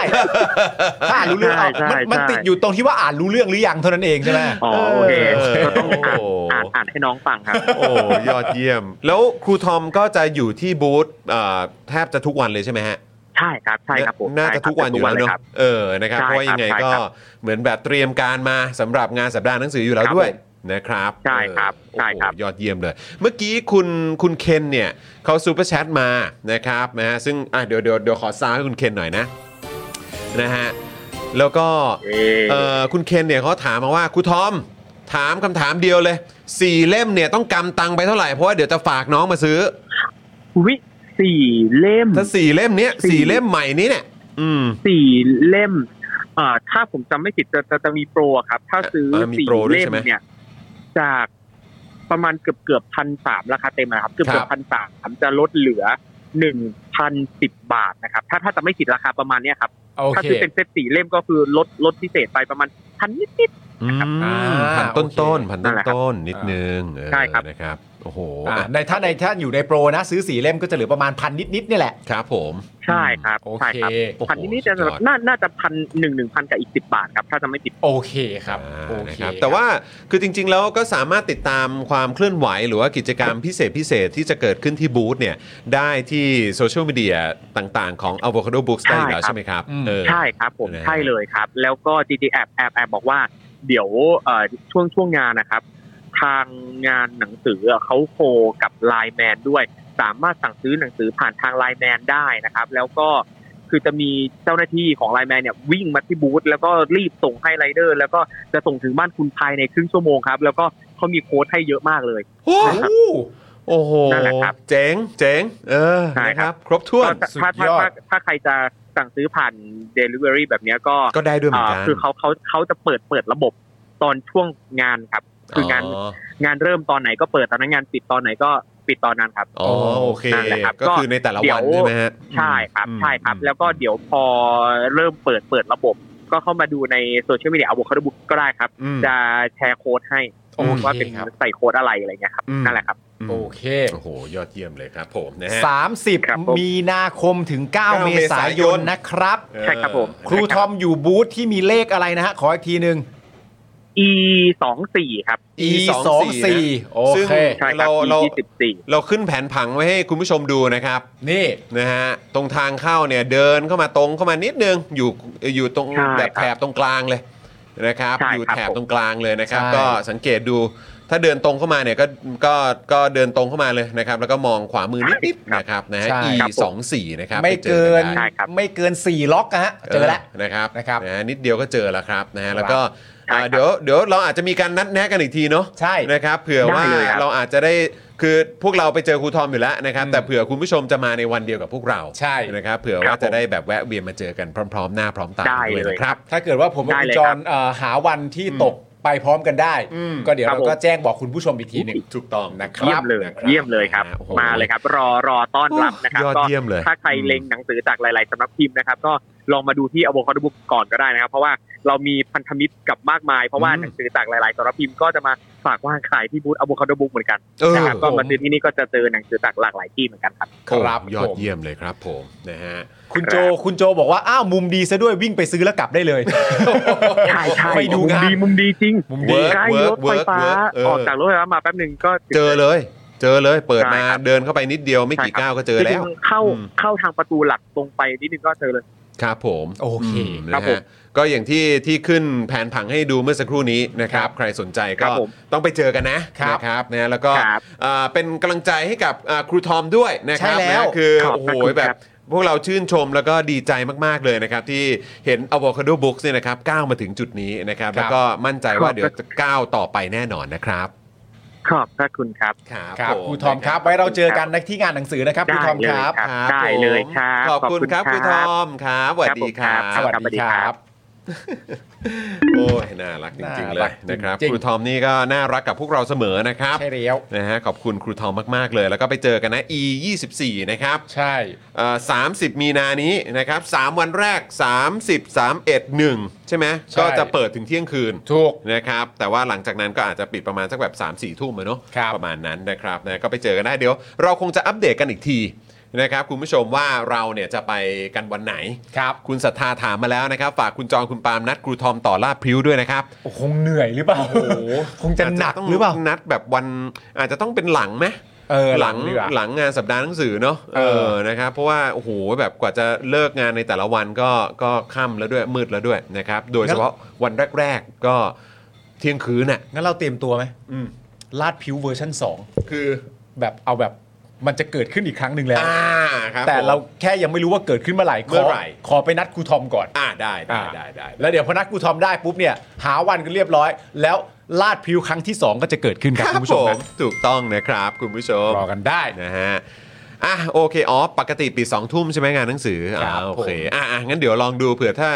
ถ้าเหมือนแบบงานเลิกไวอะไรแบบนี้นะครับ อ่า เดี๋ยวเราก็จะได้แบบว่าเอ่ออาจจะชวนครูทอมไปได้ด้วยเหมือนกันนะครับนะฮะอ่ะแต่ว่าตอนนี้นี่พวกผมนี่ก็กังวลนะทำไมด้านนอกบ้านเขามาเจาะอะไรกันตอนนี้เนี่ย คุณ เจาะถนนตอนกำลังจะสองทุ่มนะ ผมขับรถออกผมเจอทุกวัน ก็ใช่แต่คือเขา ต้องขับออก เขาไม่ได้เจาะแบบขนาดนี้นะ เมื่อวานนะจอขนาดนี้ เหรอ กว่ารถจะผ่านไปได้ เพราะว่ามันรอรถสวนไง อืม กว่ารถจะผ่านไปได้ตั้งนานกว่าจะเลี้ยว เหมือนเขา กว่จะ เหมือนเขาจำ ไปได้ เป็นจะต้องมาจอดตอนกลางคืนนะครับ ไม่รู้ เพราะว่าเหมือนแบบเหมือนกลัวรถมันติดหรือถนนมัน ใช่ อะไรก็ไม่รู้นะฮะแต่เดี๋ยว ครับ เดี๋ยวเดี๋ยวเสร็จอันนี้เดี๋ยวจะเดินไปถามกันว่าพี่จะจอดถึงกี่โมง พี่ เออ แถวนี้บ้านคนนะพี่ เออนะครับนะฮะคนต้องหลับต้องนอนกันนะครับ คือถ้ามาท่อมาซ่อมถนนเนี่ยผมจะไม่มายนะ เออ เข้าใจปะแต่อันนี่เหมือนซ่อมท่อ เหรอเป็นท่อเหรอ ท่อมันมัน อ๋อเหรอ เท่าที่ผมเห็น ผมไม่ได้สังเกต เจาะมันเห็นเนี่ยที่เป็นรอยเจาะอยู่เนี่ยมันมันไม่ใช่ถนนไงคือเขาไม่ได้ทำถนนเนี่ย อ๋อเหรอ เออ นะครับ มาทำเกี่ยวกับท่อนั่นเองนะครับ ครับ อ่ะคุณผู้ชมครับ เดี๋ยวขอทิ้งท้ายอีกหนึ่งข่าวนะครับ เพราะว่าพอดีเราได้ข้อมูลมาจากทางพี่หมวยนะครับ ซึ่งก็เป็นประเด็นที่เอ่อผมก็รู้สึกว่า เฮ้ย คุณผู้ชมลองมาฟังกันดูนะครับ เพราะมันก็เป็นเรื่องที่เราก็เชิญคุณเป๋ามา เราเชิญท่านนั้นท่านนี้มาคุยเกี่ยวกับการเลือกตั้งด้วย การเลือกตั้งล่วงหน้า การเลือกตั้งเอ่อนอกเอ่อราชอาณาจักร ครับ นอกเขต นอกพื้นที่ตัวเองอะไรแบบเนี้ยปัญหาเยอะครับ ฮะ นะฮะแล้วก็การเลือกตั้งครั้งนี้เรายิ่งต้องจับตามองกันเป็นพิเศษ การเลือกตั้งทุกครั้งมันสำคัญอยู่แล้วละครับ แต่ครั้งนี้เราก็รู้สึกว่ามันก็สำคัญมากๆนะครับ ใช่ แล้วยิ่งเวลามันกระชั้นขนาดนี้เนี่ยโหมนน่าเป็นห่วงจริงครับ ใช่ครับ อ่ะคุณปาล์มนิดหนึ่งฮะ คือเรื่องนี้นะครับเป็นประเด็นเรื่องสายด่วนเลือกตั้ง 1 1444 นะครับของสำนักงานกกตเนี่ยนะฮะ เปิดให้บริการตอบข้อมูลเกี่ยวกับการเลือกตั้งให้กับประชาชน และผู้ที่สงสัยเรื่องราวเกี่ยวกับการเลือกตั้งนะครับ ล่าสุดเนี่ยนะฮะหลังจากที่เปิดให้ลงทะเบียนเพื่อขอใช้สิทธิ์เลือกตั้งล่วงหน้าไปแล้วนะฮะ ซึ่งเกิดขึ้นตั้งแต่วันที่ 25 มีนาคมที่ผ่านมาครับ พบว่ามีประชาชนจำนวนมาก โทรเข้ามาสอบถามความชัดเจน เกี่ยวกับวันเลือกตั้งล่วงหน้าว่าเป็นวันไหน เพราะเมื่อกรอกรายละเอียดลงทะเบียนออนไลน์ไปแล้ว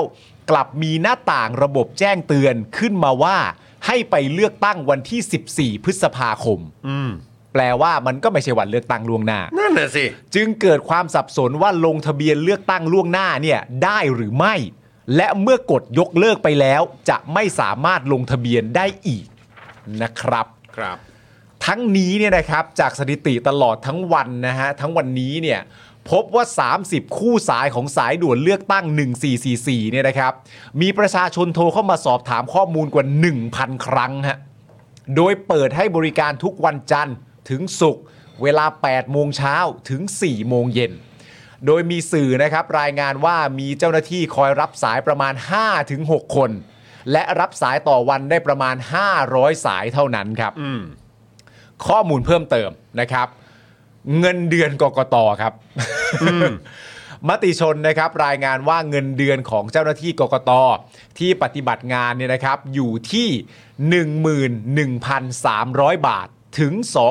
24,590 บาทครับ ส่วนระดับสูงเนี่ยนะครับจะเริ่มที่ 57,780 บาทถึง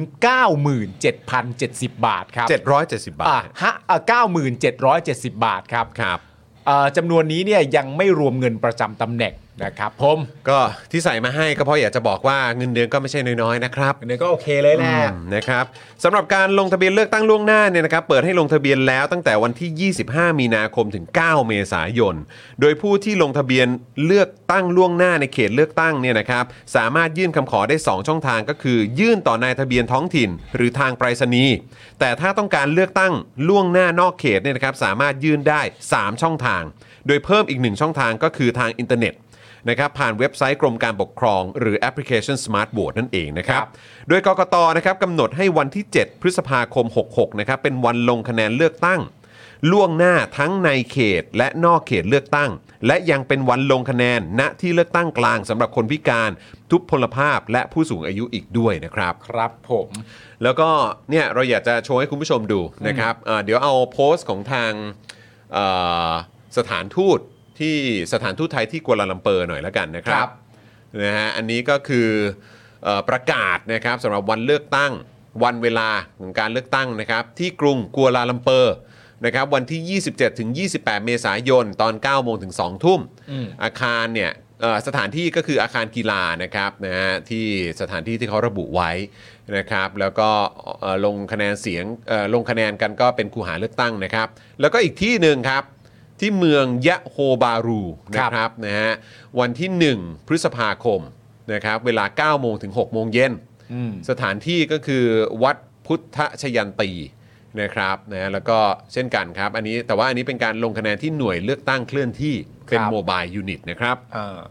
ประเด็นที่ทางพี่หมวยส่งมานะครับ เพราะมันเป็นข้อกังวลของคนที่เขาอยู่เอ่อที่ที่มาเลเซียเนี่ยนะครับ ก็คือตอนนี้เนี่ยมีแรงงานไทยในมาเลเซียประมาณ 210,000 คนนะครับคุณผู้ชม โดยเป็นแรงงานถูกกฎหมายประมาณ 6,600 คน ครับ ทั้งนี้นะครับตอนปี 53เนี่ยมีแรงงานต่างชาติที่ทำงานอย่างถูกต้องตามกฎหมายในมาเลเซียประมาณ 458,000 คน แล้วก็แรงงานจากอินโดนีเซียจัดเป็นลำดับหนึ่งนะครับก็คือประมาณ 55%แต่ว่าในมาเลเซียเนี่ยก็คือต้องบอกเลยว่าเยอะมากๆนะครับแล้วก็โดยส่วนใหญ่ก็จะเป็นแบบสาขาก่อสร้างเอ่องานนวดแผนไทยงานบริการงานเอ่อด้านการเกษตรนะครับ ครับ อุตสาหกรรมและงานแม่บ้าน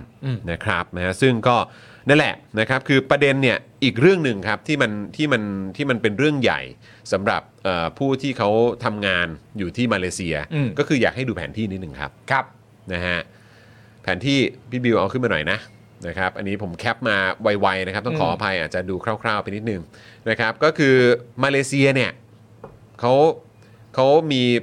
เอ่อพื้นที่แบบเนี้ยครับ ครับ ที่เป็นสีแดงๆเนี่ยครับ ครับ นะฮะก็จะมีมาเลเซียที่อยู่บนเอ่อเกาะบอร์เนียวด้วย อืม นะครับแล้วก็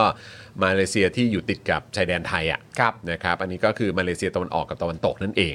นะครับแล้วก็มีคนที่เขาไปทำงานอยู่ทางฝั่งตะวันตกด้วยเหมือนกันครับ ครับ แต่พื้นที่นะครับหรือว่าไอสถานที่จัดการเลือกตั้งเนี่ยนะครับก็คืออยู่ที่บริเวณฝั่งตะวันออกนั่นเอง อืม นะครับอย่างที่กัวลาลัมเปอร์ด้วยเหมือนกันนะครับ เพราะฉะนั้นเนี่ยนะครับก็คือฝั่งอ้อโทษทีฮะถ้าเป็นฝั่งฝั่งเกาะบอร์เนียวเนี่ยคือตะวันออกนะครับ เออนะครับแล้วก็ถ้าตรงมาเลเซียที่ติดกับไทยเนี่ยอันนั้นคือตะวันตกนะครับ ฮะ ต้องขออภัย คือตอนนี้เนี่ยคนที่กังวลมากๆนะครับก็คือคนที่อยู่ทางฝั่งตะวันออกหรือที่เกาะบอร์เนียวนั่นแหละ ฮะ นะครับเพราะว่าคือถ้าไม่งั้นมันก็ต้องบินมาบินมาเลือกที่กัวลาลัมเปอร์อะ ใช่ ล่วงหน้า ก็ต้องบินข้ามมา ใช่หรือไม่ก็ต้องบินกลับมาไทยเพื่อมาเลือกตั้งเลย วันจริง ใช่ อ่า เออนะครับเพราะฉะนั้นอันนี้ก็คือเป็นอีกหนึ่งปัญหานะครับ นะฮะ อืม ที่คนไทยนะครับที่มีเป็นแสนคน เออ ที่อยู่ในมาเลเซียนะครับเขาต้องเจอปัญหานี้ อืม นะครับแล้วก็ตอนรอบก่อนตอนปี62เนี่ยนะครับคนไทยเนี่ยก็แบบแออัดมาก ๆ เลยนะฮะ อืม ที่จะมาเลือกตั้งที่สถานทูต อืม นะครับรอบนี้เห็นบอกว่าอะไรนะฮะไปก่อนเปิดหีบ ยันสามทุ่มกว่าก็ยังมีคนใช้สิทธิ์อยู่เลย ปีนี้เนี่ยก็เลยจำเป็นต้องเปิดหลายวันนะครับ แล้วก็อย่างที่เราเปิดให้ดูเมื่อสักครู่นี้นะครับ อืม ก็นั่นแหละครับมันก็เป็นเรื่องที่น่ากังวลมากครับนะว่ามีคนไทยในต่างแดนจำนวนเยอะมาก อันนี้แค่เฉพาะในมาเลเซียนะครับ ครับ มันก็คงยังมีในประเทศอื่น ๆ ด้วยเหมือนกัน อืม ที่คนไทยที่เขาอยากจะใช้สิทธิ์ใช้เสียงกันเนี่ย อาจจะมีความ นะรับ ลำบาก ก็ต้องเจอปัญหาเหล่านี้ ที่แตกต่างกันไป ใช่ถูกต้องนะครับ อันนี้ก็เลยอยากจะแชร์ให้ดูนะครับ ให้คุณผู้ชมได้ติดตามนะครับ ว่าเออเนี่ยดูสิ อืม เนี่ยยังเป็นปัญหาเลย อืม แล้วกระทรวงต่างประเทศนะครับ สถานทูตไทยในแต่ละประเทศเนี่ยจะเอ่อดูแลจัดการอย่างไรบ้าง นี่ยังไม่พูดถึงการเลือกตั้งล่วงหน้าหรือว่านอกเขตในประเทศไทยเองนะครับ ใช่ ที่คุณเป๋าเองก็เคยมานั่งตรงนี้แหละ ใช่ นะครับ แล้วก็มันเล่าให้ฟังถึงปัญหาตอนรอบก่อนที่มันแบบโอ้ยเละเทะสุดๆเลย อืม รอบนี้จะได้รับการแก้ไขหรือเปล่า ครับ เสียงของพวกเราทุกคนจะถูกนับ อืม รวมอยู่หรือไม่ ครับ ก็ต้องช่วยกันสอดส่องกันด้วยนะครับ อย่างอย่างคุณบรอกโคลีบอยอยู่ญี่ปุ่นเนี่ยญี่ปุ่นเขากำหนดออกมาเรียบร้อยหรือยังฮะว่าเลือกกันวันที่เท่าไหร่อะครับ ของทางญี่ปุ่นนะฮะที่ อาจ เป็น จะต้องไปดูที่สถานทูตไทย เออ นักกรุงโตเกียวไหมหรือว่า ก็ ใช่ป คิดว่า ห ควรจะเป็น โต อ กีว ย่าง ไหม นั้นนะ เออนะครับ หรือว่าประเทศอื่น ๆ ใด ๆ อ่ะ แล้วคุณผู้ชมคนไหนอะเป็นเหมือนผมบ้างไหมไม่ได้เป็นเหมือนผมหรอกเป็นเหมือนเหมือนเอ่อน้องอะแม่บ้านที่ทำงานที่บ้านผมอะที่เขาส่งมาให้ผมดูว่าเขาไปลงทะเบียน ผมก็ไม่รู้ว่ามันเป็นข้อผิดพลาดหรือเปล่าเพราะว่าตอนที่เขากดเนี่ยมันก็มันก็ไม่ได้ผมไม่ได้เห็นตอนที่เขากดแบบเข้าไปข้างในเรื่อยๆอะแต่ว่าเป็นเหมือนกันสองคนเลยที่ขึ้นมาบอกว่า แจ้งเตือนไม่พบข้อมูลในรายชื่อผู้มีสิทธิ์เลือกตั้ง อืมอันนี้อันนี้คือยังเป็นอยู่ปะ เออน่าคิดว่าน่าจะยังเป็นอยู่เพราะไม่ได้อัปเดตข้อมูลเติม มันเป็น อืม ตรวจสอบรายละเอียดผู้มีสิทธิ์เลือกตั้ง ครับ อันเนี้ยหนึ่งคนและอีกท่าอีกคนหนึ่งก็เป็นเหมือนกัน กรอกอะไรต่างๆนานาเรียบร้อยแล้วมันแจ้งเตือนขึ้นมาว่าแจ้งเตือนไม่พบข้อมูลในรายชื่อผู้มีสิทธิ์เลือกตั้ง เพราะว่าน้องสองคนเนี้ยจะต้องเลือกตั้งล่วงหน้า อ่า ทั้งคู่ ครับผม แล้วก็เลือกตั้งนอกเขตก็ต้องเลือกตั้งล่วงหน้า คุณธนาโนบอกว่าเพื่อนผมอยู่ญี่ปุ่นตอนนั้นเลือกทางไปรษณีย์นะครับ อืม คุณ I am ฟิลูหรือเปล่าบอกว่าเบลเยียมและลักเซมเบิร์กก็เดินทางไปเลือกตั้งลำบาก แต่จะไปนะลางานไปนะครับ ครับ คุณโรเบอร์จานะครับบอกว่าฝรั่งเศสเลือกทางไปรษณีย์ครับนะฮะ อ่าครับ คุณพงศธรก็ดูเหมือนว่าจะเจอปัญหาเดียวกับที่คุณปาล์มบอกเมื่อกี้นะครับบอกว่าผมเป็นครับ คุณธนนนท์ก็ด้วยเหรอ คุณธนาโนนด้วยใช่ไหม เป็นกันเยอะเหรอฮะ เหมือน อ๋อเหรอครับ มืนโดนกันเยอะเลยเช็คแล้วไม่เจอนะครับ คุณคามูบอกว่าคนเป็นกันเยอะค่ะ คุณสราวุธผมเป็น คุณจอยบอกว่าเป็นค่ะไม่มีเชื่อตัวเองนะครับ อ้าวแล้วทีนี้มัน มันทำยังไงฮะ มันมันต้องทำมันเหตุการณ์นี้เราต้องทำยังไงกับมันนะเนี่ย นั่นน่ะสิ เออก็ไม่หาข้อมูลมาซะหน่อยละ เอาละ ไม่ ครั งั้ บ นก็กลายเป็นว่าไม่แบบทำยังไงไม่มีสิทธิ์เลือกตั้งอย่างนี่หรอ อืมครับคุณสปาเกตตี้อ่าพูดถึงประเด็นมีคนโดนจับนะครับในประเด็นที่พ่นกำแพงนะครับ เมื่อสักครู่นี้เพิ่งประกาศไปนะครับเพิ่งแจ้งคุณผู้ชมไปด้วยนะครั ครับ บ นะฮะแล้วก็อ่าอันนี้คืออัปเดตล่าสุดที่เราเพิ่งเพิ่งอัปเดตกันไปนะครับคุณผู้ชม คุณนบนบมนทนหรือเปล่ามนทนบอกว่า I have to go back to Thailand for this election because I don't want to waste my vote อืมขอบคุณมากนะครับ อยู่สวีเดนรอบินกลับไทยรอบนี้จองตั๋วเรียบร้อยค่ะ อ่า คุณลอลิพิชบอกมานะครับ คุณธนาโนบอกว่าผมไม่โดนครับ เลือกวันจริง แต่เห็นคนบ่นกันเยอะ คุณคุณกันบอกว่าเช็คเลือก เช็คเลือกตั้งล่วงหน้า ต้องคลิกอีกลิงก์เหรอครับ อ๋อเหรอฮะ อ๋อหมายถึงว่าอันนี้อาจจะเป็นการคลิกในลิงก์ที่ไม่ถูกอย่างเงี้ยเหรอครับ อาจจะคนละลิงก์กันใช่ไหม โหแล้วเราโหมันจะมีคนตกหล่นข้อมูลนี้กันเยอะไหมเนี่ย เนาะสงสัยพวกนี้คงต้องเตรียมรายละเอียดช่องทางมาให้คุณผู้ชมแล้วแหละ เออ เนาะเออนะครับว่าให้กดไปลิงก์ไหนอะไรยังไงจะได้ส่งกันต่อได้ด้วยเนาะ ใช่ใช่ใช่ นะครับ ไม่งั้นเดี๋ยวกลายเป็นเป็นแบบเลือกตั้งกันไม่ได้ขึ้นมาวุ่นวายเลย ครับผมนะฮะอ่ะโอเคครับคุณผู้ชมครับ นี่เราก็2องทุ่มแล้วครับ เออ นะฮะก็โอ้โหวันนี้เข้มข้นจริง ครับ สองโฟนอินเนื้อหา ครับ ข่าว พรึบ ครับ นะครับแล้วก็อยากจะฝากคุณผู้ชมนะครับช่วยกันติดตามกันด้วยนะครับในเอ่อประเด็นนะครับของเออประชาชน 2 คนนะครับ ครับ ที่ถูกจับกลุ่มขณะพ่นกำแพงเป็นข้อความ 112 บริเวณกำแพงวัดพระแก้วนั่นเอง ครับ นะครับก็คนหนึ่งเป็นเอ่อน้องเด็กผู้หญิงวัย 14 ปีนะครับนะฮะแล้วก็มีอีกหนึ่งคนด้วยก็คือทั้งหมดถ้าถ้าดูตามนี้ก็คือ2งคนด้วยกัน ครับ นะครับก็ล่าสุดเนี่ยบอกว่าศิลชายศิลปินเนี่ยถูกย้ายตัวไปที่บกน อืม 6เอ่อแล้วเจ้าหน้าที่ตำรวจก็ไม่ยอมให้ทนายเข้าพบ ผู้ที่ถูกจับกลุ่มนะครับและผู้ที่ถูกจับกลุ่มซึ่งเป็นเด็กหญิงเนี่ยยังถูกคุมตัวอยู่ที่สอนอพระราชวังนะครับคุณผู้ชม ต้องติดตามกันนะครับ โอเคครับผมคุณผู้ชมครับ วันนี้ก็หมดเวลาแล้วนะครับ คุณผู้ คุณ ชม ผู้ชมพรุ่งนี้ชาวเน็ต พรุ่งนี้ชาวเน็ตถูกต้องครับพรุ่งนี้เช้าผมถ่ายเจาะข่าวตื้น ใช่ ช่วงเย็นเราเจอชาวเน็ตกันนะค ครั รับ บ แล้วก็ชาวเน็ตวันพรุ่งนี้ก็ โอ้ แซบครับ โอ้ แซบครับแซบครับอืม วู้ฮู้ฮู้ เดี๋ยวคอยติดตามแล้วกันคอยติดตามแล้วกันนะค ไป รับ ตามแล้วกัน นะฮะคนนี้เขาไม่ยั้งอ่ะเขาไม่ยั้งอ่ะคนเนี้ย คนนี้นี่ ถึงขนาดแบบต้องคิดกันมาเฮ้ยเราต้องเราต้องตั้งรับนะเว้ย นั่นสิครับ นะฮะอ่ะเดี๋ยวคอยติดตามกันแล้วกันนะครับนะฮะสำหรับชาวเน็ตของเราในวันพรุ่งนี้นะครับ ฝากคุณผู้ชมนะฮะกดไลค์กดแชร์คลิปนี้กันด้วย ครับ นะครับแล้วก็อย่าลืมนะครับ ทิ้งท้ายมาเป็นท่อนำเลี้ยงให้กับพวกเราสป็อคดักทีวีเจาะข่าวตื้น Daily Topics กันได้ ฮะ นะครับผ่านทางเบอร์เบอร์โทรศัพท์ที่พวกเราเนี่ยโอ้โหไปทำกันมาให้ครับ อยากจะให้คุณผู้ชม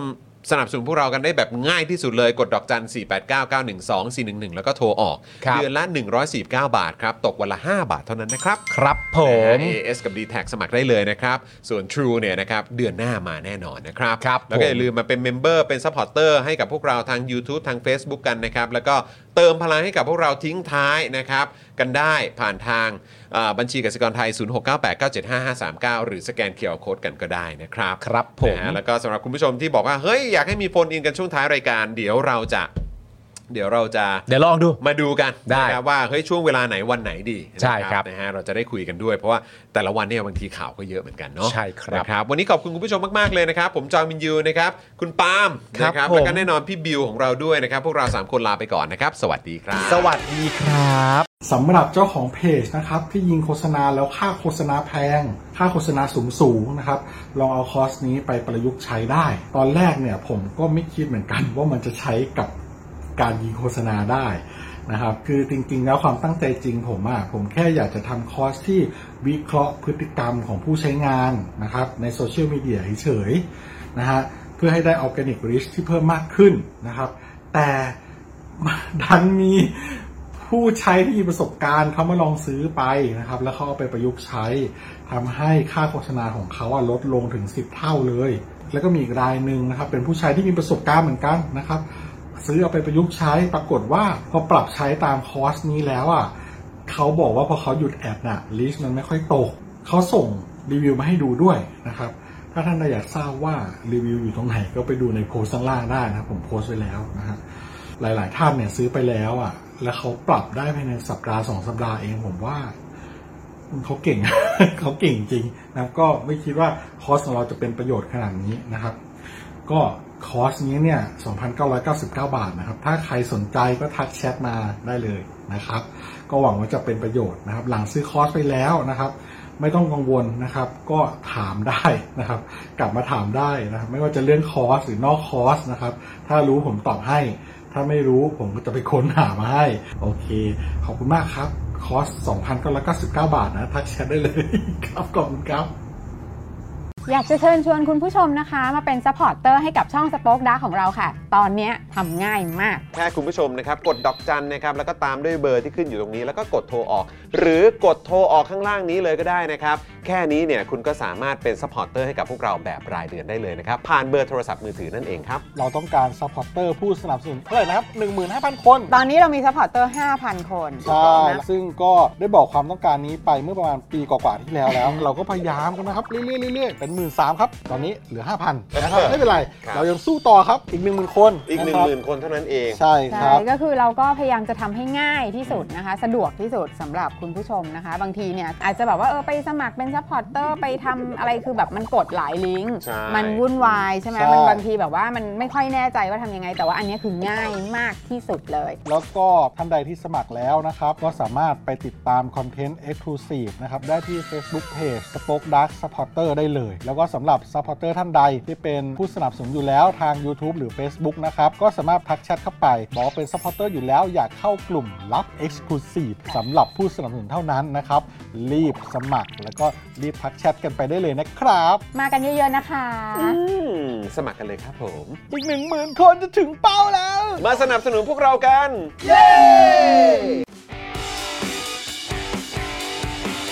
Daily t o p i c กกับจอห์นวินยู